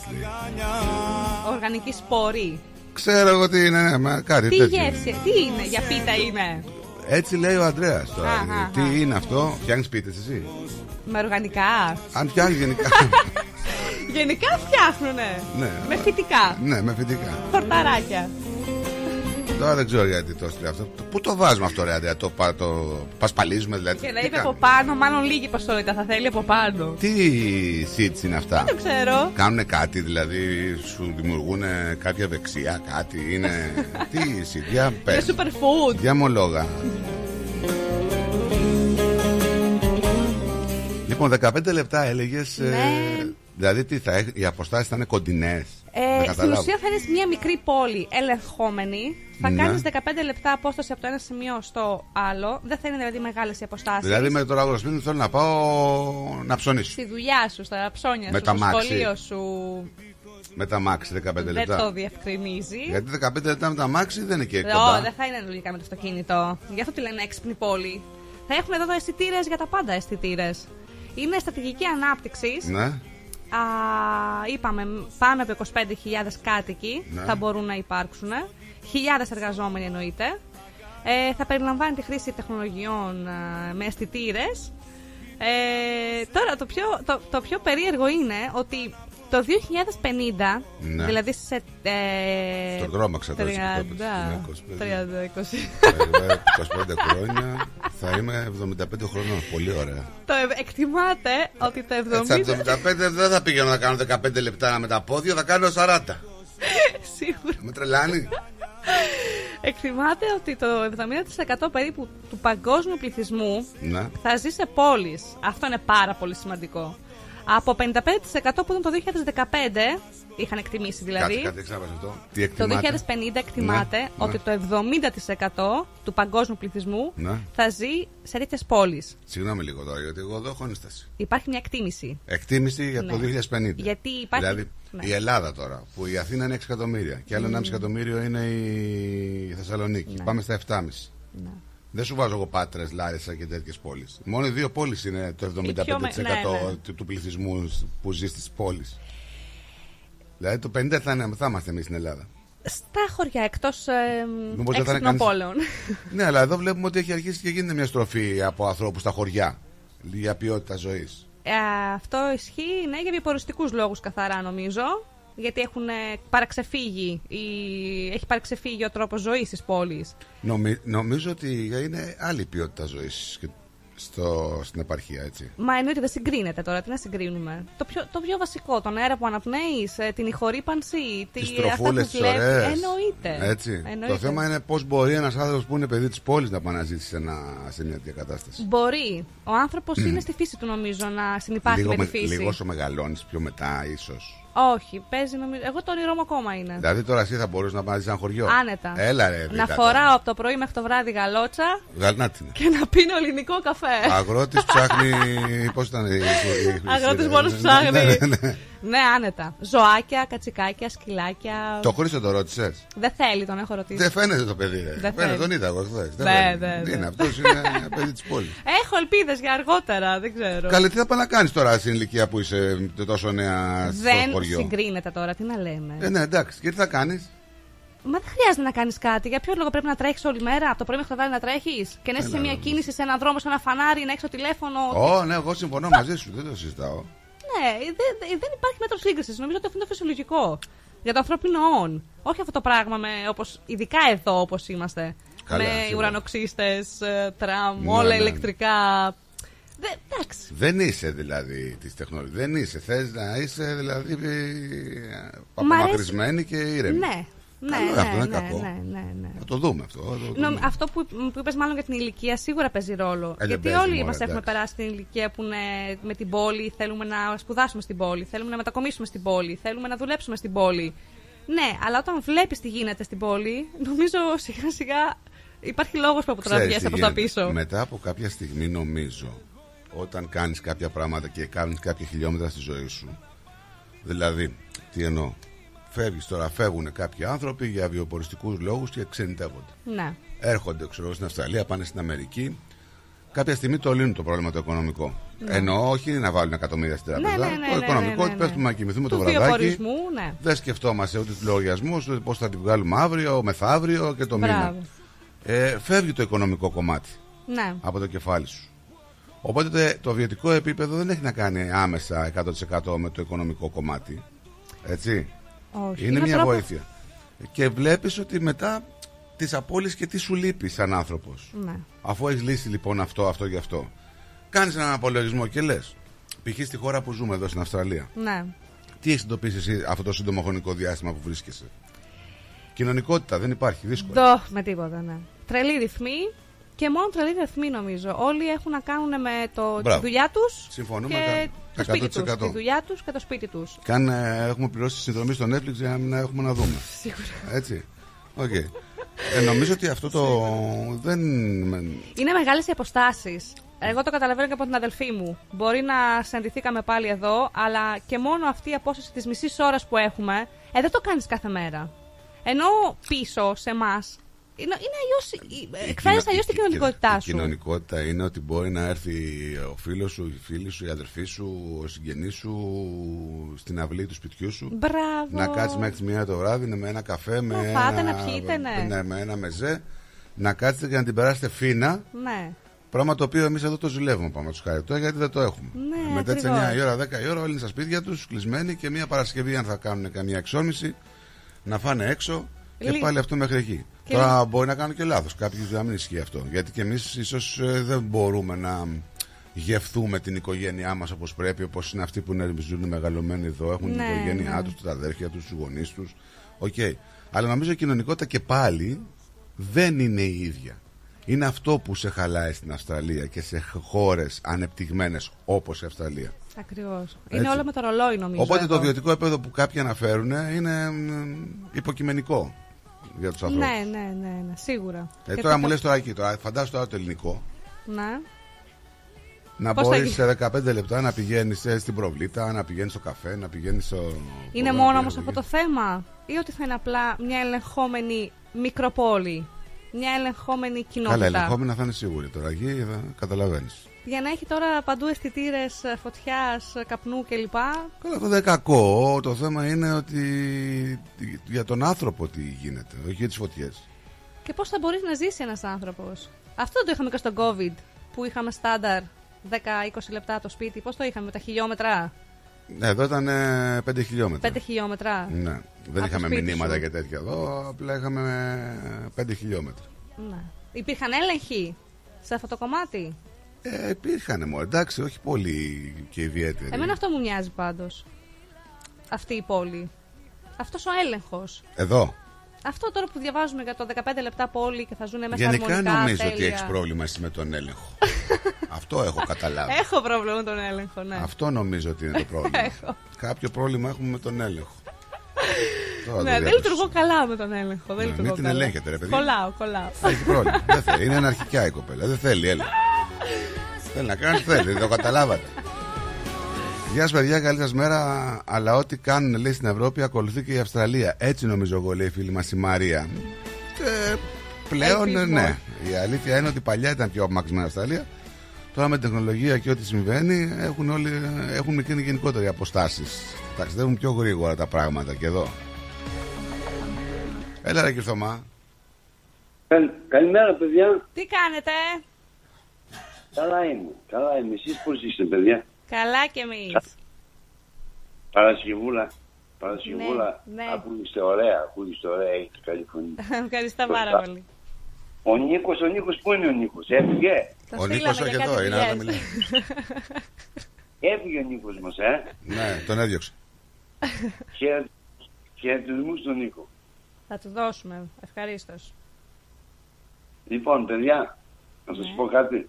Ναι. Γιατί πήρε να μας πεις κάτι, γιατί πήρε να μας πεις τίποτα. Τα ακούω πολύ ωραία, γι' αυτό θα σας πω συγχαρητήρια για όλο το πρόγραμμα και συγχαρητήρια στο άλλο που σας άκουσα στο πανηγύρι, μας βάλατε εικόνες να δούμε το τι γίνεται εκεί μέσα. Ήταν ένα, τι να πω, θάλασσα. Ναι, πάρα πολύ κόσμος. Πολλοί κόσμος. Λοιπόν, συγχαρητήρια για το πρόγραμμα που ακούστηκε μέσα από το ραδιόφωνο. Χαρήκαμε πάρα πολύ που είδαμε τόσο πολύ κόσμο, τόσο πολύ ωραία. Εγώ δεν μπόρεσα να έρθω διότι δούλευα το Σαββάτο και ήμουν κουρασμένος. Τα παιδιά μου λένε έτοιμος είσαι να πήγουμε 5 ώρα. Λέω θα κοιμηθώ καμιά 2 ώρες και αυτά. Αλλά θα έρθω μετά με το λεωφορείο. Αλλά μου πήρε ύπνος. Και δεν ήρθα. Ήσταν κουρασμένος, ναι. Ναι, έχασα, αλλά σας άκουσα. Ευτυχώς είχα το ρυθμό και σας άκουσα μέσα από το ραδιόφωνο και είδα. Λοιπόν, παιδιά, να μην σας καθυστεράω, να παίξω κάτι. Ήθελα, έχω γράψει ένα τραγούδι δυνατό, πάρα πολύ δυνατό. Αλλά τώρα θα σας πω ένα πρόχειρο που το έγραψα αυτή τη στιγμή. Δεν ξέρω αν σας αρέσει. Ακούγομαι. Ναι. Το έχω χαμηλά από το τηλέφωνο. Εντάξει.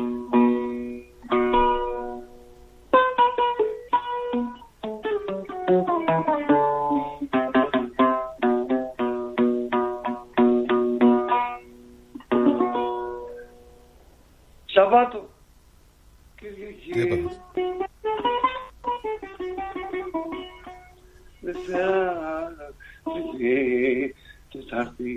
Αν τον βάλω μουσικό χάλι, πέσει στο θέμα από κάτω, ακούγεται και αυτό μέσα. 15 λεπτά να πας από το ένα μέρος στο άλλο, Ναι.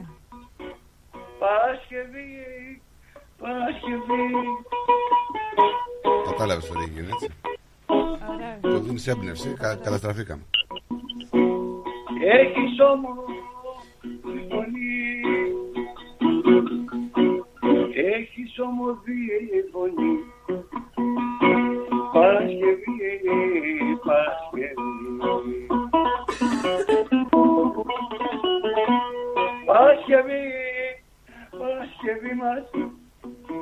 Μην πάρεις και δίπατα και θεμά. Όμως δεν... Γεια σου Παναγιώτη. Όμως δεν είσαι τη ζωή μας. Παρασκευή μας.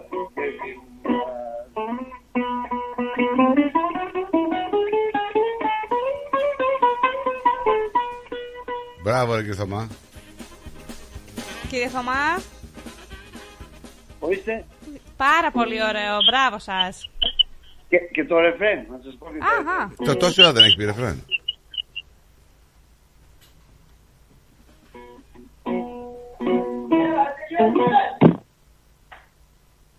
Μας την πέσανε. Κύριε Θωμά.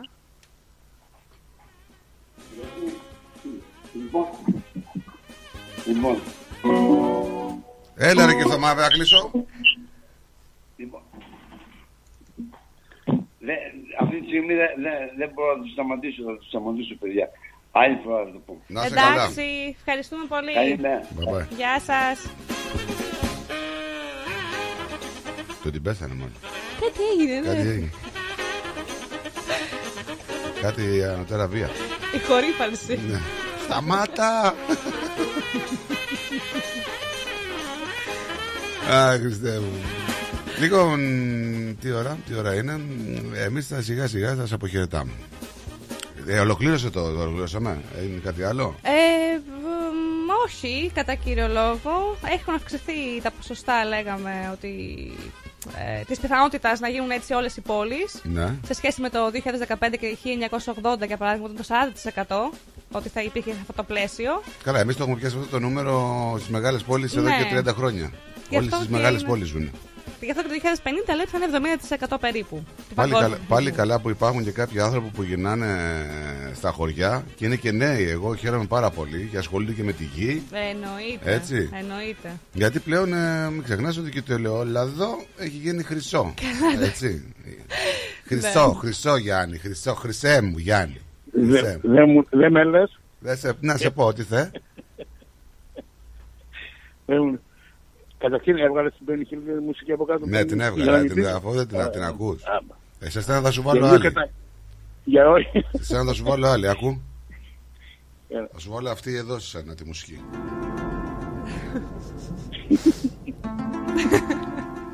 X-File. Τι έγινε? Για 2 καταγγελίες πήρα. Ναι, κατάγγειλε πάλι. Θα τον πάω, κόλλο καταγγέλει πάω. Λέω όχι, μη άσε. Δεν για τον πάω, λοιπόν, άκου. Άμα θες να τον διακόψω, δεν έπιασε την ταλκάντσα του κύριου Φωμά. Την έπιασα, αλλά κάποιοι έπαθε άπνοια εκείνη τη στιγμή, φοβήθηκα. Έκανε μια πολύ ωραία ταλκάντσα, μ' άρεσε πάρα πολύ, τη διπλοπενιά του, δηλαδή πραγματικά.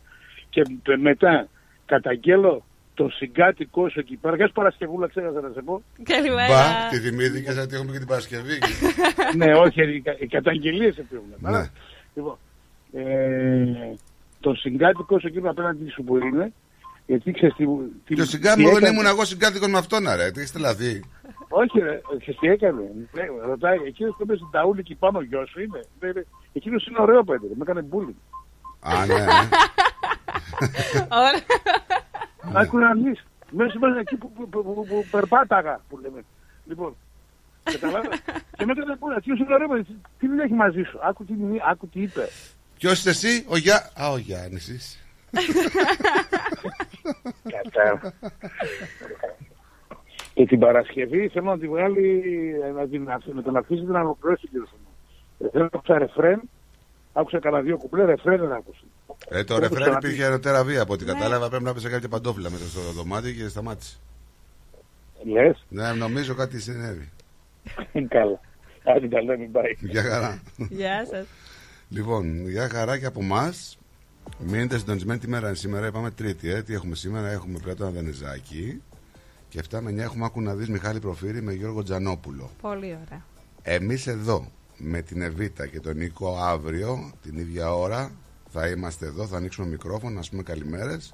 Εσείς αυτό που έχετε να κάνετε είναι να μείνετε συντονισμένοι εδώ στην αγαπημένη παρέα του ρυθμού. Πιάτε και στον κόσμο, παρακαλώ. Γιατί θέλει να κλείσει εσύ με το καλό έτσι. Μεσημέρι, καλή συνέχεια σε όλους. Αύριο πάλι θα είμαστε εδώ μαζί παρέα. Γεια σας. Γεια σας.